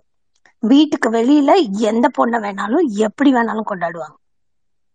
சோ அது 100% agree, Machu. That's that that's is true. that is That that uh, is very male ego வந்துட்டு important is is ah like unconquer I don't know if it's inconquerable or அது conquer பண்ண முடியாத ஒரு விஷயமா இருக்குது. I agree ஆமா and, and 100%. I never get to understand also but அதே time அவங்களோட சின்ன சின்ன ஸ்டெப்ஸ் நம்ம வந்து கொண்டாடணும் அது ஆஹ் அது வந்து whether it is household சோர்ஸா இருந்தாலும் சரி சின்ன சின்ன அவங்களோட வெற்றிகளையும் எல்லாத்தையும் நம்ம கொண்டாடணும். நம்மளோட ஒரு குரோத்தை வந்து பண்ண மாட்டாங்க. அதே இது இப்ப எ- என்ன என்ன கொண்டாடாம எனக்கு ஈக்குவலா இருக்கிற வீட்டை விட்டு வெளியில இருக்கிற பிற பெண்களை கொண்டாடுறதுக்கு தயக்கமே இருக்காது. Go woman power woman empowerment அப்படின்னு சோசியல் மீடியால கத்துறதுக்கெல்லாம் அவங்களுக்கு எந்த பிரச்சனையும் இருக்காது. அதே இது வீட்லயே இன்னைக்கு தோசை சொல்லியா நீ என்ன பெரிய சிஇஓவா தோசை சுடு சட்னி எடு அப்படிங்கறது சொல்றதுக்கு தயக்கமே இருக்காது. I want to say that அது அது ஒண்ணு. ரெண்டாவது சிவா சொன்ன பாயிண்ட் வந்து too good to be true younger என்ன கல்யாணம் பண்ணணும். இல்லது நம்மளோட கொஞ்சம் அந்த அந்த ஒரு அதை அத வந்து அந்த மாதிரி ஒரு கிரைட்டீரியாவே இருக்கக்கூடாதுங்கிறேன் நான். அதுதான் சொல்றேன்னு நினைக்கிறேன் கல்யாணமே கல்யாணமே அரேஞ்ச் மேரேஜ் மட்டும் இல்ல. கல்யாணத்தையே ஒழிச்சிடணும்னு நினைக்கிறேன் நான். இல்ல இல்ல இப்ப இப்ப நம்ம அக்ரி அப்படியெல்லாம் பேசணும்னா இல்ல இல்ல அப்படியெல்லாம் பேசணும்னா பயங்கரமான ஒரு ஃபெமினிஸ்ட் லுக் வந்துரும். அத அத பத்தி நான் பேச விரும்பல. But what I'm trying to say marriage is an institution காலங்காலமா வருது நல்லா தான் இருக்குது. பட் அதுல இருக்கிற அந்த இடையில இருக்கிற சின்ன சின்ன அந்த சங்கிலிகள் இருக்குல்ல அந்த ஷாக்கல்ஸ அடிச்சு தூக்கிடலாம் அப்படின்னு தான் சொல்றேன் நான். இட் டசன்ட் மேட்டர் அது வந்து கண்டிப்பா அரேஞ்ச் மேரேஜ்ல ரொம்பவே இருக்கு. அது I'm a living proof actually so unfortunate truth இப்போ என்ன மாதிரி இருக்கிற பொண்ணுங்களுக்கெல்லாம் ஒரு ஒரு ஒரு ஸ்டெப் அஹெட் இன் கெரியர் போறதுக்கு முன்னாடி டக்குன்னு ஒரு மனசுல வந்துட்டு போகுது. ஐயோ நம்ம வந்து கொஞ்சம் மேல போயிடுவோமோ? நம்ம இதை வந்து அடக்கி வாசிக்கலாமோ? அப்படிங்கிறது வந்து தோணாம இல்ல. I mean I am fortunate in my marriage but I'm telling you அந்த அந்த அந்த தாட் அப்படி வந்துட்டு போகும் ஆக்சுவலி ஏதாவது தப்பா நினைச்சிருவாங்களோ இல்லது ஒரு ஒரு பெரிய டிசிஷன் எடுக்க முன்னாடி இனி அவங்கள கேட்க வேண்டாம்னு நினைச்சிருவாங்களோ இந்த இந்த மாதிரி எல்லாம் பயங்கரமா போகும் தாட் ஏன்னா அம்மாவை அப்படிதான் பாத்திருக்கோம் அத்தையை அப்படிதான் பாத்திருக்கோம் சித்தி பெரியம்மா எல்லாரையும் அப்படிதான் பார்த்திருக்கோம். சோ அந்த ஒரு அஹ், அந்த ஒரு இது இருக்கு. But I I hope arranged marriage ஒழிக்கணும் அப்படின்னு சொல்ற காலி எனக்கு முந்தானது என் மாமியார் போன் பண்ணி அவனுக்கு இப்பவே பேசி வச்சிடலாமான்னு என் பையனை பத்தி கேக்குறாங்க. He's barely an adult eighteen ஏன்னா அவனுக்கு சதய நட்சத்திரமா ஆஹ் அதுக்கு வந்து இருபத்தஞ்சுக்குள்ள நடந்தா போதும். வீட்டுல இங்க நம்ம சொந்தத்திலேயே பாக்கலாம் அப்படின்னு. இவன் சொன்னதான் ஒரு லுக் விட்டா பாருங்க. The thing is it is a hard thing to break but I think we are moving towards good அப்படின்னு எனக்கு தோணுது. ஆஹ் நீங்க சொன்ன அந்த சம்பள விஷயம் வந்து it is so hard it doesn't அது ஒர்க் அவுட்டே ஆகாது என்ன பொறுத்தவரை. சோ அத வந்து சொல்லணும்னு நினைச்சேன் அவ்வளவுதான். இன்னைக்கு இன்னைக்கு கூட இந்த விஷயத்த ஆஃபீஸ்ல ஹேண்டில் பண்ண டீம் ஏற்கனவே பேசியிருந்தேன். எனக்கு என் ஆஃபீஸ்ல இருக்கிற ஒரு பெண்ணு ஒண்டர்ஃபுல் ஒண்டர்ஃபுல் ஒண்டர்ஃபுல்லான ஒரு ஒர்க் பண்ற ஒரு கேரக்டர் அவ்வளோ கஷ்டப்பட்டு இந்த இடத்துக்கு வந்திருக்கிறாங்க. ஆனா இன்னைக்கு அவங்க வீட்டுக்காரர் வந்து ச- காலையில வந்து சொல்றாரு நான் முடிவு பண்ணிட்டேங்க. அவளை ரிசைக்னேஷன் கொடுக்க சொல்லிட்டேன். அவர் வேணா வேலை பாக்குறாருன்னு ஒரு வேலையும் பார்க்கல ஆக்சுவலா நான் முடிவு பண்ணிட்டேன். எனக்கு எனக்கு பிள்ளையெல்லாம் என்னால வச்சு பார்க்க முடியாது. ரெண்டு வயசு ஆகுது. பொம்பளை பிள்ளை.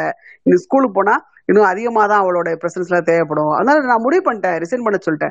இப்போ அடு- அடுத்து மத்தியானத்துக்கு மேலே அந்த பொண்ணு வந்தது. ஒரு ஒரு ரெண்டு மணி நேரம் உட்காந்து பேசி உனக்கு என்ன பண்ணா நீ வேலையை விட வேண்டாம். என்ன பண்ணணும் சொல்லு? அப்படின்னு சொல்லி ஒரு நாலு ஹையர் அபிஷியல்ஸ்ட பேசி இதை பண்ணி அதை பண்ணி ஃபைனலாக ஒரு சொல்யூஷன் இது இவ்வளோ தூரத்துக்கு இதை இதை பண்ணி கொடுக்குறோம். நீ வந்து வேலையை விடுறத பத்தி மட்டும் பேசாத வேற எதை பத்தி வேணா பேசு. அப்படின்னு சொல்லிட்டு மொத்த ஆபீஸ் சேர்ந்து உட்காந்து வேலை பார்த்து அவங்களுக்கு அவ்வளோ இது பண்ணி கொடுத்துருக்கோம். ஆனா சிம்பிளா காலையில அவர் போனை பிடுங்கிட்டு போயிட்டாரு. போன் இருந்தா இந்த பிள்ளை வந்து ரொம்ப ஆஹ், ஏதாவது லீவ் லீவ் சொல்லிடுது ரிசைன் பண்ண சொன்னா நான் ரிசைன் பண்றேன்னு சொல்லாம லீவ் சொல்லிடுது என்னை வந்து ஏமாத்துது அப்படின்னு சொல்லிட்டு போனை பிடிங்கிட்டாராமா அவர். இன்னைக்கு இந்த விஷயத்த டீல் பண்ணிருக்கோம் அப்படியே எனக்கு அப்படியே இயலாமை ஸ்பேஸ்ல பேசுறோமா ஒரு ஒரு இடத்துல ஆரம்பிக்கிறோம் அப்படியே ஒரு கொண்டு போறோம் அப்படியே ஒரு ஒரு உச்சத்துல போய் ஒரு அடிச்சுட்டு உக்காந்துடுறோம். அது என்னமோ முடிஞ்சு போயிட்ட மாதிரியே ஃபீல் ஆகுது. பட் ரியல் லைஃப்ல அந்த விஷயத்த அப்படியே ஒண்ணுமே பண்ண முடியல. அவ்வளவு கையறு நிலையா இருக்கு. அவர்கிட்ட என்னால பேசவே முடியல. நான் சொல்றேன் இல்லைங்க. ஒரு வருஷம் கழிச்சு குழந்தை ஸ்கூலுக்கு போக ஆரம்பிச்சிருச்சு அப்படின்னா உங்களுக்கு ப்ரீதிங் டைம் கிடைக்கும். இன்னைக்கு அப்படி இருக்கும். ஒரு வருஷம் கூட அவங்க லீவ் போடட்டும். ஒன்றும் பிரச்சனை இல்லை. ஒரு நான் சொல்றேன் ஒரு வருஷம் அவங்க லீவ் போடட்டும். ஒண்ணுமே பிரச்சனை இல்லை அப்படின்றேன் இல்லைங்க நான் முடிவு பண்ணிட்டேன். அப்படின்னு சிம்பிளா சொல்லிட்டு போறாரு ஆக்சுவலா எவ்வளவு வைத்தறிச்சலா இருக்கு தெரியுமா? இத்தனைக்கும் கல்யாணத்துக்கு அப்புறம் அந்த பொண்ணுக்கு இந்த வேலை கிடைச்சது. அவ்வளோ பொருளாதார நிலம் இதுல அவ்வளோ கஷ்டப்படுற குடும்பத்துல இருக்கிறவங்க அவ்வளோ ஒரு நல்ல வேலை அந்த பொண்ணோட முழு முழு முழு உழைப்பால கிடைச்ச ஒரு வேலை. இது வந்து அவர் சொல்றாரு அசால்ட்டா. அஹ், நான் நான் முடிவு பண்ணிட்டேங்க ரிசைன் பண்ணிரட்டும் அப்படின்னு சொல்றாரு.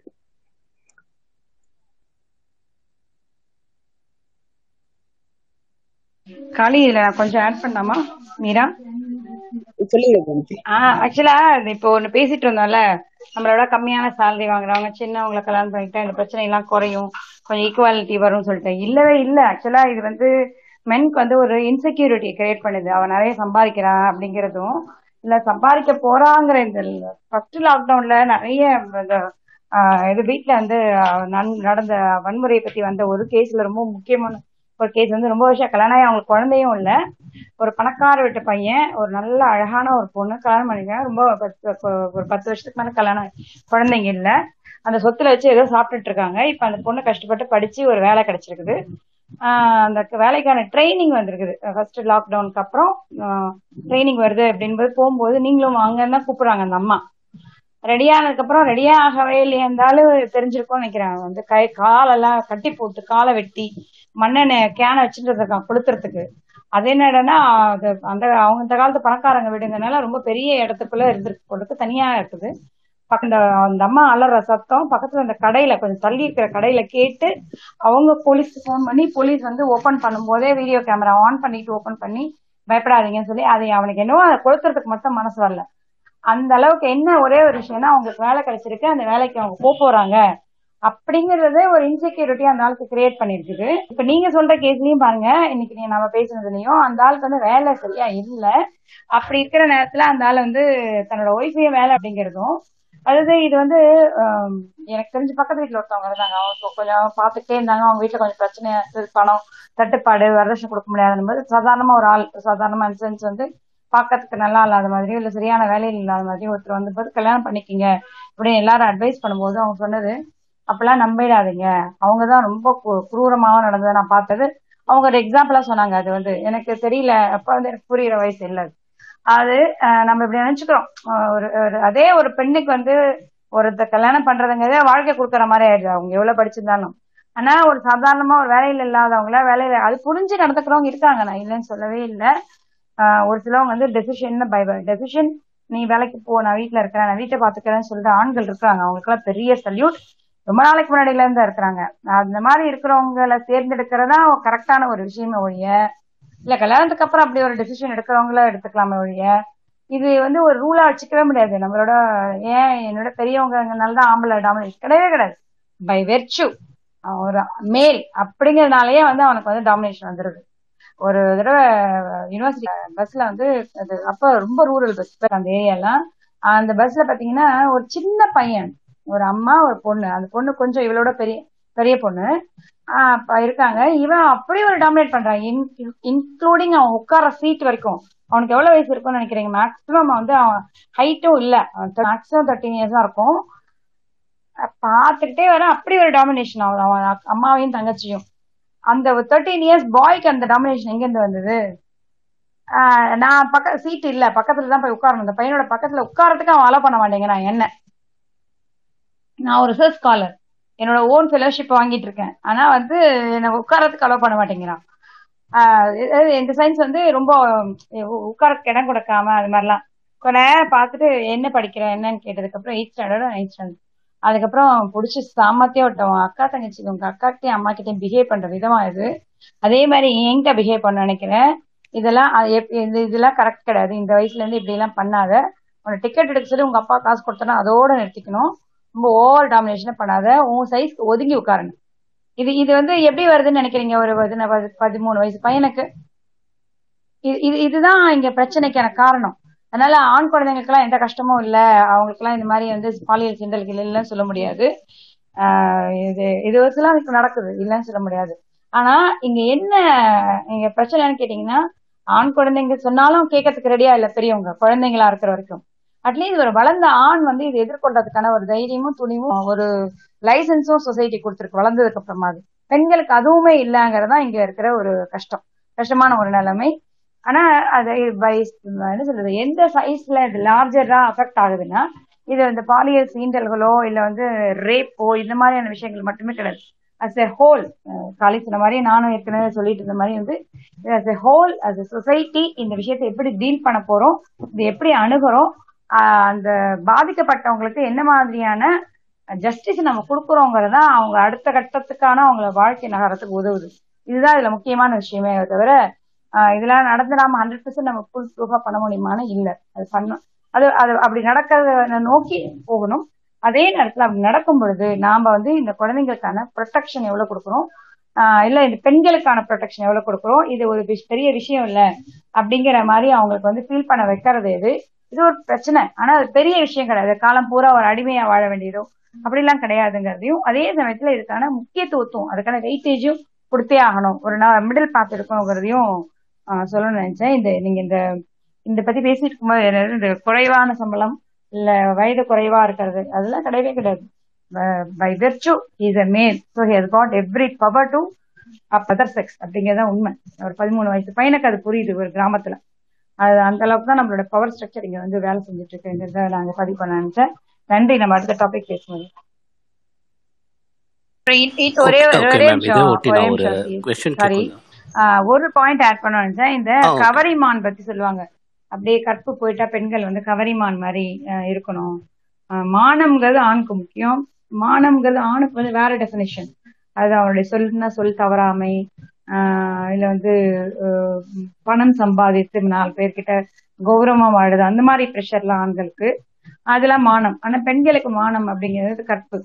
போயிடுச்சுன்னா கவரிமான் மாதிரி உயிர் நீக்கும். மயிர் நீப்பின் உயிர் நீப்பின் நீக்கும் கவரமான். ம- அப்படின்னு சொல்லி கவரி சார் மயிர் நீப்பின் உயிர் நீக்கும் கவரமான் அப்படின்னு சொல்லிட்டு அந்த கவரிமான் சொல்லுவாங்க. கவரிமான் அப்படிங்கிற ஒரு மானே கிடையாது. ஆக்சுவலா நீங்க தமிழ் நெடுஞ்சாலை எழுதிட்டு இருக்கிற ஒரு பாலா சார் ஐஏஎஸ் அவரோட அந்த கவரி மா பத்தின ஒரு யூடியூப்ல இருக்கு பார்க்கலாம். அப்படிங்கிறது வந்து ஆக்சுவலா நம்ம தமிழர்களும் சரி இப்ப இருக்கிற அந்த நிறைய சங்க பாடல்கள் எல்லாமே ஏதோ ஒரு இடத்துல எழுதப்பட்டது பாலை இங்க இருந்து இங்க இல்லை அதை பத்தி அவ்வளோ விஷயம் வருது. வெப்பம் வருது. அப்ப எங்கேயோ இருந்தும் வந்திருக்கோம் அப்படிங்கிற விஷயங்களை ப்ரூவ் பண்றாரு. பேசிட்டு இருக்கிறாரு பாடல்களை பார்த்து. இப்ப இந்த கவரிமா அப்படிங்கிறது வந்து என்னன்னா நீங்க வந்து இந்த கேங் டாக் ரொம்ப குளிரான ஊர்ல அந்த மாதிரியான ஊர்கள்ல பாத்தீங்கன்னா ஒரு எரும மாடு ஆக்சுவலா தமிழ் சமூகம் வந்து எருவ மாட்டை தான் ரொம்ப கொண்டாடி இருக்கு பசு மாட்டை கிடையாது. எருவ மாடு தான் அணிநடை எருமை எல்லாமே எருவ மாடு தான் நமக்கு. அந்த எருமை மாட்டுல வந்து ஒரு எருவ மாடு இருக்கும். போறவங்க எல்லாம் அங்க வந்து பெருசா அது போட்டோ எடுத்திருப்போம். நல்லா பெருசா பெருசா இருக்கும். பயங்கர உடம்பு ஃபுல்லா முடியா இருக்கும். உடம்பு எங்க இருக்குன்னே தெரியாது. அப்படி உடம்பு ஃபுல்லா நம்ம முடியோடு இருக்கும். அந்த எரும மாடு தான் கவரிமான் அதுதான் கவரிமா. அது நம்ம மக்கள் வந்து கவரிமான் அப்படின்னு மாத்திட்டாங்க. அதை நான் சொல்லணும்னு நினைச்சேன். இந்த கற்புக்கான சொல்ற பதங்கள் முள்ளு மேல சேலை சேலை மேல முள்ளுங்கிற சொல்லும்போது சொல்லணும்னு நினைச்சேன். அதை மறந்துட்டேன் ஆட் பண்ணணும். நன்றி. சிஎஸ்கே நீங்க கேளுங்க. Ah thanks sir thanks again ஒரு மன்னிக்கணும் அடுத்த ஒரு சிஎஸ்கே நல்ல நான் நான் நான் ஒரே ஒரு கொஷின் தான் போஸ்ட் பண்ணுறேன் நான் பெருசாக பேசல. எனக்கு இது மட்டும்தான் ஒரே ஒரு டவுட் நீங்கள் சொன்னது எல்லாமே அக்ரி பண்ணிக்கிறேன். லைக் லாஸ்ட்டாக நீங்கள் ஒரு நோட்டை ஆட் பண்ணிட்டீங்க. லைக் கோயிங் ஃபார்வர்ட் ப்ரோக்ரெசிவாக தான் இருக்கும் அப்படின்னு சொல்லிட்டு like I also go with much what she said இப்போதைக்கு வந்து எனக்கு தெரிஞ்சு அது ப்ரோக்ரெசிவாக தான் இருக்காது. யார் வந்து ஃபேமிலியில் வந்து ஒரு uh, நெக்ஸ்ட் லெவலுக்கு போகிறாங்களோ ஒரு ஹோலிஸ்டிக் டிசிஷன் தான் எடுக்கிறாங்க. யார் வந்து நெக்ஸ்ட் லெவல் வந்து ப்ரொஃபஷனலாக மூவ் ஆனால் வந்து ஃபேமிலிக்கு அது வந்து பெனிஃபிட்டாக இருக்கும்னு சொல்லிட்டு அந்த மாதிரி ஒரு டிசிஷன் ஐ ஐடியல் திங் அதுதான் பட் நடந்தால் நல்லாயிருக்கும் இது. பட் எனக்கு ஒரே ஒரு டவுட் என்னென்னா நீங்கள் பொத்தம் பொதுவாக வந்து மென்னோட மென்டாலிட்டி அப்படிதான் அப்படின்னு சொல்றீங்க. பட் எனக்கு ஒரு ஜஸ்ட் அண்டர்ஸ்டாண்டிங்க்கு தான் நான் கேட்குறேன் இப்போ வந்து அது ஆப்போசிட் ஜெண்டரில் ஒரு என்ன சொல்றது ஒரு ரிலேஷன்ஷிப்பில் இருக்கும்போது தான் வந்து இந்த இன்டிஃபரன்ஸ் வருது. அதாவது வந்து யார் ப்ரொஃபஷனலாக க்ரோ ஆகுறா இல்லைன்னா யார் வந்து படிக்கிறா இன்னும் ஒரு ஹையர் ஸ்டடீஸோ அந்த மாதிரி. இதே வந்து ஒரு மென்னோட கேரக்டர் வந்து ஒரு ஃபாதர்லி கேரக்டராக ஒரு சேஞ்ச் ஓவர் ஆகுது இல்லைங்களா? அப்போ வந்து டோட்டலாக அவங்களோட மைண்ட் செட் சேஞ்ச் ஆகுதுல்ல. அவங்க வந்து அவங்க டாட்டரையோ இல்லைன்னா அவங்க டாட்டர் மாதிரி பார்க்குற ஃபேமிலியில் யாரையோ ஒருத்தர் வந்து அவங்க என்கரேஜ் பண்ண தானே செய்கிறாங்க லைக் அவங்க வந்து அங்கே வந்து அவங்க போயிட்டு அவங்க மேல் ஷாவனிசம் காமிக்கிற மாதிரி எனக்கு தெரியலையே. இதை பற்றி ஏதாச்சும் நீங்கள் என்ன நினைக்கிறீங்க? நீங்கள் அப்போ நீங்கள் பொத்தாம் பொதுவாக அப்போ மேல் ஷாவனிசம் தான் இருக்குது லைக் ஒரு தேர்ட்டீன் இயர்ஸ் பையன்கிட்ட என்ன இருக்கோ அதே தான் வந்து ஒரு சிக்ஸ்டி இயர் மென் கிட்டேயும் இருக்கும்னா இல்லை அவங்க ஓவர் பீரியட் ஆஃப் டைமில் வந்து அவங்களும் வந்து இதை அண்டர்ஸ்டாண்ட் பண்ணிட்டு மெச்சூர்ட் ஆகும் நான் ஒரே ஒரு பாயிண்ட் இதை கேட் பண்ணிடவா? சொல்லுங்க மேடம் ஓகே சொல்லுங்க இப்போ ஒரு அப்பா இருக்காரு. அவங்க வீட்ல ரெண்டு ஒரு பெண் குழந்தையும் ஒரு ஆண் குழந்தையும் இருக்கு. ரெண்டு பேரும் ஈக்குவல் மார்க் ஒன் மார்க் குழந்தைய கூட எடுத்துருக்குன்னு வச்சுக்கோங்களேன். ரொம்ப லிமிட்டெட் ரிசோர்ஸஸ் தான் இருக்கு அப்படின்னும் பொழுது யாரை எம்பிபிஎஸ் அனுப்புவாங்க யாரை வந்து வேற கோர்ஸ்க்கு அனுப்புவாங்க நீங்க நினைக்கிறீங்க? நிச்சயமா ஒரு ஆணை தான். ஒரே ஏஜ் ட்வின்ஸ்னு வச்சுக்கோங்க. அது நடந்திருக்கு. நான் பார்த்துருக்கேன் கண்ணால பார்த்தேன் இது ஒரு ஆண் மட்டும் கிடையாது. அந்த அம்மாவும் அப்படிதான் எடுப்பாங்க. என்னன்னா பெண்ணுக்கு வந்து ஒரு லோயர் லெவல் ஸ்டடி அப்போ இங்க வந்து இங்க மேல் சாவனிசம் தானே இது? இல்லையா? அது அது ஒரு அந்த அம்மா கிட்டே இருக்கு. ஒரு அப்பா அம்மா இருக்காங்கன்னா அவங்க ரெண்டு பேரும் சேர்ந்தே டெசிஷன் எடுப்பாங்க. அந்த அம்மா வந்து என் பொண்ணையும் எம்பிபிஎஸ் படிக்க வைங்க. இல்ல பையனை விட்டு எம்பிபிஎஸ் பொண்ணை படிக்க வைங்கன்னு சொல்லவே மாட்டாங்க. அதை நீங்க நிறைய பேர் பார்த்துருக்கலாம்.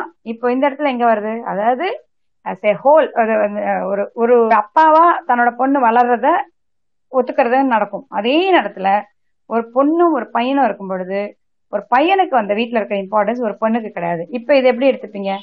அப்ப அந்த பையனுக்கு வந்து மனசளவுல எப்படி வரும் ஒரு டாமினேஷன் இவன் ஒரு மார்க் அந்த பொண்ணை விட கூட கம்மியா எடுத்திருந்தாலும் எனக்கு தான் அங்க இம்பார்ட்டன்ஸ் இருக்குங்கிறது அவனுக்கு தெரியுது இல்லையா? அந்த மென்டாலிட்டி எப்படி வளர்க்குறோம்? இப்படிதானே வளர்க்குறோம்? இது நடந்திருக்கு ரியலா நடந்திருக்கு.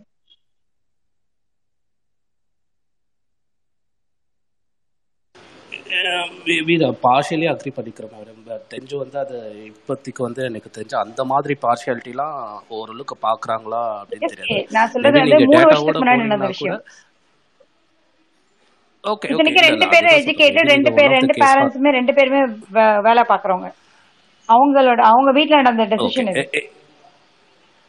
இல்லை நான் நான் அதான் சொல்கிறேன் நான் வந்து உங்கள் பாயிண்ட்டை வந்து டினை பண்ணுறதுக்கு இல்லை. இப்போ நீங்கள் பார்த்த அப்சர்வேஷன் ஒரு மேபி ஒரு ஃபைவ் கேசஸ் வச்சுங்களேன் அப்படி இருக்கு. பட் என்னோட இது சரௌண்டிங்ஸில் இல்லை நான் பார்த்த வரைக்கும் இந்த மாதிரி ஒரு இன்டிஃபரன்ஸ் வந்து பெருசாக நான் பார்த்தது. மேபி எனக்கு வந்து பெரிய லார்ஜர் எக்ஸ்போஷர் இல்லாமல் கூட இருக்கலாம். பட் வந்து எனக்கு வந்து அந்த தாட் ப்ராசஸ் வந்து ஆக்சுவலாக சேஞ்ச் ஆகிட்டு தான் இருக்குது பேக்டப் வித் இப்போ எவ்வளோ வந்து நம்ம இப்போ பிஹெச்டி பண்ணுறாங்க இல்லைங்களா? அதில் ரேஷியோ கூட பாருங்கள் see I am not telling that we are almost there அந்த ஈக்குவாலிட்டி அட்டைன் பண்ணிட்டோம்னு சொல்லிட்டு நம்ம எப்பவும் வந்து அது சொல்ல முடியாது.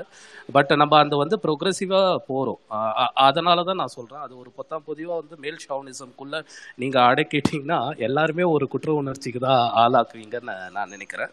இன்னொன்று என்னோட பாயிண்ட் ஆஃப் வியூவில் வந்து அவங்களுக்கு ஒரு ஓவர் பீரியட் ஆஃப் டைம் அது மெச்சூர் ஆகிட்டாங்கன்னா நான் ஏன் அந்த ஃபாதர்லி ஃபிகர் அந்த மென்டாலிட்டி எடுத்துகிட்டு வந்தேன்னா தே அண்டர்ஸ்டாண்ட் லைக் எப்படி நம்ம நர்ச்சர் பண்ண எப்படி வந்து ஈக்குவலாக நம்ம ட்ரீட் பண்ணுறோன்றத வந்து அண்டர்ஸ்டாண்ட் பண்ணிக்கிறாங்க அப்படின்னு தான் நான் நினைக்கிறேன். இது என்னோட personal I can answer CSK. Liana ஒரே ஒரு செகண்ட் சிஎஸ்கே எனக்கு அந்த கொஸ்டினை மட்டும் ரீஃப்ரைஸ் பண்றீங்களா? ஒரே ஒரு தடவை. I just want to hear it loud and clear okay எனக்கு என்னன்னா இந்த வந்து இப்போ ப்ரொஃபஷனலுக்கு சப்போர்ட் பண்ணுறதுக்கும் ஸ்டடீஸில் வந்து சப்போர்ட் பண்ணுறதுக்கும் ஆப்போசிட் ஜெண்டரில் இருக்கும் மேபி ரிலேஷன்ஷிப்பில் இருக்கும்போது தான் இந்த கான்ஃப்ளிக்டில் வருதா? இல்லை அவங்க ஒரு fatherly figure maybe fatherly figure ஏன் நேம் யூஸ் பண்ணுறோன்னா அந்த பொசிஷனுக்கு போன உடனே தான் அவங்களுக்கு இன்னும் கொஞ்சம் கிளியர் ஆயிட்டு நம்ம ஈக்குவல் ஆப்பர்ச்சுனிட்டி கொடுக்கணும். இந்த டிஃபரன்சஸ் பார்க்கக்கூடாது அப்படின்ற வந்து அவங்க தாட் ப்ராசஸ் வந்து சேஞ்ச் ஆகுதா? இன் கேஸ் அப்படி சேஞ்ச் ஆக அக்செப்ட் பண்ணிட்டீங்கன்னா it doesn't relate to male ஷாவனிசம்ல அது ரிலேஷன்ஷிப்ல இருக்க தான் நான் ஒன்னே ஒன்று சொல்லிக்கிறேன் but I want let Liana answer you but I just want to say கணவன் மனைவி தேர்ந்தெடுக்கிறதுல மட்டும்தான் அவ்வளோ கிரைட்டீரியா அந்த ஒரு ரிலேஷன்ஷிப்ல தான் அவ்வளோ கண்டிஷன்ஸ் மிச்ச எந்த ரிலேஷன்ஷிப்லயும் கண்டிஷன்ஸ் ஆர் நாட் தேர் அப்ப நீங்க சொல்ற அந்த ஃபாதர்லி ஃபிகரோ இல்ல பதர்லியோ இருக்கு. ஆனா I completely agree with what Gomathi said இப்ப நீங்க ஒரே ஒரே தராசுல ஒரு ஆணையும் பெண்ணையும் வச்சு குழந்தைங்களை வச்சு யாராவது ஒருத்தருக்கு தான் வந்து மெடிசன் அனுப்ப முடியும் அப்படின்னு கேட்டேன்னா ஆட்டோமேட்டிக்கா அது ஆணுக்கு தான் போகுது. ஏன்னா அது அது அது அன்பார்ச்சுனேட் ட்ரூத் அவனுக்கு தான் போகும். ஏன்னா அவன் தான் குடும்பத்தை தலை எடுத்து வைக்க போறான். இவன் எப்படி இன்னொரு இடத்துக்கு கல்யாணம் பண்ணி போறவள இது என் வாழ்க்கையிலே நடந்திருக்கு. ஓகேவா சோ அது வந்து நான் கோமதி சொல்றத கம்ப்ளீட்டா அக்செப்ட் பண்றேன். பட் அவன ஜென்ரல் இது நீங்க மெயில் ஷாவனிசம் எல்லாம் எடுத்துட்டு வர்றீங்களா? இல்லையான்னு எனக்கு தெரியாது. பட் ஆன் ஜென்ரல் பேசிஸ் ஒரு ஹஸ்பண்ட் அண்ட் ஒய்ஃப் அந்த ரிலேஷன்ஷிப்புக்கு மட்டும்தான் அந்த அளவுக்கு கண்டிஷன்ஸ் இருக்கு. கிரைட்டீரியா இருக்கு. அது எல்லாத்தையும் செக் பண்ணி செக் பண்ணி செக் பண்ணி தான் நம்ம வந்து அந்த ரிலேஷன்ஷிப்பை மெயின்டைன் பண்ண வேண்டியதா இருக்கு. மிச்ச எதுலயும் ஒரு நட்பாகட்டும் ஒரு அண்ணன் தம்பி ஆகட்டும் ஒரு தங்கச்சி ஆகட்டும் இல்ல எதுலயுமே நம்ம வந்து ஆஹ், ஒரு கண்டிஷன்ஸோட போக மாட்டோம். இருக்கிறத வச்சு ஹாப்பியா இருப்போம் இல்லையா? அந்த அந்த இது we accept for what they are but இதுல வந்து நம்ம சேஞ்ச் பண்ண எப்பவுமே துடிச்சிட்டே தான் இருப்போம். அது matter it is arrange marriage love marriage அந்த ஒரு ரிலேஷன்ஷிப் எப்பவுமே it is conditions bound it is criteria bound அது என்னோட பாயிண்ட் ஆஃப் வியூ பட் மேல் ஷாவினிசம் சொல்ற அளவுக்கு மிச்ச இதுல இருக்கான்னு எனக்கு தெரியாது. But I completely agree with what Gomathi sir அந்த மாதிரி ஒரு சுச்சுவேஷன்ல ஒரு டேர்னிங் பாயிண்ட்ல கொண்டு வந்து ஒரு ஆண் குழந்தையும் பெண் குழந்தையும் நிப்பாட்டினீங்கன்னா அது கண்டிப்பா ஆண் குழந்தை சைட்ல தான் போகுது பிகாஸ் இப்பவும் இருக்கிற பல ஃபேமிலிஸ் தே பிலீவ் தட் ஆண் தான் வந்து லெட் பண்ணி போக போறான். என்னோட என்னோட ஃபியூச்சர் ஜெனரேஷன்ஸ் ஆண் தான் எடுத்துட்டு போக போறான் அப்படின்னு தான் சொல்லுவாங்க. ஏன்னா நான் ஒரு இன்ஜினியரிங் ஜாயின் பண்றதுக்கு டுவெண்ட்டி டுவெண்ட்டி ஃபைவ் இயர்ஸ் முன்னாடி அந்த அளவுக்கு போராட வேண்டியதா இருந்தது. வெறும் நாலு லட்சம் கேட்டதுக்கு அந்த அளவுக்கு போராட ஷுர் மச்சு நான் அதுதான் சொல்றேன். Didn't we come off out of that age no maybe அது ஒரு டென் ஃபிஃப்டீன் இயர்ஸ் இருக்கலாமா? இப்போ இப்போவும் அப்படிதான் இல்ல இல்ல கம்ப்ளீட்லி வெளியில வரவே இல்ல. வரல. அது that's what I'm telling like completely we are not out of it but still rate of progression இருக்கு இல்லையா ஆ, அது வி ஆர் இருக்கு அது progressive nobody is society denying it nobody is denying ah it அது that that is completely the not point அவுட்ங்கிறது தான் சொல்றோம் okay yeah okay லியன் I'm sorry to step in அது அவர் அது No சொல்லணும்னு worries much. நினைச்சு No worries at all. Uh, see, uh, எனக்கு அதாவது இ- இந்த it it comes from a position of power and insecurity தன்னை விட ஒய்ஃப் வந்து ஜாஸ்தி சம்பாதிக்க கூடாதோ இல்ல படிக்க கூடாதோ தன்னோட பார்ட்னரா இருக்கட்டும் என்ன ரிலேஷன்ஷிப்லயும் சரி when a man is trying to establish power and he all these things come into play அது- அதனாலதான் இந்த மாதிரி வந்து கண்ட்ரோலிங் பிஹேவியர் வந்து ஒரு ஒரு ஹஸ்பண்ட் அண்ட் ஒய்ஃப்குள்ளேயோ பார்ட்னர்ஸ்குள்ளேயோ ஜாஸ்தி வர்றது. நீங்க பேரண்ட்ஸ் நீங்க இது Meera ma'am Gomathi ma'am ma'am Meera ma'am சொன்னாங்க இல்லையா? ரெண்டு பசங்க ஒரு பையனும் பொண்ணு இருக்கப்போ இப்போ மென்டாலிட்டி சேஞ்ச் ஆயிடுச்சா நீங்க கேட்டீங்கன்னா I would still say it is there it is hidden இப்பயும் ஒரு வீடு எடுக்கிறோம்னா அந்த வீடு இந்த ஜென்ரேஷன்லயே அந்த வீடை பையனுக்கு தானே கொடுக்கணும்னு நினைக்கிறோம். ஏன்னா வி கன்சிடர் ஆட்டோமேட்டிக்கலாவே பையனுக்கு ஒரு ஸ்டெப் ப்ரையாரிட்டி கொடுத்து தான் வைக்கிறோம். படிப்புன்ற விஷயத்துல மேபி இட் ஹஸ் கம் ஒரு ஒரு மெரிட்டோ மெரிட்டோக்ரஸியை வச்சு டிசைட் பண்றதுக்கு கொஞ்சம் இந்த ஜென்ரேஷன்ல வாய்ப்பு இருக்குன்னு வச்சுக்கோங்க. ஆனா அதுலயும் கிரன்ச்னு வர்றப்போ automatically the power position goes to the male இந்த ஃபேமிலி ஒரு ஒரு ஒரு பொண்ணே எல்லாத்தையும் சம்பாதிச்சு அந்த வீடு அந்த பொண்ணே கான்ட்ரிபியூட் பண்ணியே வாங்கியிருந்தா கூட லாட் ஆஃப் டைம்ஸ் அதை இன்ஹெரிட் பண்ணி போறது வீட்ல இருக்க பையனுக்கு தான் அந்த பையன் கம்பீட்டண்டா இன்கம்பீட்டண்டா குடும்பத்துல இருக்கவங்கள பாத்துப்பானா பாத்துக்க மாட்டானா எல்லாத்தையும் தாண்டி அங்கதான் போய் நிற்கும் so obviously it it goes to இன்னமும் அந்த இது இருக்கு slightly hidden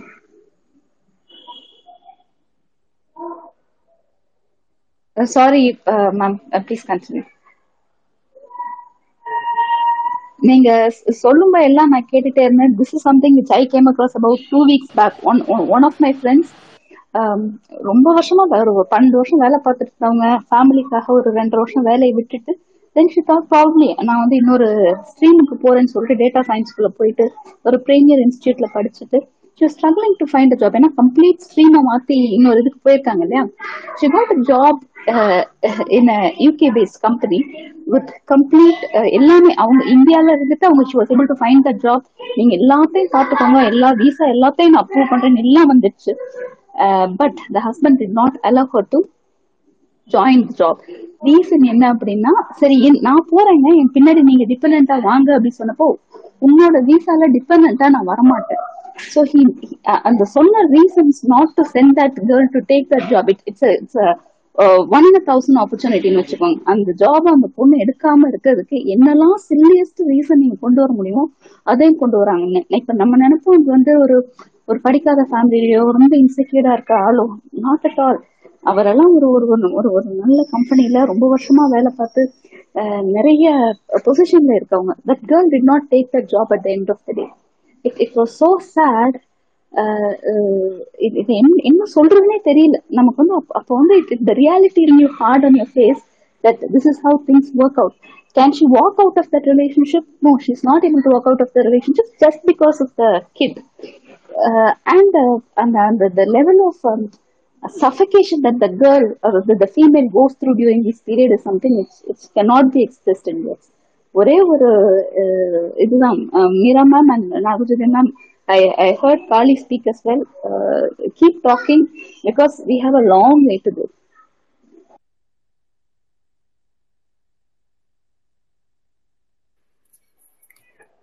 நன்றி அஹ், லியானா ரொம்ப நன்றி. கண்டிப்பா. நான் பேசுங்க பேசுங்க. நீங்க நான் ஒரு கொஞ்சம் லேட்டா தான் ஜாயின் பண்ணேன். நீங்க இந்த ஜாதியோட ரோலை பத்தி இதுல பேசிட்டீங்களான்னு தெரியல. நம்ம நாட்டுல நம்ம ஊர்ல இருக்கிற பெரும்பாலான பிரச்சனைகள் பெண்கள் சம்பந்தமான பிரச்சனை எல்லாத்துக்குமே ஒரு அடிநாதமா எழுதிருக்குதுன்னு பாத்தீங்கன்னா ஜாதி தான் நினைக்கிறேன் நானு. ஏன்னா இந்த அரேഞ്ച്டு மேரேஜ்ற ஒரு கேவலமான கான்செப்ட் நான் கேவலமான கான்செப்ட்னு ஏன் சொல்றேன்னா இந்த கான்செப்டே வந்து பெற்றோர்கள் இந்த சின்ன வயசுலயே குழந்தைங்களை கல்யாணம் பண்ணி வைக்கிறதுக்காக அதாவது ஜாதிக்குள்ளேயே வந்து கல்யாணம் பண்ணி வைக்கணும் அப்படின்ற ஒரு காரணத்துக்காக தான் வந்து பெத்தவங்களே பார்த்து பசங்களை வந்து கல்யாணம் பண்ணி வைக்கிறது இருக்குது இருக்குது இந்தியால. ஒரு இந்த கான்செப்ட் இல்லைன்னா பெண்களோ பசங்களோ அவங்களே பார்த்து சுதந்திரமா வந்து அவங்களுக்கு தேவையான பாற்ற தேர்ந்தெடுக்கிற சுதந்திரம் இருந்து இருக்குதுன்னு வச்சுங்க அது வந்து ஜாதிய அமைப்புக்கு எதிரானதா கொண்டதுனாலதான் வந்து பெரும்பாலும் இது தடுக்கப்படுது. அதுவும் இல்லாம ஒரு பெண்களை ப்ராப்பர்ட்டி எதுக்கு பாக்குறாங்க அப்படின்னா இந்த மானம் அப்படின்றத வந்து ஒரு குறிப்பிட்ட பாலினத்தோட காலுக்கு நடுவில் ஏன் வச்சாங்கனால வந்து இது ஜாதி தான் திரும்ப இருக்குன்னு நினைக்கிறேன்.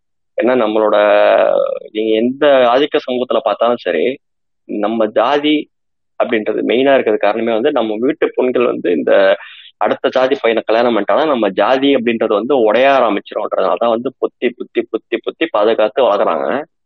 இதனால ஏற்படுற பின்னடைவுகளால தான் இதுல மத்த இந்த பாலியல் வறட்சியோ பாலியல் சுரண்டலோ இந்த நம்ம ஊர்ல இருக்கிற பெரும்பாலான ஆண்களுக்கு பெண்கள் பற்றிய புரிதலே இல்லாம இருக்கிறதோ ஒரு ஒரு ரொம்ப நார்மலா ரொம்ப ஆரோக்கியமா இருக்க வேண்டிய ஒரு செக்ஷுவல் ரிலேஷன்ஷிப் பெண்கள் ஆகட்டும் ஆண்கள் ஆகட்டும் அது எப்படி தடுக்கப்படுது? அது எப்படி வந்து கம்ப்ளீட்டா வந்து ஒரு ரொம்ப ஒரு ஒரு ஆபத்தான ரொம்ப ஒரு பரிதாபமான நிலையில இருக்குதுன்னா அதுக்கு பெரும்பாலும் ஜாதி தான் நினைக்கிறேன் காரணம். இது பொத்தி பொத்தி பொத்தி வளர்க்கறது. அதாவது பெண்களை வந்து ரொம்ப பாதுகாப்பா வளர்க்கறதுனால இந்த access to girls access to woman அப்படின்றது நான் செக்ஷுவலா சொல்லல ஜென்ரலாவே சொல்றேன். ஒரு நார்மலான ரிலேஷன்ஷிப்ன்றதே வந்து இல்லாம இருக்கிறது. அவங்கள வந்து ரொம்ப புனிதப்படுத்துறதுனால வந்து ஒரு நிறைய பேர் பசங்களை வந்து ஒரு கனவுலகத்திலேயோ இது ஏதோ ஒரு வித்தியாசமான திங் அப்படின்ற மாதிரி தான் இருக்க வைக்குது. அதை எப்படி அடைய வைக்கிறது? ஒரு ஆண்களை வந்து ஒரு சாதாரணமா ஒரு பெண்களை அணுகி எப்படி வந்து பேசி பழகி அவங்களோட ஒரு ரிலேஷன்ஷிப் ஏற்படுத்திக்கின்ற ஒரு ஆரோக்கியமான விஷயம் வந்து தடுக்குது இது. அதனால ரொம்ப சோகையான ஆண்களோ யாரா இருந்தாலும் சரி எனக்கு எங்க அப்பா அம்மா பார்த்து என் ஜாதிக்குள்ளே கல்யாணம் பண்ணி வச்சிருவாங்க. எனக்கு எந்த பிரச்சனையும் இல்லைன்றதுனால தான் வந்து அவங்க இதை பத்தி கவலைப்படுறதும் கிடையாது. அவங்களுக்கு பெருசா அலட்டிக்கிறதும் கிடையாது. இந்த பெண்களுக்கும் வந்து ஐயோ அப்படின்ற கற்பு கற்புன்ற ஒரு கான்செப்டும் இதனாலதான் வருதுன்னு நினைக்கிறேன். ஏன்னா கற்பு ஏதாச்சும் ஒண்ணு ஆயிடுச்சுன்னா நம்ம ஜாதிக்குள்ள வெளியே போக மாட்டோம் அப்படின்ற மாதிரி ஒரு சூழ்நிலையை பெற்றோர்கள் உருவாக்குறாங்க. அது வந்து இப்போ பெண்களை வந்து ப்ராப்பர்ட்டியா பாக்குறதுனால இது நடக்குது. இந்த மாதிரி ஒரு விஷயமே இல்லாம இருக்கிறதுனால இருந்தாங்க பெண்கள் வந்து எந்த மாதிரியான பாலியல் துன்புறுத்தல் இருந்தாலும் எந்த மாதிரியான இந்த மாதிரியான ஒரு பாலியல் வன் வன்கொடுமை எது நடந்தாலும் வந்து ஒரு காவல்துறை அன்னைக்கு வெளியே வந்து ஓப்பனா பேச முடியாத காரணமும் இதுதான். ஐயோ போனா ஜாதி மானம் போயிடும். நம்ம ஊர்ல வந்து சொந்தக்காரங்க எவனும் மெயினா வந்து சொந்தக்காரங்களை எவனும் தெரியக்கூடாது இந்த மாதிரி விஷயம். தெரிஞ்சானா வந்து எல்லாருக்கும் பரப்பி விட்டுருவானுங்க. கல்யாணம் நடக்காது. இதனாலதான் வந்து பெற்றோர் பெற்றவங்களாட்டம் ஏதோ ஆட்டம் ஐயோ மூடி மூடி வைக்கிறாங்க. இதை இது வெளியே சொல்லாதுன்னும் சின்ன பொண்ணுங்கள சின்ன குழந்தைங்களை வந்து வற்புறுத்துறாங்க.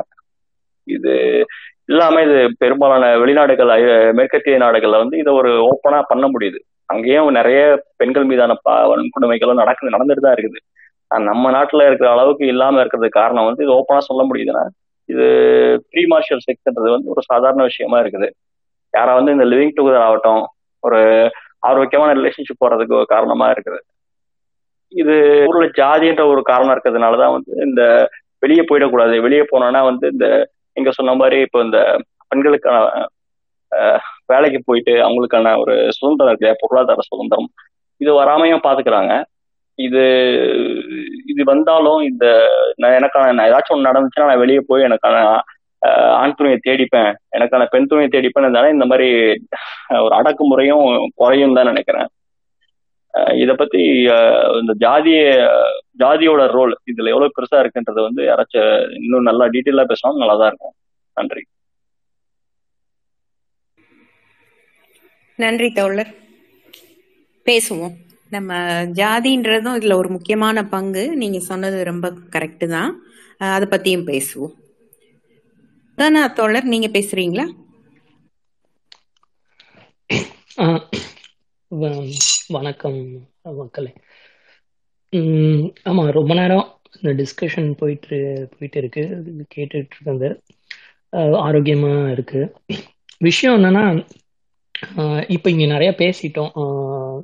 இப்போ இந்த பெண் குழந்தைங்களுக்கு உண்டான அந்த விஷயம் அந்த கட்டுரையில இருந்துட்டு நான் அந்த பாயிண்ட்டுக்கு வந்துடுறேன் அதுக்கு முன்னாடி நிறைய ரெண்டு கட்டுரையில நிறைய நிறைய டிஃப்ரெண்ட் டிஃப்ரெண்ட் இருந்தங்காட்டி அந்த ஆஸ்பெக்டையும் ஒரு தடவை தொட்டரலான்னு பார்க்குறேன் இல்லை இந்த மைய கருத்து வந்து இன்னைக்கு ரொம்ப டீட்டெயில்டாக பேசணும்னா அதைவே நான் ஃபர்ஸ்ட் சொல்லிடுறேன் ஓகேனா இல்லைன்னா அந்த மீதி சிட்டுக்குருவி லேகியமோ இல்லை மற்ற ஏமாற்று வேலைகள் மருத்துவ மருத்துவத்தை நம்பாம ஏமாத்து சித்து வேலைகள் பண்ண ஒரு பாயிண்ட் ஷேர் பண்ணிட்டு நான் இந்த இதுக்கு வரேன்.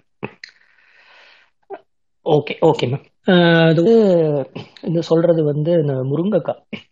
அந்த கட்டுரையில வாசிக்கும் பொழுது பலது பார்த்தோம். தொட் தொட்டிங்களா இல்லையான்னு தெரியல. ஏன்னா நான் முதல் கட்டுரை கேட்கல. ரெண்டாவது வந்து இந்த முருங்கைக்காய்க்கு வந்து கொடுக்கப்படுற ஒரு ஹைப்பு அது திரைப்படங்கள்ல காமிக்கப்படுறதும் அது ஒரு அதுக்காக சொல்லப்படுறதும். ஆனா சமீபத்துலன்னு சொல்ல முடியாது.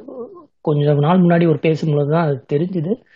அது உண்மை இல்லை. அந்த முருங்கைக்காய்க்கு உண்டான இதெல்லாம் வந்து அதிகப்படுத்தும் அப்படின்னு சொல்றது வந்து உண்மை கிடையாது. முருங்கைக்கீரையில கூட அதுக்கு உண்டான வழி இருக்கு. முருங்கைக்காய் சாப்பிட்றது வந்து இந்து தன்மையை வந்து நீர்த்து போக தான் செய்யும். அது கெட்டிப்படுத்தாதுங்கிறது. ஆனா அது திரும்ப திரும்ப திரும்ப அது சொல்லப்பட்டு அது ப- திரை வடிவமாகவும் மனசுல பதிய வச்சு இந்த சிட்டுக்குருவி மாதிரி அதுவும் கரெக்டான சயின்ஸ் என்ன கரெக்டான ரீசனிங் என்னன்னு தெரியாம ஒரு பரப்பப்படுற ஒரு ஒரு பொய் தான் அது ஒன்று சொல்லணும்னு நினைச்சேன்.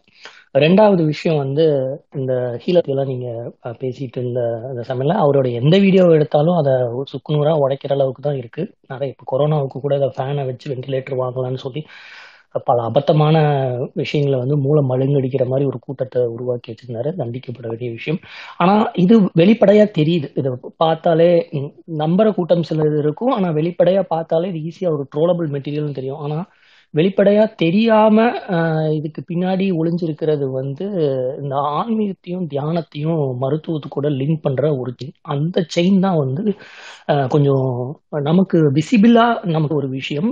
பட் ஹிடன் அஜெண்டாவா இருந்து மழுங்கடிக்கிற ஒரு மேட்டர் அது வந்து எதையுமே வந்து இந்த மாதிரியான தப்பான கருத்துக்களை வந்து இந்த ஆன்மீகத்தின் வழியா லைட்டா அப்படியே உள்ள சொருகி விட்டுட்டோம்னாலும் இல்ல இந்த தியானம் அப்புறம் இந்த அது மாதிரி இந்த யோக கலைகள் அப்படிங்கிற விஷயத்துல அதெல்லாம் உடலுக்கு ஆரோக்கியமான அதுதான் அதை யாரும் எதுவும் மறுக்க கிடையாது அதில் உள்ளது. பட் ஆனா அதுவே தப்பான ப்ரொஜெக்ஷனோட திணிக்கும் பொழுது அது ஒரு பெரிய அரசியல் ஆகப்படுது அதுக்கான உதாரணம் வந்து இங்க ஈஷாவுடைய வந்து ஒரு ஒரு பேக்கேஜ் ஒன்று இருக்கு. நிறைய பேக்கேஜஸ் இருக்கு. எனக்கு தெரிஞ்ச விவரம் தான் சொல்றேன். நான் எது காதல கேட்டு உண்மைன்னு நம்பினவங்க அதை பகிர்ந்துக்கணும்னு நினைக்கிறேன். அது வந்து ஒரு forty five thousand fifty five thousand உண்டு. ஒரு காட்டேஜ் பேக்கேஜ் மாதிரி அங்கிட்டு போ அங்கே போய் ஒரு பத்து பதினஞ்சு நாள் இருந்து தங்கும் பொழுது அது ஏதோ கிளாஸஸ் எல்லாம் முடிஞ்சு வெளியில வரும்போது ஒரு மன நிம்மதி கிடைக்குங்கிறது அவங்களுடைய செல்லிங் பாயிண்ட் அதை அதை ஒன்றும் இல்லை. அதுக்கு பின்னாடி அவங்க சொல்றது இந்த மாதிரி சர்க்கரை நோய் இந்த மற்ற நோய் இதெல்லாம் வந்து எல்லாம் குறையுது அப்படின்னு சொல்லி ஒரு தப்பான ஒரு விளம்பரம். அதுக்கு ப பலியான ஒரு நண்பரின் அம்மா. அவங்க வந்து இந்த மாதிரி போயிருந்தாங்க. ரொம்ப ஹை ஷூட்டாஜா சுகர்லாம் இருந்துச்சு. இங்கிலீஷ் மெடிசன்ஸ்லாம் கடைசியில் ஸ்டாப் பண்ணிட்டு இந்த மாதிரி ஒரு ஆல்டர்னேட்டிவ் கொடுக்குறாங்க அப்படின்னு சொல்லி ஒரு டேஸ் கிட்டத்தட்ட லட்சக்கணக்கில் செலவு பண்ணி இருந்தபோது போது இந்த மாதிரி மெல்லிய காட்டன் ட்ரெஸ்ஸஸ் ஊற்றிட்டு காலையில் நேரமாக அந்த மெர்க்குரி லிங்கத்தில் குளிச்சுட்டு அதை தொட் அதை தொட்டு வணங்கிட்டு உள்ளே வந்து யானம்லாம் பண்ணிட்டு அவங்க கொடுக்குற அந்த பத்திய சாப்பாடு. அந்த பத்திய சாப்பாடுங்கிறது ஒரு பெரிய எக்ஸ்கியூஸ்னு அந்த கட்டுரை வாசிக்கும் போது சொல்லியிருந்தீங்க. ஸோ அந்த மாதிரி ஒரு கொடுத்துட்டு வெளியில வரும்பொழுது ஏதோ ரிஃப்ரெஷிங்கா இருக்கிற மாதிரி ஒரு மூணு நாலு மாசம் இருந்தது. அதுதான் தீர்வு நிரந்தர தீர்வுன்னு நினைச்சு அவங்க தொடர்ந்து எந்த ஒரு மெடிக்கேஷன்ஸும் எடுக்காம இருந்தாங்க. அதையும் பரப்பவும் செஞ்சாங்க. இந்த மாதிரி போனா வந்து எனக்கு பயங்கரமான ரிசல்ட்ஸ் எல்லாம் கண்ணு முன்னாடி காமிக்குது. ஸோ மெடிசன்ஸ்லாம் நம்பணுங்கிற அவசியமே கிடையாது. அங்க போய் ஒரு டென் டேஸ் இருந்து தியானம் பண்ணி இப்படி பண்ணி அப்படி பண்ணாலே போதும். அது எல்லா சர்வநோக நிவாரணி அப்படிங்கிற ஒரு விளம்பரம் வந்து பரப்பப்பட்டுச்சு. ஸோ அந்த ஏஜ் குரூப்ல இருக்கிற நிறைய பேர் வந்து அதுக்கு பலிகடாவும் ஆனாங்க. விஷயம் என்னன்னா ரெண்டரை வருஷம் கழிச்சு ஒரு ஒன்றரை ரெண்டரை வருஷம் கழிச்சு அவங்களுக்கு இடம் டிரான்ஸ்ஃபர் மாற்றுதல் ஆகி குளிர் பிரதேசத்துக்கு போடைய இதே மொத்தமா மாறிடுச்சு. அவங்க அந்த சொன்ன பிராக்டிஸ்னால அந்த இதை போடுற மாலையை போடுறது ஒரு மெல்லிசான அந்த ட்ரெஸ் போட்டுக்கிறதும் அதுதான் அவங்களுடைய உணவு பழக்கமா இருந்தது. ஆனா ஒரு குளிர் பிரதேசத்துக்கு போயிட்டு அதையவே அவங்களால செய்யும் பொழுது பயங்கரமா ஃப்ளூ அண்ட் சுகர் எல்லாம் ஷூட் அப் ஆகி கண்ணா பின்னான்னு சீரியஸ் ஆகி அவங்க ஹாஸ்பிட்டலைஸ்ட் ஆயிருந்தாங்க. என்னன்னு விசாரிச்ச போது தான் தெரியுது அந்த எந்தெந்த ஊர்ல எந்தெந்த மாதிரியான உடை எந்தெந்த மாதிரியான உணவு பழக்கங்கள் எடுத்துக்கணுமோ அதையெல்லாம் தவிர்த்துட்டு இப்போ இந்த மாதிரியான வெயில் பிரதேசத்துல அவங்க சொன்ன அந்த பத்தியம் அவங்க சொன்ன அந்த வந்து போய் குளிர் பிரதேசத்துல அந்த மெல்லிய உடைய போட்டுட்டு அந்த மாதிரி கூழ் நாலரை மணி அஞ்சு மணிக்கு அந்த குளிர்ந்தண்ணியில குளிச்சது வந்து மிகப்பெரிய பாதிப்பை வந்து ஏற்படுத்தியிருக்கு. இது ஒரு விதமானது. அந்த மெர்குரி லிங்கத்துக்கே பல கட்டுகதைகள் சொல்லப்படும். எக்கச்சக்கமான கதைகள் இருக்கு. வாட்ஸ்அப் வதந்திகள் அதை நீங்க பிடிச்சீங்கன்னா முதுகுத்தண்டு வந்து நேராகும். அதிலிருந்து வரக்கூடிய அதிர்வலைகள் வந்து உங்களை சமன்படுத்தும் அதுபடுத்தும் அஹ் நீங்க போய் உள்ள முங்கி அந்த தண்ணியில முங்கிட்டு அதை கட்டி பிடிக்கும் போதே ஆட்டோமேட்டிக்கா உங்க கால் மேல வந்துடும் தண்ணிக்குள்ள போகணும்னா ஆட்டோமேட்டிக்கா கால் மேலதான் வரும். என்ன சயின்ஸ்ன்னு தெரியாம அது அதனுடைய பவர்னு சொல்லி விற்கப்படுறது. அது இந்த ஸ்படிக லிங்கங்கள் அப்புறம் அந்த மார்பிள்ஸ் அதெல்லாம் வந்து சந்தை ரீதியா வீட்டுக்குள்ள வச்சுக்கிட்டு அது ஒரு குளுமைப்படுத்தும் கழுத்துல போட்டா இது பண்ணும் நெஞ்சில இருந்தா இது ஆகும் அப்படின்னு சொல்ற இந்த இது எல்லாமே வந்து தொட வேண்டிய அவசியம் இருக்கு. ஏன்னா இங்க நடுவுல கொஞ்சம் அறிவியல் காணும் அப்படிங்கும்போது எந்த அறிவியல் காணும் எதை வந்து மக்கள் மழுங்கடிக்கிறாங்கன்னு எனக்கு தெரிஞ்சதை ஷேர் பண்ணிக்கணும்னு நினைச்சேன். இது ஒரு செகண்ட் இது. மூணாவது இந்த அரிய வகை அப்படின்னாலே நமக்கு ஒரு கிரேஸ் அரிய வகை மொழிகளால் செய்யப்பட்ட அரிய வகை வேர்களிலிருந்து எடுக்கப்பட்ட அரிய வகை பூக்கள். பன்னெண்டு வருஷத்துக்கு ஒரு தடவை தான் பூக்கும். நாற்பது வருஷத்துக்கு ஒரு தடவை தான் இந்த விதை உதிரும். அதிலிருந்து எடுத்த மருந்து அதை டப்பால போட்டு அடைச்சு நாங்க கொடுக்குறோம் அப்படின்னா அவ்வளோ அரிய வகைனா அந்த வியாபாரம் பண்றவன்ட்ட மட்டும் டாச்சிருப்பான் அவ்வளோ அரிய வகை எப்படி இவருக்கு மட்டும் முப்பது வருஷம் நாற்பது வருஷத்துக்கு ஒரு தடவை தான் கிடைக்குங்கிறது மட்டும் டப்பாவை டப்பாவாக போட்டு அடைச்சு வித்துக்கிட்டு இருப்பாங்க.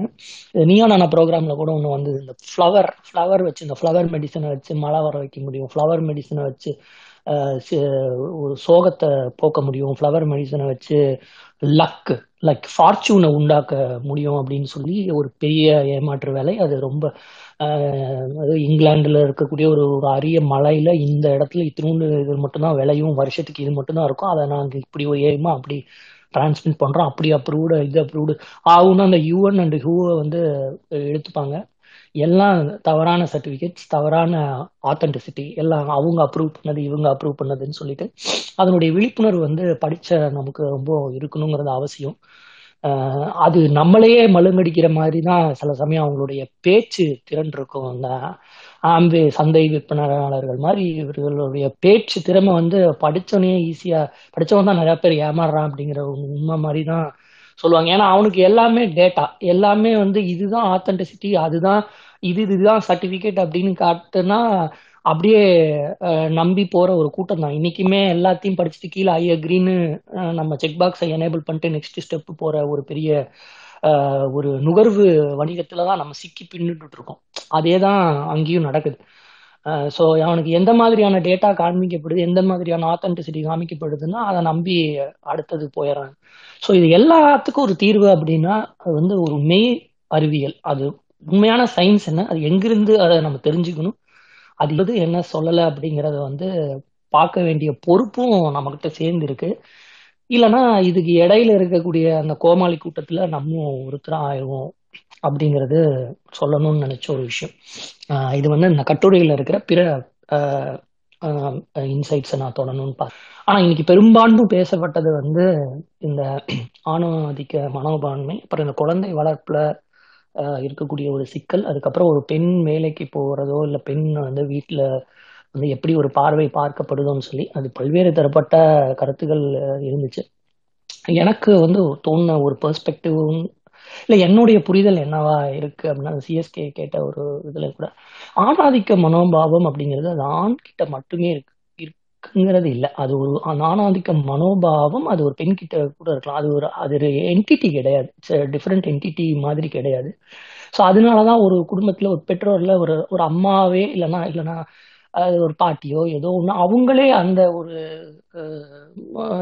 அந்த ஒடுக்குமுறைக்கு வந்து ஒரு இதாகிட்டு இருக்காங்க அதை வந்து இப்ப நான் வந்து பேசுறது அப்படிங்கறது ஏதோ மயிர்பீலியை வச்சு ஆணங்களை அடிச்ச மாதிரி இருக்கும். அது நீங்க சொல்லும்போது ஒரு பெரம்பு குச்சியை வச்சு அடிச்ச மாதிரி இருக்கும். அது சரியாதான் இருக்கும் நம்ம ஆனா அது எந்த பாயிண்ட்டுக்கு போய் நிக்குதுன்னா முதல்ல இதை அடிச்சுட்டு தான் அங்க போக முடியும். இதை இந்த மனப்பான்மைய அப்படிதான் சொல்லி தான் வரணும். இதை வந்து மனிதத்துவம் ஹியூமனிட்டிங்கிற பாயிண்ட்டுக்கு கொண்டு போய் வைக்க முடியாது. ஏன்னா அந்த பரிணாம வளர்ச்சியில பெண் அப்படி இல்லைங்கிற புரிதல் வரலாறு நமக்கு தெரியும். ஒரு பெண் தான் ஒரு மொத்த சமூகத்தையும் கட்டமைச்சா அடுத்த சிவிலைசேஷனுக்கு எடுத்துட்டு போறதே அவ்வளவுதான் இருந்தது. கல்யாண தேர்வு இல்ல ஆண் மகனை தேர்வு செய்யற அத்தனை முழு அதிகாரமும் அவ- அவள்கிட்ட தான் இருந்தது. எந்த மாதிரியான ஜீன்ல இருந்து எந்த குழந்தையை உருவாக்கணுங்கிறது எல்லாமே ஒரு பெண்ணிடம் இருந்து தான் ஒரு மொத்த ஆதார புள்ளியாவே தொடங்கி வந்ததுங்கிறது வரலாற்றுல தெரியுது. ஆனா அது எவல்யூஷன் இன்னைக்கு எப்படி மாறி இருக்குன்னா மேல் டாமினன்ட் அந்த புத்தி அந்த அறிவு அந்த அறிவன் எதை எவல்யூஷனா அறிவா வளர்ந்துருக்கோ அதை நோக்கி தான் இன்னைக்கு நம்ம அதே அறிவை இன்னொரு ஆல்டர்னேட்டிவ் அறிவியலை கொண்டு நம்ம அதை ஃபைட் பேக் பண்ண வேண்டியதா இருக்கு. ஸோ அந்த அறிவை தான் நான் இங்க பெரிய கொஷின் பண்ண வேண்டியிருக்கேன். உனக்கு கற்பிதம் பண்ணப்பட்டிருக்கு அப்படிங்கிறது. ஸோ அந்த மனப்பான்மையை வந்து முதல்ல வந்து களையணும் அப்படின்னா அந்த ப்ரோக்ரஸிவ் ஒரு ஸ்டெப்பு ரெண்டாவது அதை வந்து வலிமையா எதிர்க்கிறதுங்கிறது ஒரு ஸ்டெப் அது ரெண்டும் சரியா தான் செஞ்சிருக்காங்கன்னு நம்புறேன். அதனால தப்பு இல்லை. இங்க வந்து அவங்க வந்து இந்த மாதிரி டாமினேட் பண்றாங்க. இந்த மாதிரி ரீசனிங் கொடுக்குது அப்படின்னு பேசின எல்லா இடங்கள்லயும் பெரிய கில்ட் வரல. ஏன்னா ஐ குட் அண்டர்ஸ்டாண்ட் தட் நான் அப்படி இல்லை. பட் ஆனா இன்னும் என்னை சுத்தி இருக்க ஆயிரக்கணக்கான லட்சக்கணக்கான பேர் இருக்கிறாங்களே. அப்படிங்கிறத புரிஞ்சுக்க முடியுது.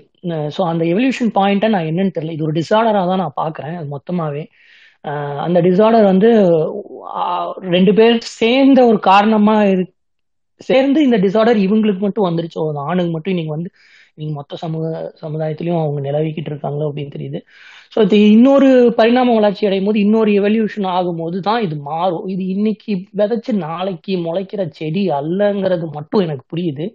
இது தொடர்ந்து விதைச்சுக்கிட்டே இருக்கக்கூடிய ஒரு விஷயம். அது அடுத்த ஸ்டேஜ் ஆஃப் இவல்யூஷன்ல வேணா இது டோட்டல் அப்சைட் டவுனா மாறும். ஆனால் அது எந்த எதை நோக்கின எவல்யூஷன் அது இந்த டோட்டல் மைண்ட் செட் எத்தனை ஆண்டு காலமா இந்த அனாதிக மனோபாவம் வந்து இதே மாதிரி நிலவிட்டு இருக்கு இது டோட்டலா ரீவேம்ப் ஆகுறது எப்போ அப்படிங்கிறது ஐ டோன்ட் நோ பட் அதுக்கான ஒரு லைட்டா ஐ சி தட் ஜஸ்ட் பயாலஜிக்கலா அண்டர்ஸ்டாண்ட் திங்ஸ் லைக் உடல் பத்தின கூறுகளை வந்து பயாலஜிக்கலா அண்டர்ஸ்டாண்ட் பண்ணிக்கணும்.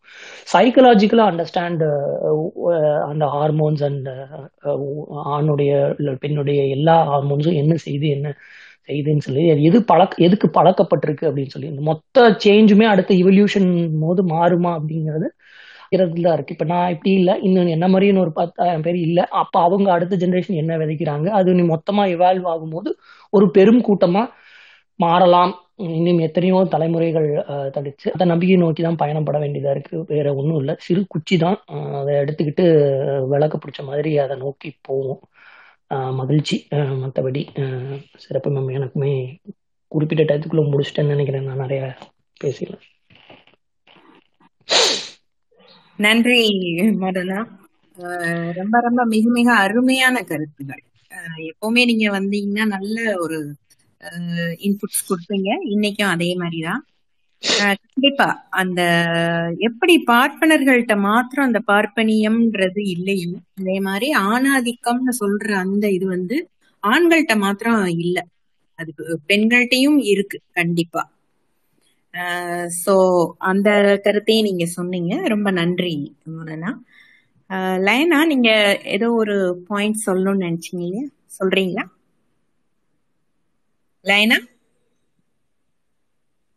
மேம் இதுதான் சொல்லணும்னு நான் நினைச்சேன். இப்போ இந்த இவங்க சொன்ன அதே இதுதான். இந்த எம்ப நீங்க சொல்ற எல்லாமே புரியுது. அந்த கான்ட்ரடிக்ஷன்ஸ் சயின்ஸ் சூடோ சயின்ஸ் வரப்ப எல்லாமே புரியுது. ஆனா எங்க பிரச்சனை ஆகுது அப்படின்னா ஆஹ் இந்த ஆஹ் இந்த பாயிண்ட் பேர் ரெஃபர் பண்றதுக்காக யோசிச்சுக்கிறேன் ஜக்கி வாசுதேவோட வீடியோஸ் இவரு ஃபுல்லாவும் எங்கெங்கேதோ நாலு வார்த்தை பிடிச்சிட்டு வந்து இந்த லெவல் ஆஃப் மார்க்கெட் அவங்க பண்ற அந்த மார்க்கெட்டிங்க எப்படி கவுண்டர் பண்றதுன்னே நிறைய நேரம் தெரிய மாட்டேங்குது ப்ராபப்ளி இப்ப நீங்க என்கிட்ட சொன்னீங்க அப்படின்னா எனக்கு ஏன்டா இதுல லாஜிக் இல்லையா அப்படின்னு கேட்கறதுக்கு அளவுக்கு எனக்கு அறிவு இருக்கே ஒழிய லாட் ஆஃப் டைம்ஸ் இன்னொருத்தர் கிட்ட போய் இல்ல இல்ல அப்படின்னு இது அக்கு வேற ஆணி வேற பிரிச்சு அனலைஸ் பண்ணி சொல்ற அளவுக்கு நமக்கு டைமும் இல்ல அந்த அளவுக்கு நமக்கு அந்த விஷயத்து நாலேஜும் இல்லை. இந்த இடம் is is place where I am actually stuck எப்படி இந்த இந்த இந்த மாதிரி பேசுறவங்களை கவுண்டர் பண்றது அப்படின்ற அஹ், இடம் தான் மேடம் நான் lot of times I stuck problem நீங்கெல்லாம் you can tell how to tackle it கரெக்டா லைனா அதுல ஒண்ணு நீங்க யோசிச்சுக்கோங்க. இந்த மாதிரி இருக்கிறவங்களுக்கே முத தெரியும் அது எல்லாமே தப்புன்றது அவங்களுக்கே நல்லாவே தெரியும். ஆனா அத வந்து அவங்க ஒரு பிசினஸா பண்றனால நம்மள முட்டாளாக்குறதுக்கு தான் அவங்க பாப்பாங்களே ஒழிய அவங்க ஒரு நாளும் நம்ம என்ன சொன்னாலும் அவங்க அவங்களோடத ஒத்துக்க மாட்டாங்க. ஏன்னா அது அவங்க ஃபவுண்டேஷனே ஆட்டிரும் இல்லையா? அதனால அவங்கள்ட்ட எல்லாம் போய் நம்ம கருங்கல் சவர்ல போய் முட்டுற மாதிரி தான். பெட்டர் நம்ம அவாய்ட் பண்ணிட்டு அவங்களோட போய் முட்டுறதுக்கு பதில் நம்ம வெளியில ஒரு நாலு பேர்கிட்ட நம்ம இந்த அவேர்னஸ் கொடுக்கறது வந்து ரொம்ப நல்லா இருக்கும். சொல்லுங்க மதானா? ஒரு விஷயம். சாரி மோழனா ஆ சொல்லுங்க சொல்லுங்க. இல்ல இல்ல சொல்லுங்க நான் இல்ல நம்ம வந்து நம்ம நம்ம போய் ஜக்கிய கவுண்டர் பண்ணணும்னு சொல்லல. ஜக்கிய பார்த்துட்டு நம்ம கிட்ட பேசுற ஆட்கள் கிட்ட கவுண்டர் பண்ற மாதிரி தெரியல. இப்ப இவங்களுக்கு இருக்க பாப்புலாரிட்டி நேத்தி வந்து நீங்க மிஸ்டர் ஜிகேவோட யூடியூப் ஸ்பேஸ் சொன்னீங்க. இது மாதிரி ஐ திங்க் நிறைய என்ன சொல்றது பாப்புலரான ஸ்பேசஸ் கிடையாது to counter people like this அப்படின்றதுதான் தாட் ஜக்கிய போய் கண்டிப்பா நம்ம பண்ணவே போறது கிடையாது. பட் மத்தவங்கள்ட்ட நார்மலா இப்ப வீட்டுல பேசுறதுக்கு நம்மள சுத்தி இருக்கப்ப பேசுறப்பே வந்து ஒரு லெவலுக்கு மேல நமக்கு பொறுமை போய் என்னத்தையோ பண்ணு நம்பிட்டு போ அப்படின்னு சொல்லி விட்டுட்டு போக முடியுது போ போகத்தான் வேண்டியிருக்கே ஒழிய கவுண்டர் பண்றதுக்கு திராணி இல்லைன்னு தான் நான் என்ன நான் ஃபீல் சோ கண்டிப்பா தான் இருக்கும் சொல்லுங்க அவரு பத்தி சொல்லணும்னா எனக்கு ஒன் hour வேணும். நான் அவர் மடியிலயே வளர்ந்து தவழ்ந்து குழந்தை கோயம்புத்தூர் மடியில பட் டைம் இல்ல மீட்டிங் இருக்கு. கண்டிப்பா வேற ஒரு ஸ்பேஸ்லயே ரொம்ப டீட்டெயில்டா போட்டு பிரிச்சு மேஞ்சிருந்தது.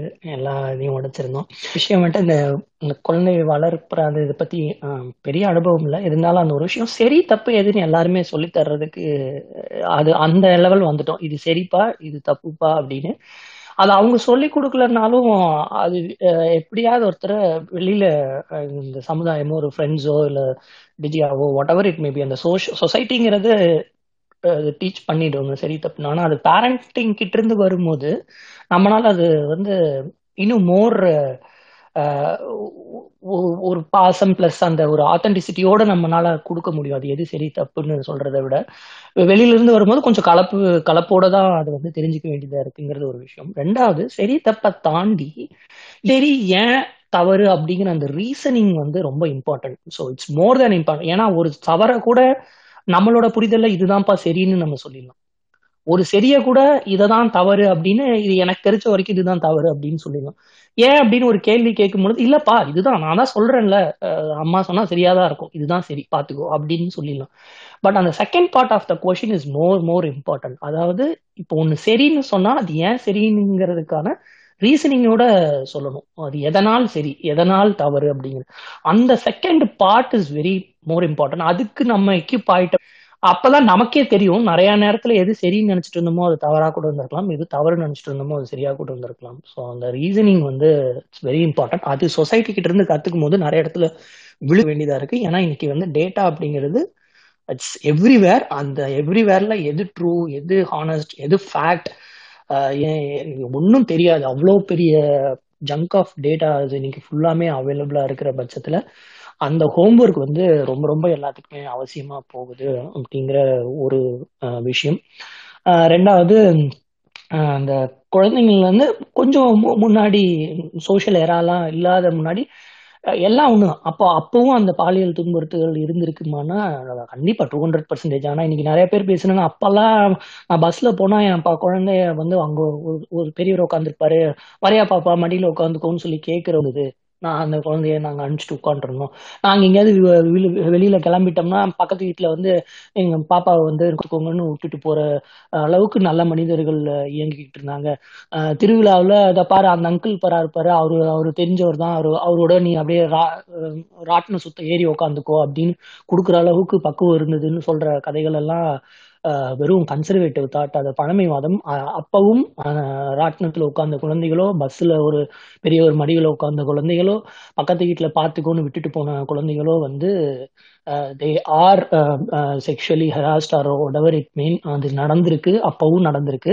அது சொல்றதுக்கான வாய் இல்லாத குழந்தைகளாக தான் இருந்திருக்கு. அவங்க தான் இன்னைக்கு அக்காங்களாவும் அம்மாங்களாவும் சித்திங்களாவும் பெரியமாங்க பெரியமாக்களாவும் நம்ம கூட இருக்காங்க. அதனால தான் நம்ம அக்காங்க சித்திங்க பெரியமாங்களாம் இப்போ ரொம்ப கேர்ஃபுல்லாக நம்மளை வந்து ஒரு ஒரு கட் இன்னொரு கட்டுப்பாடோட நம்ம கிட்ட பேசும் பொழுது நமக்கு கொஞ்சம் அவர்ஷனாக தோணுது. என்ன எப்போ பாரு நீ அங்கே போகாதீங்கன்னு சொல்கிறாங்க அதனுடைய எக்ஸ்டெண்டட் வருஷன் தான் இந்த சோஷியல் மீடியா ஒரு என்னப்பா பர்த்டேவா பாப்பாக்கு நீங்கள் போட்டோ ஷேர் பண்ணுங்க பார்க்கலாம் அப்படிங்கிறதோ இந்த இந்த சோஷியல் மீடியாஸ்ல இருந்து குடு- கொடுக்கக்கூடிய அந்த டிஜிட்டலி அது அதனுடைய நெக்ஸ்ட் லெவல் இப்போ வந்து பிசிக்கலா முடியாததுங்கிறது இந்த டிஜிட்டல் வெர்ஷனா வந்து போறது வந்து எல்லா பக்கமுமே வந்து ஒரு மிகப்பெரிய டூலாவே அவங்களுக்கும் எதிராகவும் போய்கிட்டு இருக்கு அதை மிஸ்யூஸ் பண்றவங்களும் நிறைய பேர் இருந்துகிட்டே தான் இருக்காங்க.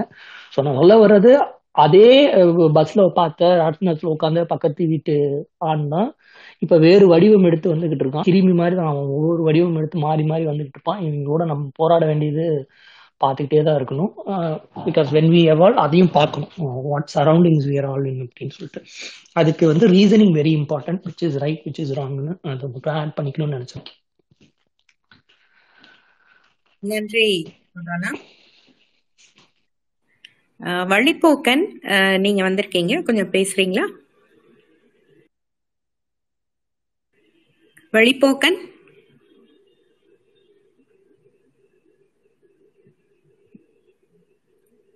ஓகே. காளி. காளி.